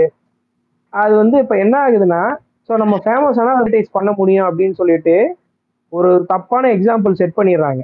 ஓகேவா அது வந்து யாரா நான் தான் சொல்றேன் நூத்துல ரெண்டு பேர் கிளிக் ஆகும். கரெக்டா சொல்லணும்னா. ஸோ அப்போ அந்த மாதிரி ஆகும்போது இதுவே ஒரு ஒரு கெரியர் ஆப்ஷனாக எடுத்து சீரியஸா இறங்கி அது வந்து மற்றவங்களுக்கு அச்சுறுத்தலாக அமையுது. ஒரு வந்து எப்படி சொல்றது? உயிருக்கு ஆபத்துலனாலுமே கூட ஒரு மிஸ்இன்ஃபர்மேஷனோ மிஸ்லீடிங்காவோ அமையிறது தப்பு தானே? இப்போ அவர் வந்து என்ன பண்றாருன்னா இது பிட்காயின்லாம் ப்ரொமோட் பண்ணுறாரு அப்படின்னா என்னன்னு கூட அவருக்கு தெரியாது. உண்மை தான் சரிங்களா? அவர் கூட்டு அது என்ன எப்படி ஒர்க் ஆகுதுங்கன்னு கேட்டாங்கன்னா அவருக்கு தெரியாது. பிளாக் செயின் என்னன்னு கேட்டாலும் அவருக்கு தெரியாது. ஆனா இப்ப இதெல்லாம் வந்து என்ன பண்றாரு? ப்ராடக்ட் காசு கொடுக்குறாங்கன்னு ப்ரோமோட் பண்றாரு. அப்புறம் என்ன பண்றீங்க சூதாட்ட ஆப்ஸ் தான் ப்ரோமோட் பண்றாங்க. கேம்பிளிங் ஆப்ஸ்லாம் இது வந்து அது வந்து பாத்தீங்கன்னா ரொம்ப ஸ்ட்ராட்டஜிக்கா வந்து ப்ரோமோட் பண்ணுவாங்க. எப்படின்னா ம- மத்த அதனால- போஸ்ட்லாம் உங்களுக்கு வந்து கமெண்ட்ஸ் வந்து நார்மலா இருக்கும். கமெண்ட்ஸும் ஸ்டோரிலாம் நார்மலா இருக்கும். ஆனா இந்த கேம்பிளிங் போஸ்ட் மட்டும் போடும்போது மட்டும் என்ன பண்ணுவாங்கன்னா கமெண்ட்ஸ் ஆஃப் பண்ணிடுவாங்க.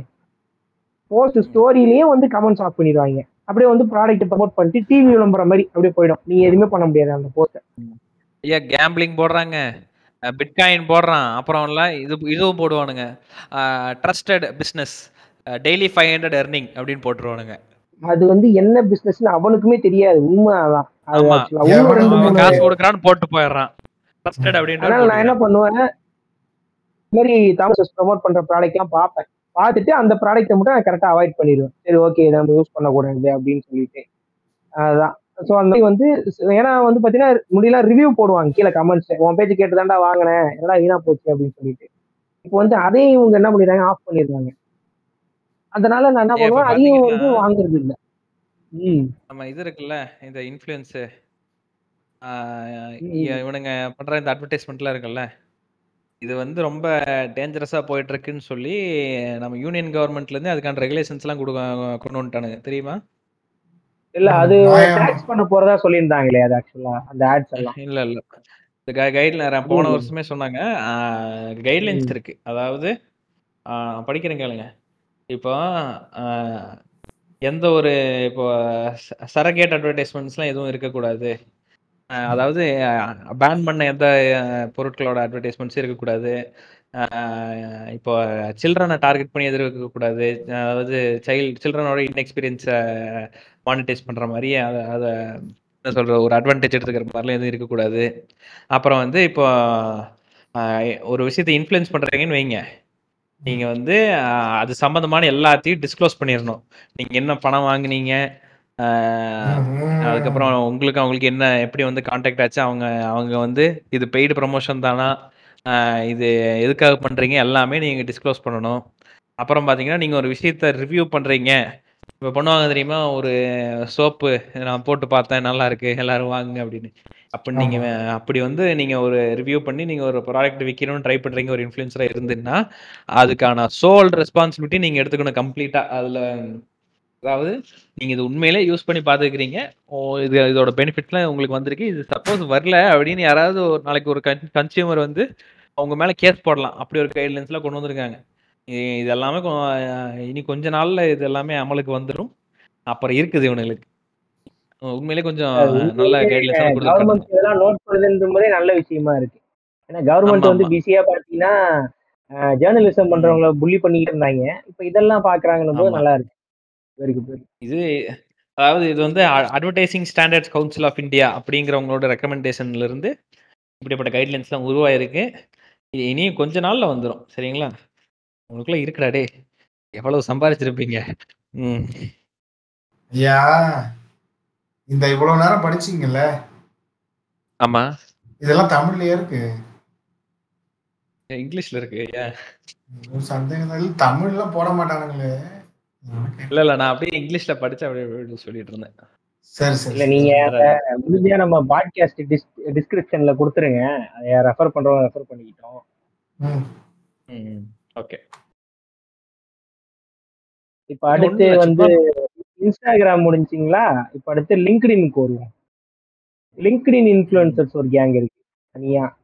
எனக்கு வந்து இருக்கலே இப்போ இன்ஸ்டாகிராம் இன்ஃப்ளூயன்சர்ஸாவது பார்த்தீங்கன்னா நீங்கள் வந்து கமெண்ட்ஸில் போய் கேள்வி கேட்கலாம். ஓரளவுக்கு வந்து அவங்கள நீங்கள் வந்து கன்ஃபர்ன் பண்ண முடியும். என்னடா இப்படி இருக்கு அப்படின்னு சொல்லிட்டு அந்த கமெண்ட்டை பார்த்து நாலு பேர் உஷாராயிடுவான் அந்த லிங்க்டின் இன்ஃப்ளூயன்ஸ் வந்து வந்து நீங்கள் கேள்வி கூட கேட்க முடியாது. ரீசெண்டாக நிறைய பார்க்குறேன். லிங்க்டின்ல வந்து என்ன பண்ணுவாங்கன்னா சக்சஸ் ஸ்டோரி எழுதுறேன்னு சொல்லிட்டு அங்கே இந்த வந்து ஒரு பிக்சர் போட்டுக்குவானுங்க. ஒரு பிக்சரை வந்து சம்மந்தமே இல்லாமல் இருக்கும். மேலே வந்து ஸ்டோரி ஒன்று எழுதிருப்பாங்க அட்டென்ஷன் சீக்கிங் வேணும் ஒரு பிக்சர் போடுறது. இந்த பெண்கள் தான் பல பேர் இந்த வேலையை பாக்குறாங்க லிங்க்டின்லயே வேலையை பாக்குறாங்க மேல போட்டிருக்கிற பிக்சருக்கு கீழே இருக்கிற போட்டோ இது மேல போட்டிருக்கிற கேப்ஷனுக்கும் கீழே இருக்கிற போட்டோக்கும் சம்மந்தமே இருக்காது. ஏதோ ஒரு சக்சஸ் ஸ்டோரி போட்டு அப்புறம் இந்த என்ன எழுதுவானுங்கன்னா வந்து சிக்ஸ் டிஜிட் இன்கம் வந்து நீங்க ஏர்ன் பண்ணலாம் உட்காந்துக்கிட்டு ஐம் டூயிங் ஃப்ரீலான்ஸ் ஃப்ரீலான்ஸ் வந்து பயங்கரமா ப்ரொமோட் பண்றது. அதாவது இந்த நைன் டு ஃபைவ் ஒர்க்கர்ஸ்ல வந்து உடச்சிட்டு வெளியே போய் நீங்க வந்து சில விஷயங்கள் பண்ணீங்கன்னா வந்து நீங்க ஃபினான்ஷியலி இண்டிபெண்டன்ஸ் சீக்கிரம் ஆயிடலாம் அப்படின்னு சொல்லிட்டு ஒரு இன்செக்யூரிட்டி கிரியேட் பண்றது. நைன்டி ஃபைவ் ஜாப் மேல. அது லிங்க்டின்ல பயங்கரமா நடக்குது. நீங்க சொல்ற அந்த இன்ஃபுளுசர் பார்ட் வந்து அந்த செக்ஷன்ல கரெக்ட் அதிகமா நடக்குது.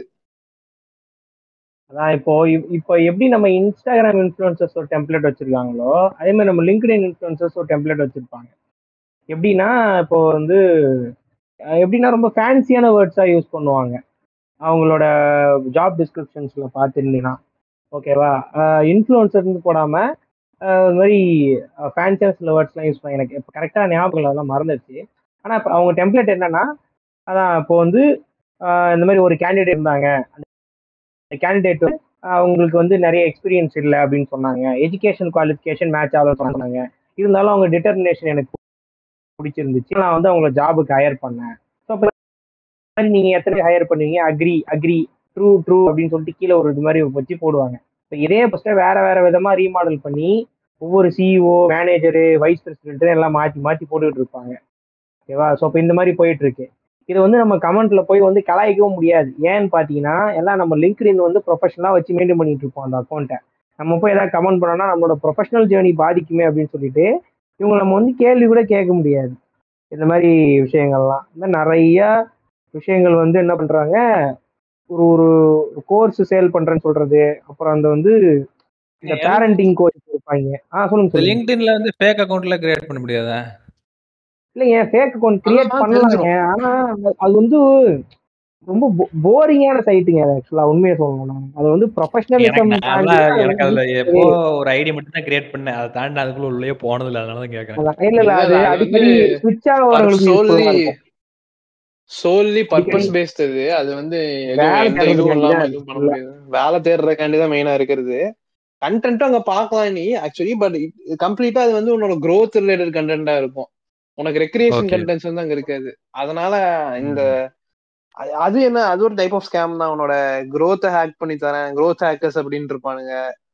இந்த மாதிரிலாம். போட்டு போஸ்ட் போடுவானுங்க. என்ன ப்ரோ ப்ரொஃபஷனலிசம் தெரிக்குது அப்படின்ற மாதிரி தான் இருக்கும். ஒரு ஒரு போஸ்டும் இது லிங்க்டின் இன்ஃபுளுசர்ஸ் எல்லாம் பார்த்த உடனே கண்டுபிடிச்சிடலாங்க. உங்களுக்கு விஷுவல் ஆடியோ விஷுவல் ஃபார்மேட்ல வர்றதுனால வந்து உங்களுக்கு எல்லாமே அப்பீலிங்கா இருக்கும். நீங்க அவன் எழுதுற கண்டென்ட்ஸே கண்டுபிடிச்சிடலாம். கி- ஏன்னா உங்களுக்கு நீங்களே உங்களை மார்க்கெட் பண்ணிக்க வேண்டிய நிலைமையில தான் லிங்க்டின் இருக்கும். இப்போ நீங்க ப்ரொஃபைல கீவேர்ட்ஸ் ஆட் பண்ணணும். இப்போ நான் வந்து என்னோட டெசிக்னேஷனுக்கு வந்து நான் கீவேர்ட்ஸ் போடணும்னா அத்தனை கீவேர்ட்ஸ் இருக்கு எனக்கு.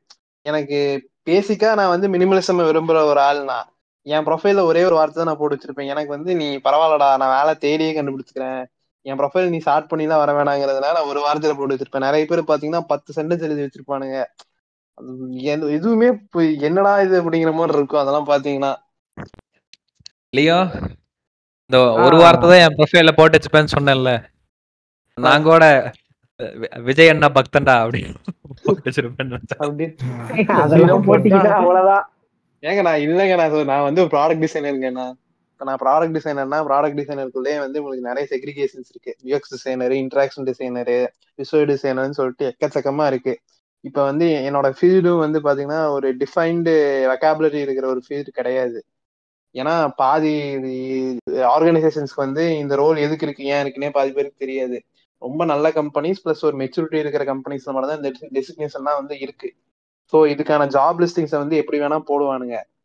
ஸோ என்னோட ப்ரொஃபைலை வந்து ஒருத்தர் தேடி கண்டுபிடிங்கன்னா வந்து என் ப்ரொஃபைலுக்குள்ள இந்த கீவேர்ட்ஸ்லாம் இருக்கணும் இருக்கணும் இருக்கணும். அப்பதான் வந்து கண்டுபிடிக்க முடியுங்கிறப்ப வந்து நான் போட்டு வச்சிருக்கேன்.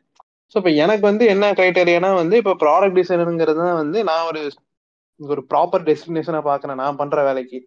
ஸோ இப்போ ஒரு நல்ல கம்பெனி வந்து வேலைக்கு ஆள் தேடுறாங்கிறப்ப வந்து அவன் ப்ராடக்ட் டிசைனருங்கிற ஒரு வேர்ட கீவோட போட்டு தான் அவன் சர்ச்சே பண்ணுவான். அப்போ கண்டிப்பாக என் ப்ரொஃபைல் வருங்கிற பேசிஸில் நான் அதை மட்டும் போட்டு வச்சிருக்கேன். ஸோ இந்த மாதிரி நீங்க அங்கேயும் ஃபில்டர் பண்ணிக்கலாம். எது சொன்ன மாதிரி இந்த மாதிரி இன்ஃபுளுசஸ் எல்லாம் இருப்பானுங்க அங்கேயும் இந்த மாதிரி கண்டமேனிக்கு எழுதி போடுவானுங்க அப்படின்னு இருந்தாலுமே வந்து அங்கேயும் இப்படி வந்து நம்ம தற்காத்துக்கலாம். அதுக்கான ஒரு வழி வந்து லிங்க்டின்ல இருக்கு. இன்ஸ்டாகிராம்ல இல்ல. அதான் பிரச்சனை. எனக்கு இந்த ஒரு குழப்பே ஓடுது. ஓடுது. இந்த பொழப்பே. ஓடுது. ம். இன்ஃப்ளூயன்சர் ஆகணும்னு வைங்களேன். இப்போ ஏதோ ஒரு புது பிளாட்ஃபார்ம் வருதுன்னு வைங்க. ஃபர்ஸ்ட் அங்க நாம போய் உட்காந்து புளுத்த ஆரம்பிச்சிடணும். அப்பதான் இன்ஃப்ளூயன்சர் ஆக முடியும். லேட்டரா போனாலும் ஆக முடியாது. ஏன்னா ஏற்கனவே ஃபாலோவர்ஸ் நீங்க- வேற ஆளுக்கு ஃபாலோ இல்லங்க ஆக்சுவலி ஒரு டிராவல் இன்ஃபுளுசர்ஸ் எல்லாம் வந்து நல்ல இன்ஃபுளுசர்ஸ் எல்லாம் இருக்காங்க வந்து பாத்தீங்கன்னா.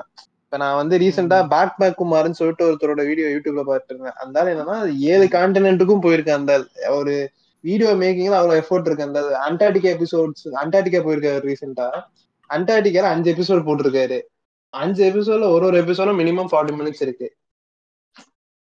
அதாவது என்னன்னா அவங்க வந்து அண்டார்டிகா போறது அந்த- சொன்ன பெர்ஸ்பெக்டிவ் நல்லா இருந்தது. நம்ம அண்டார்டிகா எல்லாம் ரொம்ப ஒரு பெரிய விஷயமா நினைச்சிட்டு இருக்கோம் போறது கஷ்டம். ரொம்ப இது அதெல்லாம் நமக்கு அன்ரீச்சபிள் அப்படிங்கிற மாதிரி. அவர் வந்து ரொம்ப சிம்பிளான சீப்பான பட்ஜெட்ல நான் வந்திருக்கேன். எக்ஸ்ப்ளோர் பண்ண ஆசை இருந்தா நீங்களாம் வரலாங்கிற மாதிரி ஒரு பாயிண்ட் ஆஃப் வியூல தான் நகருது. அந்த வீடியோக்குள்ள அவ்வளவு எஃபர்ட்ஸ் இருக்கு. கண்டென்ட் மேக் பண்றதுல. இப்படிதான் அந்த மாதிரி இல்லையோ? நம்ம நம்ம டி நம்ம டிடிஎஃப் வாசனும் இப்படித்தான் எக்ஸ்ப்ளோர் பண்ணி வீடியோ போட்டாரு. ஓட்டுநர் உரிமத்தை பத்து வருஷத்துக்கு ரத்து பண்ணிட்டாங்க. அவன் எக்ஸ்ப்ளோர்ல அவன் ஒண்ணுமே பண்ண. அவன்கிட்ட வந்து ஒரு ஸ்போர்ட்ஸ்மேனுக்கான எந்த ஒரு குணாதிசயமே கிடையாது. அவர் மோட்டர் ட்ராக்ஸ்ல கிடையாது. கிடையாது. அவன்கிட்ட எந்த அந்த ரெஸ்பான்சிபிலிட்டி கிடையாது. ப்ராப்பரான ஸ்பீடிங்ல வந்து வண்டி ஓட்டுறானா? இவனுக்கு என்ன நினைச்சுக்கிறானுங்கன்னா வண்டியை வந்து ரோட்ல போய் கண்டமேனு கிராஸ் டிரைவிங் பண்றவன் தான் ப்ராப்பரான டிரைவர் நினைச்சிட்டு இருக்கானுங்க. ரூல்ஸை ஃபாலோ பண்ணி பக்காவா கிளீனா ஸ்பீட் லிமிட் தாண்டாம கரெக்டான இடத்துல வண்டி ஓட்டுறவன் தான் ப்ராப்பரான டிரைவர் ஏன்னா அதை பண்றது தான் கஷ்டம். இப்ப வந்து உனக்கு கொண்டு போயிட்டு ஒரு ஹைவேல லெஃப்ட்ல நீ ஓட்டிட்டு போனோம் அப்படின்னா அவனால முடியுமா? முடியாதுல்ல.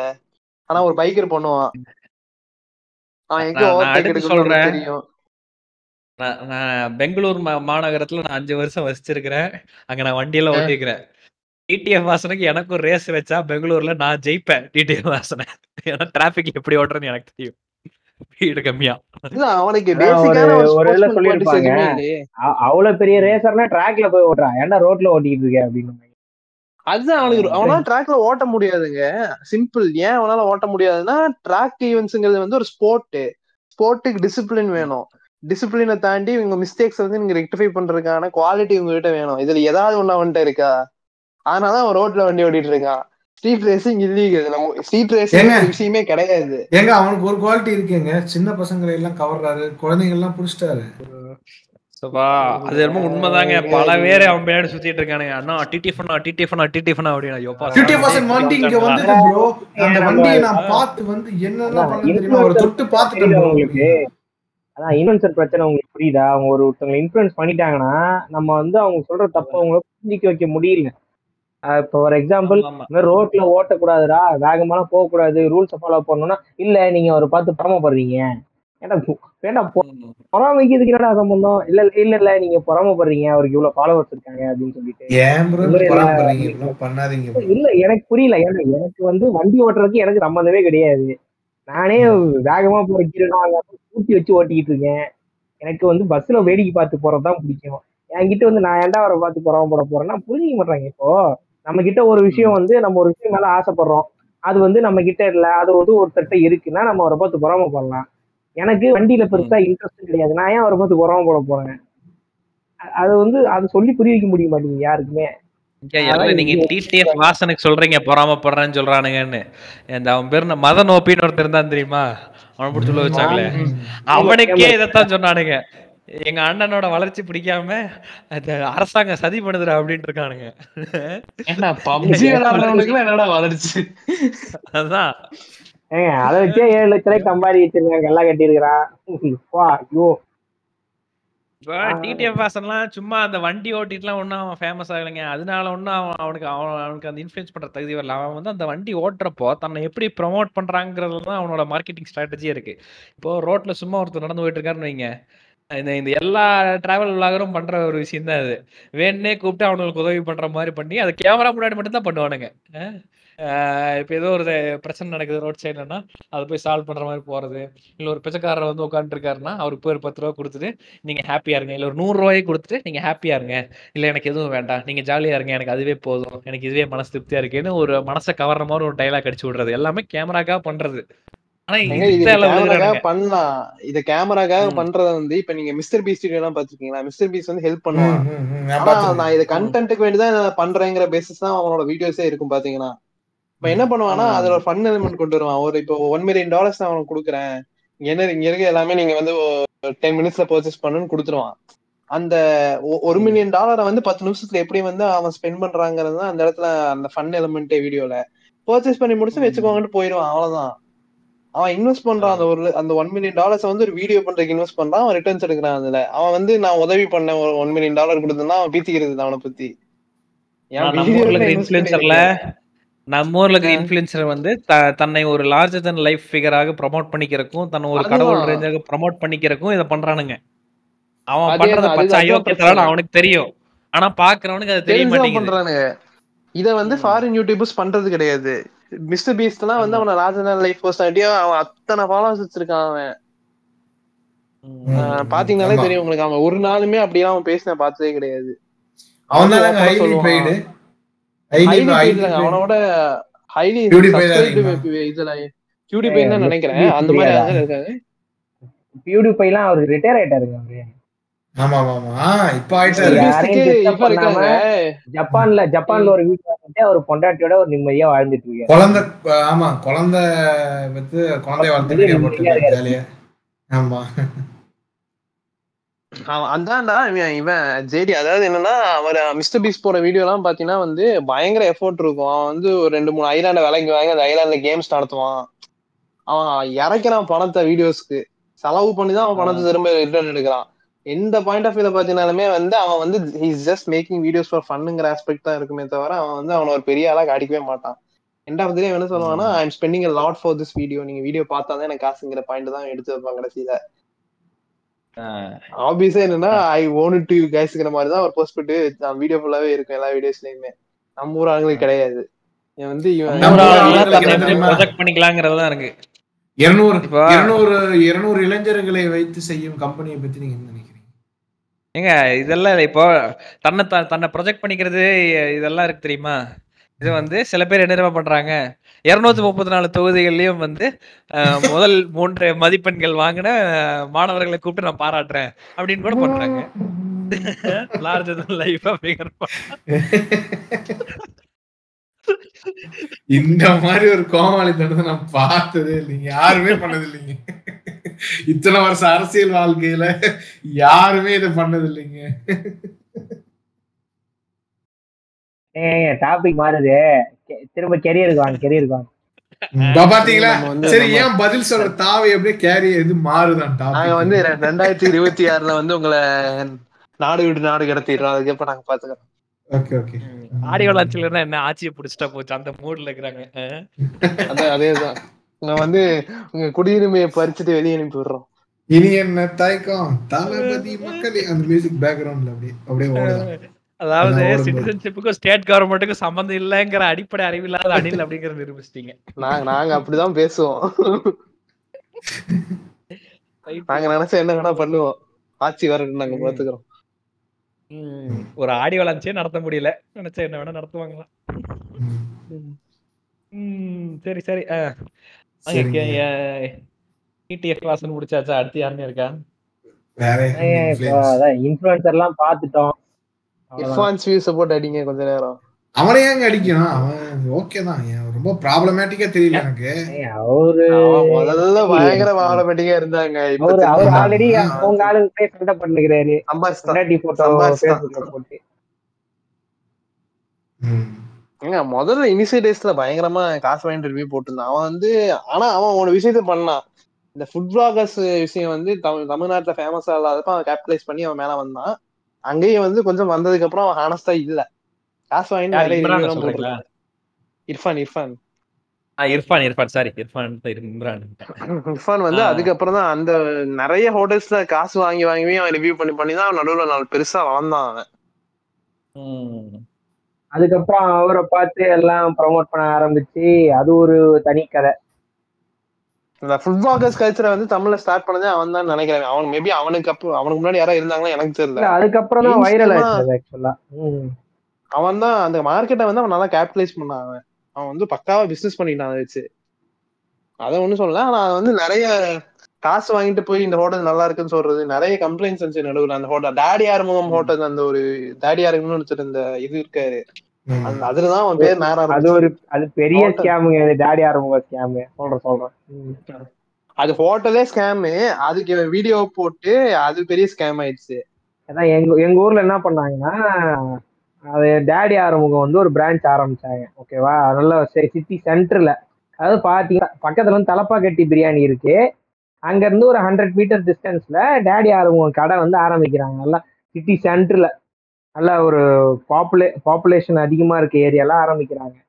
அது என்ன இது பார்த்தீங்கன்னா ஃபர்ஸ்ட் ஒரு வந்து ஒரு ரெண்டு வாரம் கும்பலாக இருந்துச்சு. ஏன்னா எங்கள் வீட் எங்கள் ஊரில் பார்த்தீங்கன்னா ஹோட்டல் வந்து நிறைய நிறைய ஹோட்டல் இருந்தாலுமே கூட பிரியாணிக்குனா ஒரு தனி இது. ஏன்னா டேடி ஆர்வம் வந்து அந்த சோஷியல் மீடியா இன்ஃப்ளூயன்ஸ்னால ஒரு பேர் இருந்துச்சு அந்த டைம்லன்னு வச்சுக்கோங்களேன். அதனால வந்து எல்லாம் போயிட்டு என்ன பண்ணுறாங்க எல்லா பிரியாணிலாம் ட்ரை பண்ணுறாங்க ட்ரை பண்ணி ஒரு ரெண்டு வாரத்துக்கு அப்புறம் என்ன ஆகுது அப்படியே கூட்டம் கொஞ்சம் கொஞ்சமாக குறைய ஆரம்பிக்குது. நான் அந்த பக்கம் போகிறப்போ வரப்போ பார்க்குறேன் என்ன ஒரே கும்பலையா இருந்துச்சு போன வாரம்லாம் இப்பெல்லாம் சும்மா காணுமேன்னு பார்க்குறேன் அதுக்கப்புறம் என்ன ஆச்சு அப்படியே கொஞ்சம் கொஞ்சமாக குறைஞ்சி கரெக்டா மூணே மாசம் தாங்க ஹோட்டலே காலி பண்ணிட்டாங்க. இப்போ வந்து அந்த இடத்துல ஒரு வைர கடை இருக்கு. அந்த இடத்துல. ஹோட்டலே தொடச்சி எடுத்துன்னு போயிட்டாங்க. அது நீங்க எவ்வளவு நீங்க இன்ஃப்ளூயன்ஸ் பண்ணி நீங்க ஏமாத்தலமே ஒழிய உங்களுக்கு வந்து டேஸ்ட் நல்லா இல்லைன்னா ஹோட்டல் பிசினஸ்ல ஒண்ணுமே பண்ண முடியாது. அதான். அந்த மாரி ஸ்கேம் பண்ணிட்டு இருந்தார் டேடி ஆரம்பம். எங்க ஊர்ல. உங்க ஊர்ல அந்த மாதிரி ஏதாவது நடந்திருக்கா? அதாங்க இப்ப இவங்க ஊர்ல தான் நிறைய நடந்திருக்கும். எங்க. ஊர்ல ஒரு ஸ்கேம் நடந்தது. என்னன்னு நான் சொல்றேன். இந்த Kumbakonam degree filter coffee emu கோழிஸ் நம்ம ஸ்கேம்னு ஆரம்பிச்சா நிறைய பேசலாம் அதாவது ஃபுட்டு சம்பந்தமா சொல்றேன். Kumbakonam degree filtering filter coffee கேள்விப்பட்டிருக்கீங்களா? ஓ எஸ் அந்த அந்த கருமத்தை வந்து ஆஹ், தெரு தெரு ஆரம்பிச்சானுங்க. ஸோ அந்த ம். காப்பி குடிச்சா என்னமோ ஒண்ணு வரும். நாளைக்கு காலையிலே எந்திரிச்சேன். பேர் என்ன? உசேன் போல்ட் ரேஞ்சுக்கு ஓடலாங்கிற மாதிரி. தெரு தெரு எங்க எங்க திரும்பினாலும் Kumbakonam degree filter coffee Kumbakonam degree filter coffee தான் எங்க ஊர்? ஸ்டெராய்டாங்க அது. ஏங்க நிஜமாவே ஒரு டைம்ல இப்படி இருந்தது. எங்க போனாலும் இப்படி எங்க ஊர்ல இருந்து ஒரு பக்கத்து ஒரு ஒரு பத்து கிலோமீட்டர் தள்ளி போறோம்னா ஒரு மினிமம் ஒரு அஞ்சாறு K Kumbakonam degree filter coffee இருக்கும். அத்தனை கடை ஆரம்பிச்சு அவன் இருக்கிறவனுக்கு எல்லாம் லாஸ் ஆகி எல்லாம் வலிச்சு மூடிட்டு போனானுங்க. இதுதான் நடந்தது கடைசியில். எவனும் காசு குடிக்க போக மாட்டானுங்க. பஜ்ஜி போடுவானுங்க. பஜ்ஜி நல்லா இருக்கு பஜ்ஜி திங்கிறக்கடி போவானுங்க எல்லாரும். ஆமா. நானே பல வாட்டி போயிருக்கேன். பஜ்ஜி தான் சாப்பிட்டு காசு குடிக்க போனேன்.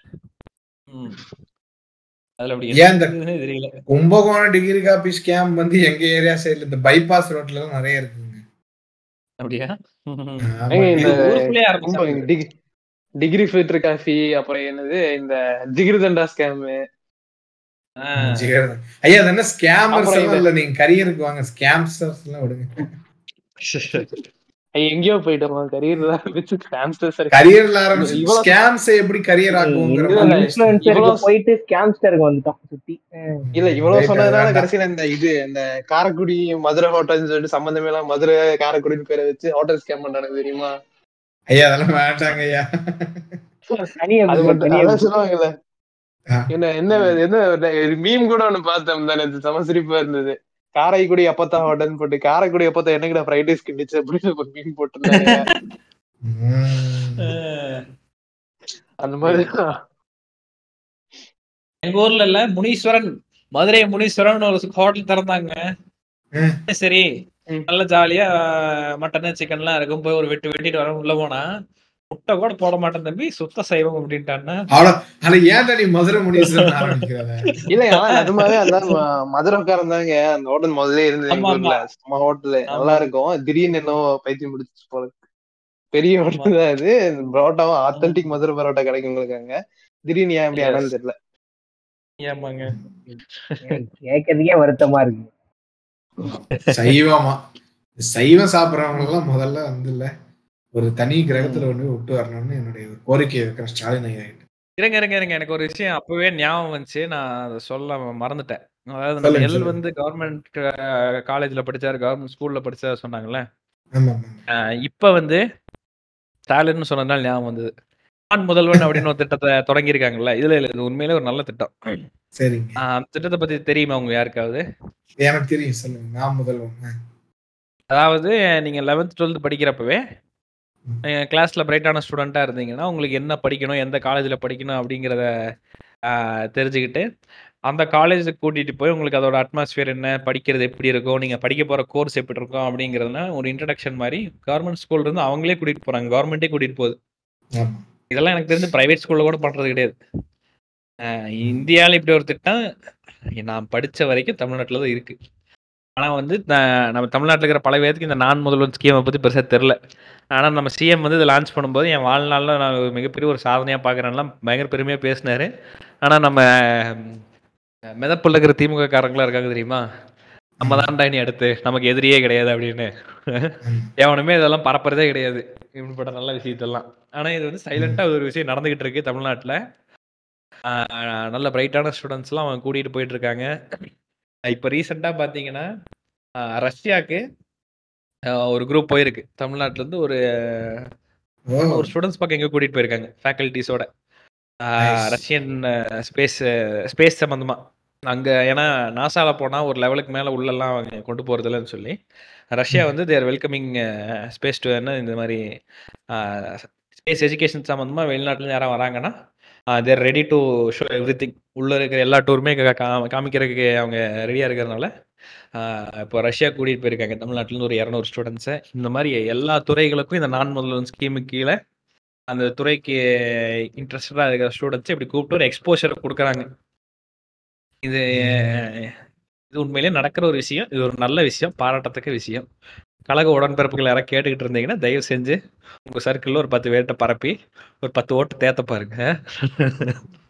அவனுங்க ஏங்க இதெல்லாம் கேக்குறானுங்க? அவனுக்கு மாசு மேல வந்து ஏதோ கொஞ்சம் வன்மம் வச்சிருக்காங்க. வன்மத்துல பிசினஸ் அதான் நான் ஸ்டார்டிங்லேயே ஆரம்பிச்சேன் அந்த டாப்பிக்கே பெருசா உள்ள போல நம்ம சுத்தி முத்தி வர்றதுக்கு வந்து லேட் ஆயிருச்சு. அதனால வந்து பிசினஸ் வந்து ரொம்ப முக்கியமான ஒரு டாபிக் இது. இந்த கரியர்ல வந்துட்டு ஏன்னா வந்து இப்போ எல்லாருமே வந்து இப்போ லேபர் நான் ஸ்டார்டிங்ல சொன்ன மாதிரி ஏதோ ஒரு கம்பெனிலேயோ இல்லை ஒரு எம்ப்ளாயி ஆகலாம் இல்லை லேபர் ஆகலாம் இப்படியே வந்துட்டு மைண்ட் செட்டில் வந்து நம்ம எல்லாரையுமே மாற்றிக்கிட்டே இருக்கிறதுனால பிஸ்னஸ் பண்ணலாம் அப்படிங்கிறது வந்து ரொம்ப ஒரு சரியான விஷயமா இருக்குமோங்கிறது அஹ், நீங்க பார்த்து டிசைட் பண்ண வேண்டியதா இருக்கும். எல்லாருக்கும் எல்லாரது இறுதி கருத்து வந்து இப்போ சொல்ல வர்றோம். என்னன்னா வந்து என்னுடைய இறுதி கருத்தை நான் வந்து சொல்ல வர்ற விஷயம் என்னன்னா இவ்வளவு நேரம் வந்து நம்ம சொன்னது எல்லாமே வந்து பாத்தீங்கன்னா உங்களுக்கு வந்துட்டு இப்போ ஒரு கன்ஃபியூஸ்ட் ஸ்டேட்ல கூட நீங்க இந்த பாட்காஸ்ட் கேட்டுட்டு இருந்தீங்கன்னா நான் வந்து அதை கிளியர் பண்ற மாதிரி ஒரு சின்ன மேட்டர் சொல்றேன். ஒன்றும் இல்லை. இப்போ நீங்க படிச்சுக்கிட்டு இருக்கீங்க அப்படின்னா நீங்க என்ன படிக்கிறீங்க? நீங்கள் நீங்க அடுத்து நான் இப்போ நான் வந்து மணி பேஸ்டா நான் போக போறேன்னா இதில் வந்துட்டு மணி எனக்கு வந்துட்டு பெரிய மேட்ரு இல்லை. இன்னும் காசு எனக்கு பெரிய விஷயம் இல்லை. ஏன்னா நான் வந்து வெல்லா ஃபேமிலி தான். அப்படி இருக்கிறதால நீங்கள் நீங்க வந்து உங்க சுத்தி முத்தி இருக்கிற எல்லாத்தையும் நல்லா கவனிச்சு நீங்க ஒரு டிசிஷன் எடுத்துட்டு அதுக்கப்புறமா வந்து உங்க நீங்க என்ன கரியரோ நீங்க அதை சூஸ் பண்ணுங்க அப்படிங்கிற மாதிரியான ஒரு கருத்தை நான் இங்க வைக்கிறேன். அதே மாதிரி இந்த ஆர்ட் இந்த மாதிரி இந்த ரைட் பிரெயின் ஆக்டிவிட்டிஸ் அதிகமா இருக்க ஆட்களுக்கு வந்துட்டு இப்போ வந்துட்டு ரொம்ப வந்துட்டு ஒரு பிரைட் பீரியடா நான் பாக்குறேன் ஏன்னா வந்துட்டு இப்போ நீங்க ரைட்டர் ஆகணும் அப்படின்னா ரைட்டருக்கே வந்துட்டு நீங்க ப்ரொஃபஷனலா எடுக்கிறதுக்கான நிறைய எக்கச்சக்கமான கோர்சஸ்லாம் இங்க இருக்குது. கண்டென்ட் ரைட்டிங் அந்த ரைட்டிங் இந்த ரைட்டிங் நிறைய இப்போ வெப் டெவலப்பர்ஸ்லாம் வந்துட்டு என்னன்னு பார்த்தீங்கன்னா வெப் டெவலப் பண்ணி நிறைய இந்த ரைட்டிங்லாம் வந்துட்டு என்னன்னா இவங்க இப்போ ரைட்டராக யாராவது இருக்காங்களோ அவங்கள ஹையர் பண்ணிக்கலாம் அப்படின்ற மாதிரியான விஷயத்துக்குள்ள வர்றாங்க. அந்த மாதிரி நிறைய வந்து விஷயத்துக்குள்ள வர்றாங்க அப்படிங்கிறதுனால இந்த ஹியூமனிட்டிஸ் அப்படிங்கிறது வந்து கொஞ்சம் கான்சன்ட்ரேட் பண்ணி நீங்கள் நல்லா வந்துட்டு கையில் எடுத்து பண்ணலாம் அப்படிங்கிற மாதிரியான ஒரு கருத்தையும் நான் இங்கே சொல்ல விரும்புகிறேன் அதாவது ஒரே ஒரு இப்போ நான் பக்கத்தில் இருக்கவன் வந்து சக்ஸஸ் ஆயிட்டான். பக்கத்து வீட்டில் இருக்கிறவன் எதிர்த்து வீட்டில் இருக்கவங்கலாம் வந்து ஒன்று பண்ணி சக்ஸஸ் ஆகிட்டான் நானும் அதே பண்ணி சக்ஸஸ் ஆகுறேன். அப்படிங்கிறது வந்து சரியா இருக்காது. உங்களுக்கான பாதை என்னங்கிறது நீங்கள் டிசைட் பண்ணி நீங்கள் அதில் வந்து எதை எதை எதை வந்து கரெக்டாக செஞ்சால் சரியா இருக்கும் அப்படிங்கிற ஒரு டிசிப்ளினோட நீங்கள் ஃபாலோ பண்ணீங்கன்னா எல்லாமே வந்து கரெக்டாக உங்கள் கரியரில் வந்து நீங்கள் ஜெயிக்கலாம். கரியர்லையும் ஜெயிக்கலாம். வாழ்க்கையில் வாழ்க்கையில் ஜெயிக்கிறோமா இல்லையாங்கிறது ஒன்றும் கிடையாது. வாழ்க்கையில் வெற்றி தோல்வி ஒன்றும் கிடையாது. கரியர்ல நீங்க ஜெயிச்சு நல்லா சம்பாதிக்கலாம். அதே மாதிரி நிம்மதியான ஒரு பீஸ்ஃபுல்லான லைஃப் வந்து நீங்க லீட் பண்ணணும்னா இந்த மாதிரி விஷயங்கள்லாம் நீங்க கேரி பண்ணீங்கன்னா நல்லா ஜாலியா வாழலாம். அவ்வளவுதான். மற்றபடி இங்க நாங்க ஆர்ட் பத்தி சொன்னதுல அவங்க வந்து யாராவது ரொம்ப ஒரு பேஷனேட்டான ஆர்டிஸ்டோ இல்ல ஏதாவது இருந்து இதை கேட்டுட்டு இருந்துட்டு ஏன்னா ரொம்ப அஃபென்சிவா அவனுக்கு வந்து அவங்க எல்லாம் திட்டுறானுங்க. அப்படின்னு நினைச்சீங்கன்னா அப்படிலாம் எதுவுமே கிடையாது. நாங்க வந்து இதை தப்பா எடுத்துட்டு போற தப்பா புரிஞ்சுக்கிட்டு த வாழ்க்கையை வந்து வேஸ்ட் பண்ணிக்கிட்டு இப்போ அவங்க அப்பா அம்மா காசை அழிச்சுக்கிட்டு இல்லை அவங்க காசையுமே அழிச்சுக்கிட்டு அந்த மேட்ரு வந்து டோட்டலா வந்து வாழ்க்கையில வந்து நான் ஜீரோ ஆக போகிறேன். நான் எதுவுமே செய்ய போவதில்லை அப்படிங்கிற ஒரு மேட்ரு வந்துட்டு அவங்களுக்கு வந்துட்டு கொஞ்சம் காட்டமா சொன்னாதான் உங்களுக்கு வந்து போய் சேரும் அப்படிங்கிற மாதிரியான கருத்து ஏங்க என்ன சொல்ல வரேன்னா ரீகன்சிடர் பண்ணுங்க சாய்ஸஸ் ரொம்ப ரிஸ்கா எடுக்க ரிஸ்கே எடுங்க. எனக்கு தெரிஞ்சு இப்ப ஒரு டேரக்டர் ஆகுங்க முப்பத்தேழு வயசு ஆகியும் ஒரு படம் பண்ணாம இருக்கிற அசிஸ்டன்ட் டேரக்டர்லாம் எனக்கு தெரியும் இப்ப கூட. அவங்க அவங்க வந்து ஸ்டில் தே ஆர் இந்த ப்ராசஸ் ஆஃப் தட் அவங்க அதை ஒன்றும் பர்சீவ் பண்ணிட்டு இருக்காங்க. நீங்க வந்து போயிட்டு ஒரு அஞ்சு வருஷம் நீங்க முக்கியமான டைம் வந்து லைஃப்ல வேஸ்ட் பண்ணிட்டு திரும்ப வெளியே வந்துட்டு இதையும் உருப்படியா பண்ணாம போன இடத்துலயும் உருப்படியா இல்லாம ரெண்டு கட்டானா சிக்கிட்டீங்கன்னா வேஸ்ட் பண்றீங்கன்னா ஹண்ட்ரட் பர்சன்ட் பர்சேவரன்ஸோட போயிடணும். இன்ட்ரெஸ்ட்டை பத்தி யோசிக்காம. ஆமாங்க. அதான் நீங்க கரியர்னு சூஸ் பண்றது வந்துட்டு அதான் உங்களோட பர்சனலாகவும் எல்லாம் சுத்தி முத்தி இருக்க எல்லாருடைய டிபெண்டன்ஸ் உங்களோட டிபெண்ட் பண்ணி யாராவது இருக்காங்களா? இதெல்லாம் பேஸ் பண்ணி தான் வந்துட்டு அது அமையும். அதை பேஸ் பண்ணிட்டு அதுக்காக வந்துட்டு நான் வந்து சந்தோஷமே இல்லை. நான் வெறும் மணி பேஸ்டாகவும் இல்லாம வெறும் நான் சந்தோஷம் தான் முக்கியம் நினைக்கிறேன் வந்துட்டு அதை அதை பேஸ் பண்ணி வந்து நீங்க போனால் ரொம்ப சரியா இருக்கும்னு நினைக்கிறேன். சந்தோஷம் நான் சொல்றது என்னன்னா சுத்தி இருக்கவங்களோட சந்தோஷம் நீங்களும் மென்டல் பீஸ் பீஸ் அதை தான் வந்து நான் சந்தோஷம் மீன் பீஸை தேடி வந்து கரெக்டாக நீங்கள் வந்து எல்லாத்தையும் ஃபாலோ பண்ணீங்கன்னா சரியாக இருக்குங்கிறத நான் நீங்கள் குறிப்பிட விரும்புகிறேன். வேறு ஏதாவது ஏதாவது கருத்து இருக்குன்னா சொல்லுங்க. ஏ ஜேடி எல் டி எல்லாருமே. இல்ல நீங்கள் நிறைய சொல்ல வேண்டியதான் சொல்லி முடிச்சிட்டீங்க. நான் சேர்க்க விரும்புறது ஒரு சில பாயிண்ட் மட்டும்தான்.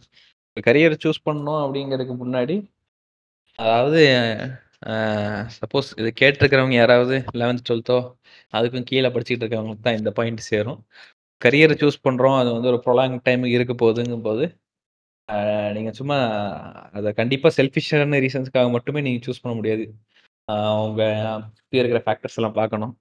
இது நமக்கு செட் ஆகுமா செட் ஆகாதா அதெல்லாம் பார்க்கணும். ஏன்னா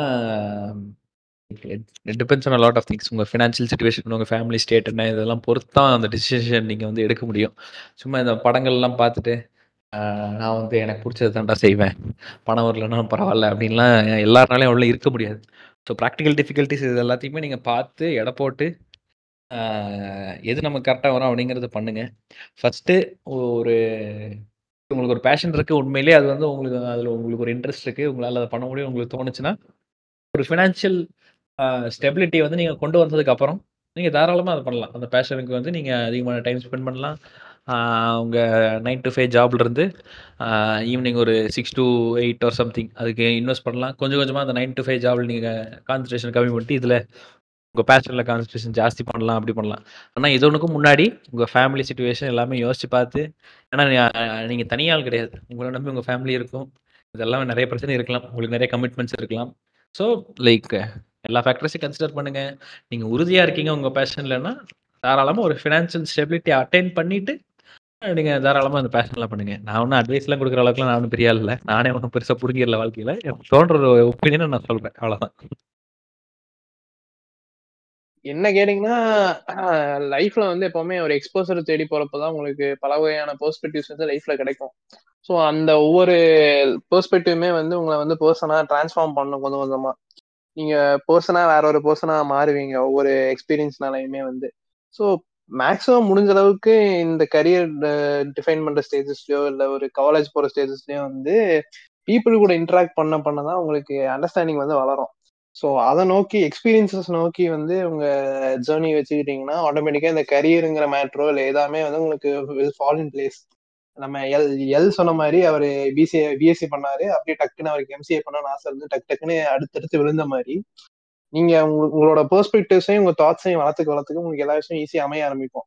இந்த டைலமா குறையுங்கிறது தான் என்னோட point. Okay. Yeah L okay. இப்போ நீங்க கெரியர் பாத் வந்து என்ன பாத்னா நீங்க சூஸ் பண்ணலாம். ஓகேவா? அது வந்து உங்களுக்கு செட் ஆகுமா, செட் ஆகாதான்றது உங்களுடைய சூழ்நிலைய பொறுத்து அமையுது. ஆனா இப்போ நீங்க எந்த பாத் சூஸ் பண்ணாலுமே நான் சொல்ற ஸ்ட்ராங்கான விஷயம் என்னன்னா, நெட்வொர்க்கிங். உங்களோட நெட்வொர்க்கிங் ஸ்கில்ஸ வந்து நீங்க கண்டிப்பா வளர்த்துக்கணும். என்னன்னு பார்த்தீங்கன்னா, இந்தியா மாதிரி ஒரு பாப்புலேஷன் அதிகமாக இருக்கிற கண்ட்ரியில் காம்படிஷனும் அதிகமாக இருக்கு. ஸோ அப்போ நீங்கள் இந்த காம்படிஷனில் உங்களுக்கு ஒரு காம்படேட்டிவ் அட்வான்டேஜ் தேவைப்படுது. ஸோ அப்போ நீங்கள் அதை எப்படி கொண்டு வரலாம் அப்படின்னா, ஸ்கில்ஸ் டெவலப் பண்ணுறது மூலயமா கொண்டு வர்றது ஒரு டைப் இருக்குது ஆனால் வந்து ஸ்கில் இருக்க எல்லாருக்குமே அந்த ஆப்பர்ச்சுனிட்டி கிடைக்குமா அப்படின்றது ரொம்ப டவுட்ஃபுல்லான விஷயமா இருக்கிறதுனால, நீங்கள் வந்து அதுக்கான நெட்ஒர்க்கை நீங்கள் வந்து பில்ட் பண்ணணும்.